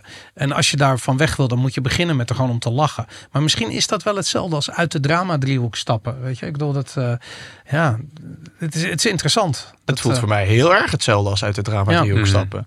En, en daarom denk ik ook dat zeg maar, het ook succesvol kan zijn om in de drama driehoek te blijven. Omdat je mensen dus meer voedt in die, in die. Kijk, mensen willen, blijven er graag in die drama driehoek. Omdat het ze, ze zijn het gewend om daarin te zitten. Het biedt hen schijnveiligheid. Want het is geen echte veiligheid. Het biedt hen het gevoel van wat zij vroeger hebben ervaren toen ze uh, opgroeiden, zeg maar. Dus Ja. ze zijn diezelfde rollen constant opnieuw aan het spelen. Dus ze blijven er liever in. Want tot, tot dan toe heeft dat ervoor gezorgd dat zij in leven konden blijven. Die drama driehoek. Want Ja. je krijgt door in een van die rollen te stappen. Geef jij je ouders wat zij nodig hebben, parentificatie, wat totale onzin is, maar dat gebeurt wel. En daardoor krijg jij wat jij weer nodig hebt. Is om te overleven. parentificatie onzin of is het uh, het feit dat je dat oploopt omdat je in het drama Ja, precies. Ja, dan, Ja, precies. Ja, ja. Ehm, maar hè, dus, dus uiteindelijk, ja, je, je, je, blijft, je, blijft er dus, je blijft er dus in hangen, zeg maar. Ja. En, en ik denk ook dat dat wordt comfortabel. Wij worden, vinden het allemaal comfortabel daar. En daarom kan het ook confronterend zijn als iemand anders dus eruit stapt en je de weg laat zien van, hé, hey, maar je kan er ook uit. ja. Maar dat is super spannend, want dat is nog het pad wat je niet kent eigenlijk. Ja, ik, ik vind dat, het klinkt heel stom, maar ik vind dat dat libertarisme is. eh, voor een groot gedeelte. Omdat dat namelijk het, eh, eh, zodra je alles bij jezelf houdt, ver- ja, ontwijk je eigenlijk die drama driehoek situatie in relatie tot anderen. En misschien maak je het wel overmatig simplistisch, doordat je zegt van nou het is alleen maar weet je, vrije markt van ideeën, vrije markt van economische transacties, vrije, weet je, alleen maar die, die focus op die vrijheid. Maar misschien hou je het daarmee ook wel gewoon simpel. En, en dan raken dingen je niet als van social justice en climate change en al die dingen, die allemaal regelrecht te herleiden zijn tot de drama driehoek inderdaad. Ja. Ja, interessant, hoe lang ik erover nadenk. Hoe, ja, ik, ik ben ook benieuwd. Ik, ik zou best wel eens een, eh, eh, een gesprek willen zien. Misschien heb je dat al gedaan met, met een psycholoog die dit, die je kan leren uit de, de, de, de relatie te stappen. Met de overheid bijvoorbeeld. Of met, eh, ja. Ik ga um, overmorgen een podcast opnemen met Jan Storms. Heb ik al een keer eerder gedaan, maar toen is het niet specifiek echt daarover gegaan. Maar dat is een auteur van het boek Destructieve Relaties. Hij, is, ehm, hij doet heel veel onderzoek naar psychopathie. Oké. En ehm, hij heeft dus op een gegeven moment ook de link gelegd van zeg maar de, dezelfde, eh, hè, dus psychopaat in je omgeving. Eh, of dat nou in een relatie is, of je ouders, of weet je, psychopaat klinkt gelijk heel kut, maar iemand zeg met persoonlijkheidsstoornis of whatever, of iemand die Mm. diep getraumatiseerd is, laat het zo even noemen. Ja. En hij heeft op een gegeven moment dus het verband gelegd met, oh, maar wacht even, die mensen met die persoonlijkheidsstoornis of die ongeheelde mensen, diep getraumatiseerde mensen, zijn doorgaans de mensen die ook in een succesvolle, goede functies terechtkomen in dan wel de politiek of in het bedrijfsleven of waar dan ook. Omdat die in dat toxisch systeem zich kunnen, goed kunnen opereren, zeg maar. Omdat er zelf dus een hoge mate van toxiciteit in hen schuilt. En hij heeft dus op een gegeven moment, En volgens mij moet ze gewoon ook helemaal compleet aan zichzelf voorbij gaan. ja, dat is ook wel dingen. Volgens mij, als je heel succesvol wil zijn, dan moet je niet te veel achter op jezelf slaan, maar alles doen voor dat doel. En dan, en dan kom je daar wel. Maar goed, ja. En ja, dat, dat, dat denk ik ook. Ja. Zeker in, in, in, in hoe dat bij die systeem is ingericht. Ja. Ehm, maar wat hij heeft dus het verband gelegd, dus inderdaad. En ik denk, volgens mij gaan we het daarover morgen ook weer over hebben. Tussen ehm, eh, ja, jouw relatie, hoe dat, hoe dat eigenlijk hetzelfde werkt. Dus de, dezelfde dynamiek in relaties als on, onze relatie tot de overheid. Omdat we Mhm. natuurlijk toch de overheid hebben verklaard als soort oude figuur voor ons. Ja. Een toxische ouder eigenlijk. En ehm, ja, dus om antwoord te geven op je vraag, dat, dat komt er in ieder geval nog aan. Er zijn wel een aantal geweest, de gesprekken waar ik dat over heb gehad. Maar ik vind het echt fucking interessant. Tof. Ja, tof. Vet hè? Hoe ehm, ja. denken jullie, we hebben het net ook al even over gehad, maar denken jullie dat jullie juist misschien wel, ehm, nou, omdat jullie het op de clown world manierachtige benaderen, dat, ehm, dat jullie daardoor nog steeds groeien ten opzichte van er zijn een aantal kanalen die volgens mij niet echt meer groeien nu, die het een beetje moeilijk ook hebben. Ja, ik, ik vind dat. Ik, ik denk dat we daar recentelijk achter zijn gekomen. Eh, ik denk niet. Ik ben van mezelf niet heel erg bezig met wat doet iedereen zijn bereik en wat. Ik kijk ook niet, niet alles.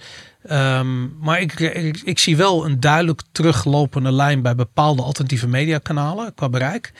En ehm, dat zijn allemaal kanalen die heel erg op die angst zitten. En eh, heel erg in die conflict situatie, weet je, waarin ze zelf eh, en de kijkers meenemen in de slachtofferrol en eh, bijvoorbeeld de overheid in de, de rol van dader. Ehm, ik denk dat mensen dat op een gegeven moment zat zijn, al was het alleen maar vanwege de negativiteit die ervan uitgaat.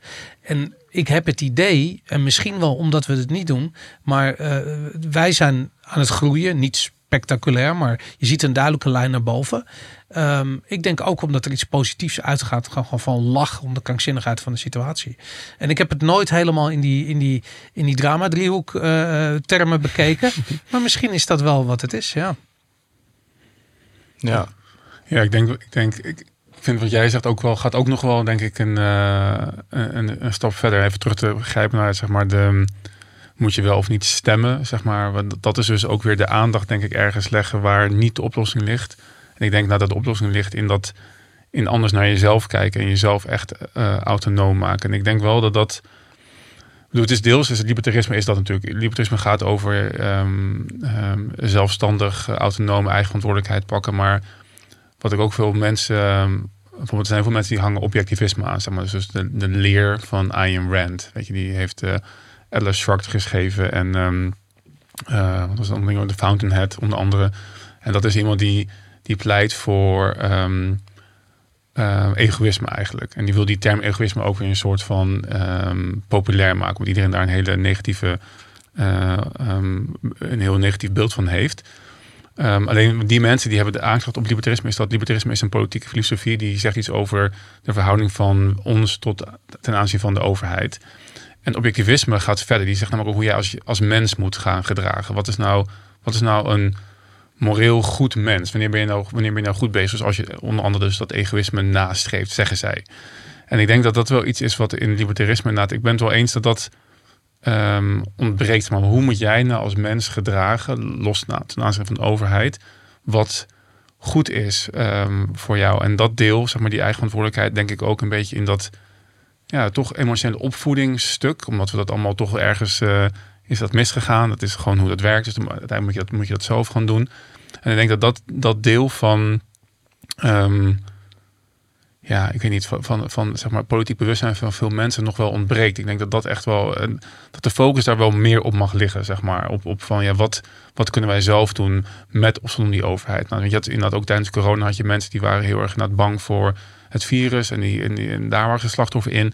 Maar ook mensen die zeiden van, ja, ik, ik ben slachtoffer van de overheid belemmert mij met dingen. Het zijn dus allebei slachtofferschap, weet je. In, in beide gevallen kan jij de autonomie, weer naar jezelf toe trekken door je niet aan die regels te houden of, of er tegenin te gaan of niet bang te zijn en te vertrouwen op je eigen uh, immuunsysteem of whatever of het verhaal überhaupt niet te geloven.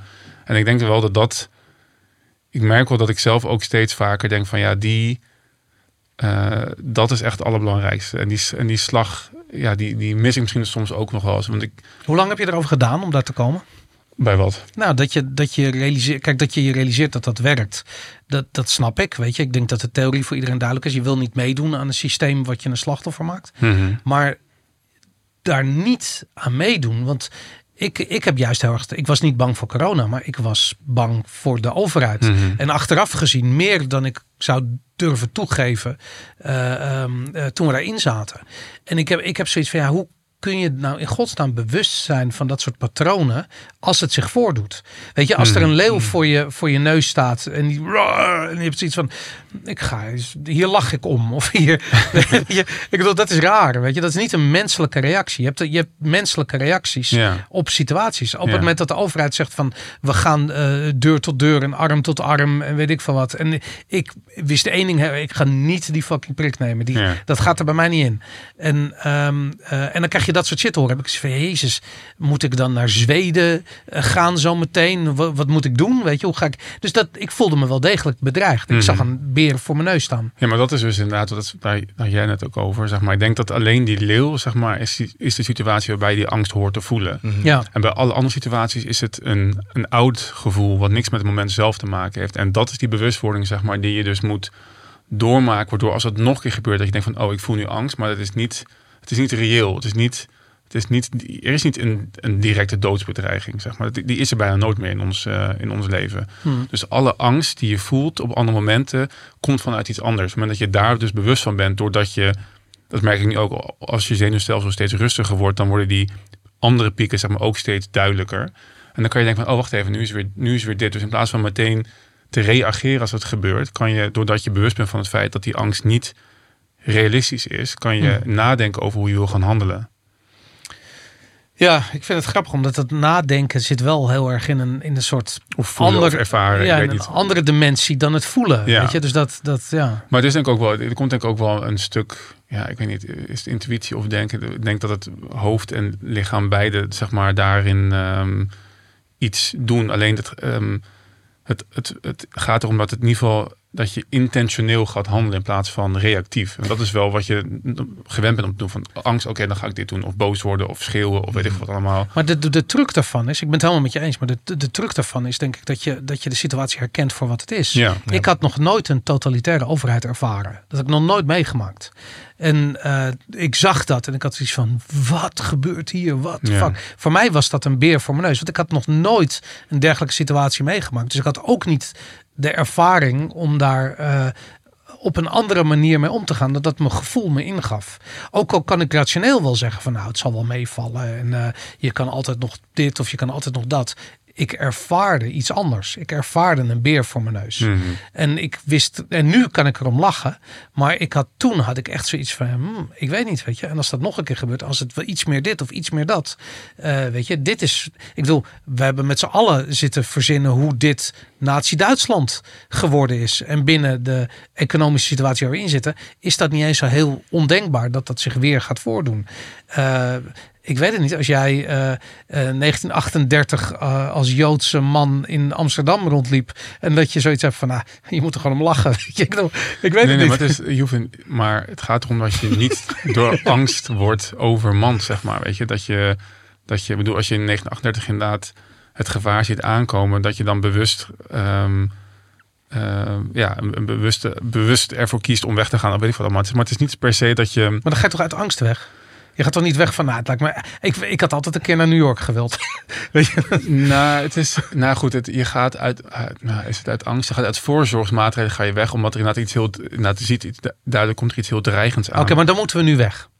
Ja, nu, hier. Ja, gewoon uit Nederland. Nu. Nee, denk ik niet dat het zo, dat het zo Nee, maar ik bedoel, hoe is dat anders Ik dan denk, je... wel, ik denk dat wel trouwens. Maar, Ja. ehm, nou, maar dit, dit, is ook wel dezelfde situatie. Ik denk dat het ongeveer vergelijkbaar is met elkaar. Hoor. Ik, maar, maar, dit is, maar kijk, maar hier kan je over van mening verschillen. Want dit is nu maak je een cognitief besluit. Oké, gaat Nederland een veilige plek zijn voor de komende 20 jaar? Jij zegt van wel, Boris zegt van niet. 20 jaar weet ik niet, maar nu weg vind ik iets te... Nu is het denk ik ook nu te dramatisch. Maar Maar, dit, be- beter een jaar te vroeg dan een jaar te laat, toch? Dat, of een dag te laat. Maar het gaat, het, gaat, het gaat er denk ik meer om.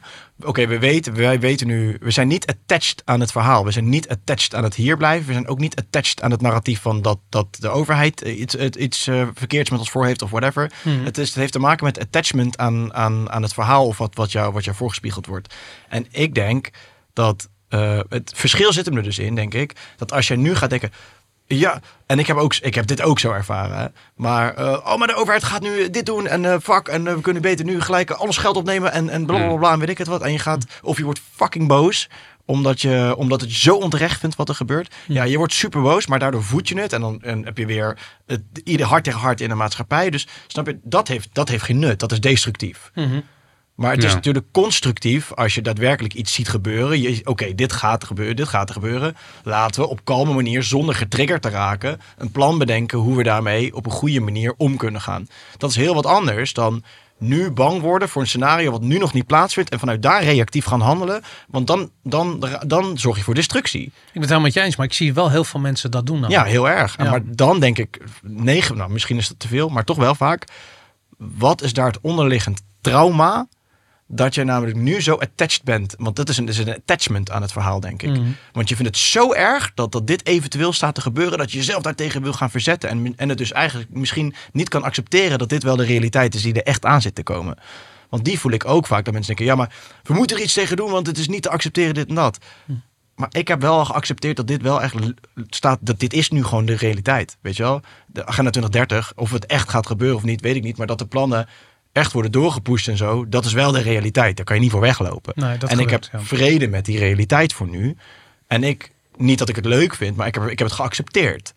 En vanuit die acceptatie kan ik een plan gaan maken richting de toekomst wat ik wil veranderen. Vanuit rust, vanuit niet een trigger, getriggerde staat. Ik vind het interessant, want het accepteren is het laatste wat ik doe. Ik accepteer het absoluut niet. En ik heb ook zoiets van, je hoeft het niet te accepteren als je een beeld hebt waarin het niet bestaat. Of als je een, een, een, een, scenario hebt bedacht voor jezelf waarin dat gewoon niet bestaat. En, het, en ik heb echt het idee dat dat kan binnen de manier waarop het zich uitrolt. Weet je, want ik denk namelijk dat het niet eh, gebonden is aan een fysieke locatie waarin je zit. Ik denk dat het wat er nu gaat gebeuren is dat al die beperkingen, al die maatregelen, alles wat ze gaan uitrollen, gaat zich allemaal afspelen in een soort digitaal domein. Weet je, ik, het voorbeeld, we spraken dat eventjes eh, eh, voordat de podcast begon, maar in, in Londen heeft die burgemeester, die heeft allemaal van die flitspalen neergezet, 8000 flitspalen door de hele stad. En iedereen die in zijn auto stapt en die niet een elektrische auto heeft, die betaalt 12,50 per dag. En mensen zijn zo zat, die zijn die palen aan het omzagen. En ze hebben bijna alle 8000 palen, hebben ze of eh, volgespoten met peur, of eh, omgezaagd en meegenomen, of gewoon vernietigen, whatever. Dus dat hele systeem werkt niet meer. En ik denk dat dat die, die, die, die digitale val die ze aan het uitrollen zijn, waar Digital ID en die CBDC's allemaal echt een het belangrijkste pilaar onder zijn. Ik denk dat mensen dat gewoon niet gaan accepteren. Maar dan moeten ze wel snappen dat ze uit die drama-driehoek moeten stappen. Dan moeten ze snappen dat je kunt weglopen daarvan door het gewoon niet te accepteren. En e- eerlijk gezegd, dat is, dat is wat ik dan zie als ik om me heen kijk. Ik zie niet heel veel mensen. Ik bedoel, we werken er hard aan met de podcast en jij ook. Om mensen wakker te krijgen dat ze dat niet moeten accepteren. Ehm, maar het is lastig, want eh, zij denken: ik ga Pieter Omzicht eh, eh, stemmen. En Pieter Omzicht gaat gewoon keihard die digital ID er doorheen drukken. Dus dat. ehm, ik ja, weet Maar je. het is, het is denk ik niet zozeer, want ik bedoel, ik ga ook geen CBDC's accepteren als ze er gebruik van maken. Mhm. Alleen de realiteit dat het eraan zit te komen is wel iets wat je hebt te accepteren eerst, voordat je iets anders ermee kan doen. Want anders blijf je er tegen verzetten, ja. tegen de realiteit alleen al. Hè? Dus Mhm. niet eens tegen het feit dat het staat te gebeuren, maar je, je verzet je tegen de realiteit dat ze dit daadwerkelijk aan het doen zijn. En dan maak je het alleen maar, dan denk ik dat je dus het groter maakt. En dat je dus onderdeel wordt van de, de realisatie van die daadwerkelijke plannen, omdat je juist verzet tegen die realiteit. Ja. Maar de eerste stap is acceptatie dat de realiteit onderdeel van de realiteit is. Mhm. Dat doet pijn. Dan moet je even doorvoelen. Dan moet je, nou, dat roept boosheid in je op of verdriet of Mhm. welke, gevoel, welke gevoelens dan ook. Want het is vaak gekoppeld aan vroeger. Ehm, die accepteer je, dat doorvoel je. En vervolgens ben je niet meer gekoppeld aan, aan, aan, aan die werkelijkheid, zeg maar. Je bent niet meer gekoppeld aan de outcome van die werkelijkheid. Dus je gaat een ander besluit nemen. Dus oké, jullie willen deze plannen doen. Verzin het in jullie eigen wereld. Ik ga gewoon er niet aan meedoen en iets anders doen. ja. Maar dat is heel iets anders dan je. "Eh, Het moet omver en uh, hooivorken naar, eh, naar, naar Den Haag, weet je wel. Ja, nee, de hooivorken naar Den Haag voel ik ook niet. Dat, eh, ja, nou goed, oké.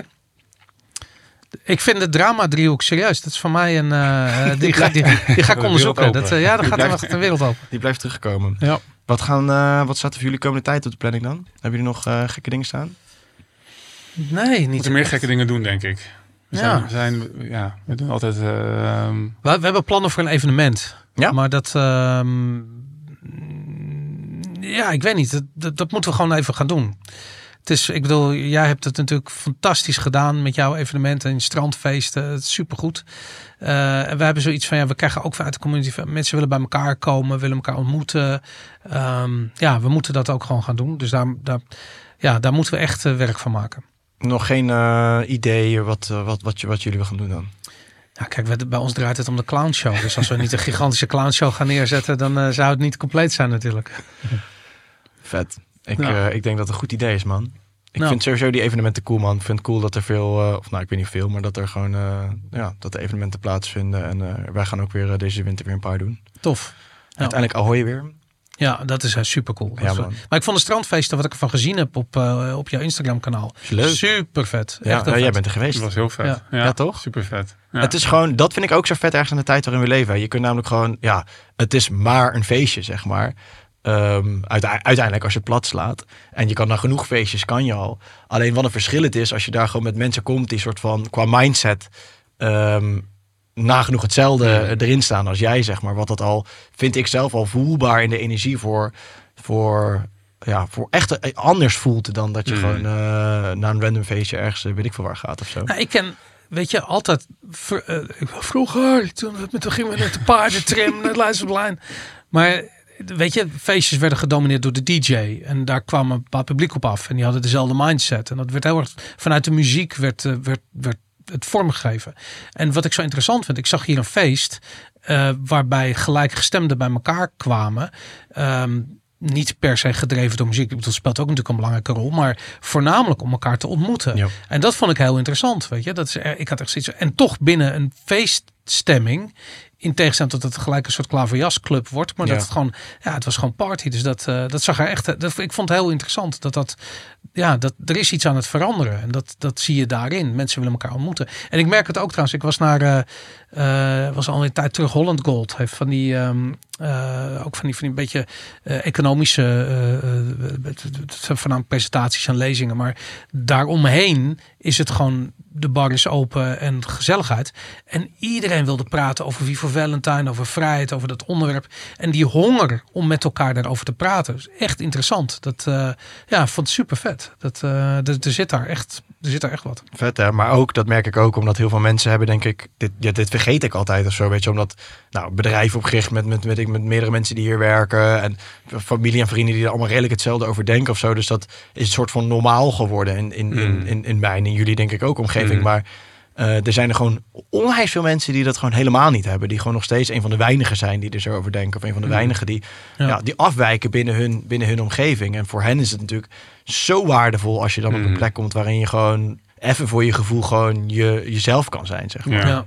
Ja, dat is echt inderdaad, dat zei in het begin volgens mij ook, dat een, dat een van de, tenminste, je noemt niet het meest dankbaar, maar dat vind ik het meest, een van de meest dankbare dingen van het maken van Vivo Valentine, is dat die mensen die, die ik dan niet op onze eigen events, maar andere events bij Dead Set Spirit of ehm, ehm, bij andere plekken waar mensen dan me, me aanspreken, zeggen, ja, ik, ik vind het echt heel fijn wat jullie gedaan hebben, zeg maar. Want in de coronatijd was ik eh, de enige die zo dacht. Dus ik heb echt heel veel steun gehad aan het luisteren van jullie podcast. Ja, dat, ik weet niet, dat vind ik zo, eh, zo mooi dat dat, dat, dat zo, zo'n rol heeft kunnen, kunnen spelen. En ik denk dat dat, ja, we moeten die mensen het vaker samenbrengen. De, de synergie. We moeten toch inderdaad die, als we niet meer mee gaan doen, moeten we ook iets nieuws gaan bouwen, zeg maar. En, dan, en dit is dat wel dat nieuwe bouwen. Hier ontstaat de synergie waarbij mensen inderdaad elkaar ontmoeten en eh, mooie ideeën kunnen gaan, eh, gaan, gaan uitwerken. Ja, ik vind het echt eh, Ja, Ik vind absoluut. het mooi. online vind ik super vet hoor. En, en dat zou ik ook echt blijven doen. Ik vind het echt magisch. Hoe, dat vind ik ook vet aan deze tijd. Hoeveel mensen je kunt bereiken met, Mm. met, eh, nou, met een boodschappen als de onze, zeg maar. Eh, maar ja, dat integreren, zeg maar. En dat dan echt bij mensen in het fysieke eh, brengen. Dat, dat vind ik, ja, dat is toch wel... Zolang dat nog kan, zeg maar, is dat wel echt wel iets wat ik denk wat we voor zoveel mogelijk, mogelijk moeten blijven doen. ja, Ja. zeker. Ja, super vet. Oké, boys. Ehm, we hebben nog een, eh, een leuk onderdeel. De kijkersvragen. Oh, kijkersvragen? Eh, mensen hebben kijkersvragen. op-. Ja, Ik moest een foto opsturen, hoorde ik, eh, voor een kijkersvraag inderdaad. Ja. Oh ja, nou kijk, dat is, dat is, eh, ja. dus we hebben kijkersvragen opgestuurd gekregen. Die gaan we zo meteen doen. Ik sluit hem even af en dan ehm, worden de kijkersvragen hier waarschijnlijk naar binnen gereden.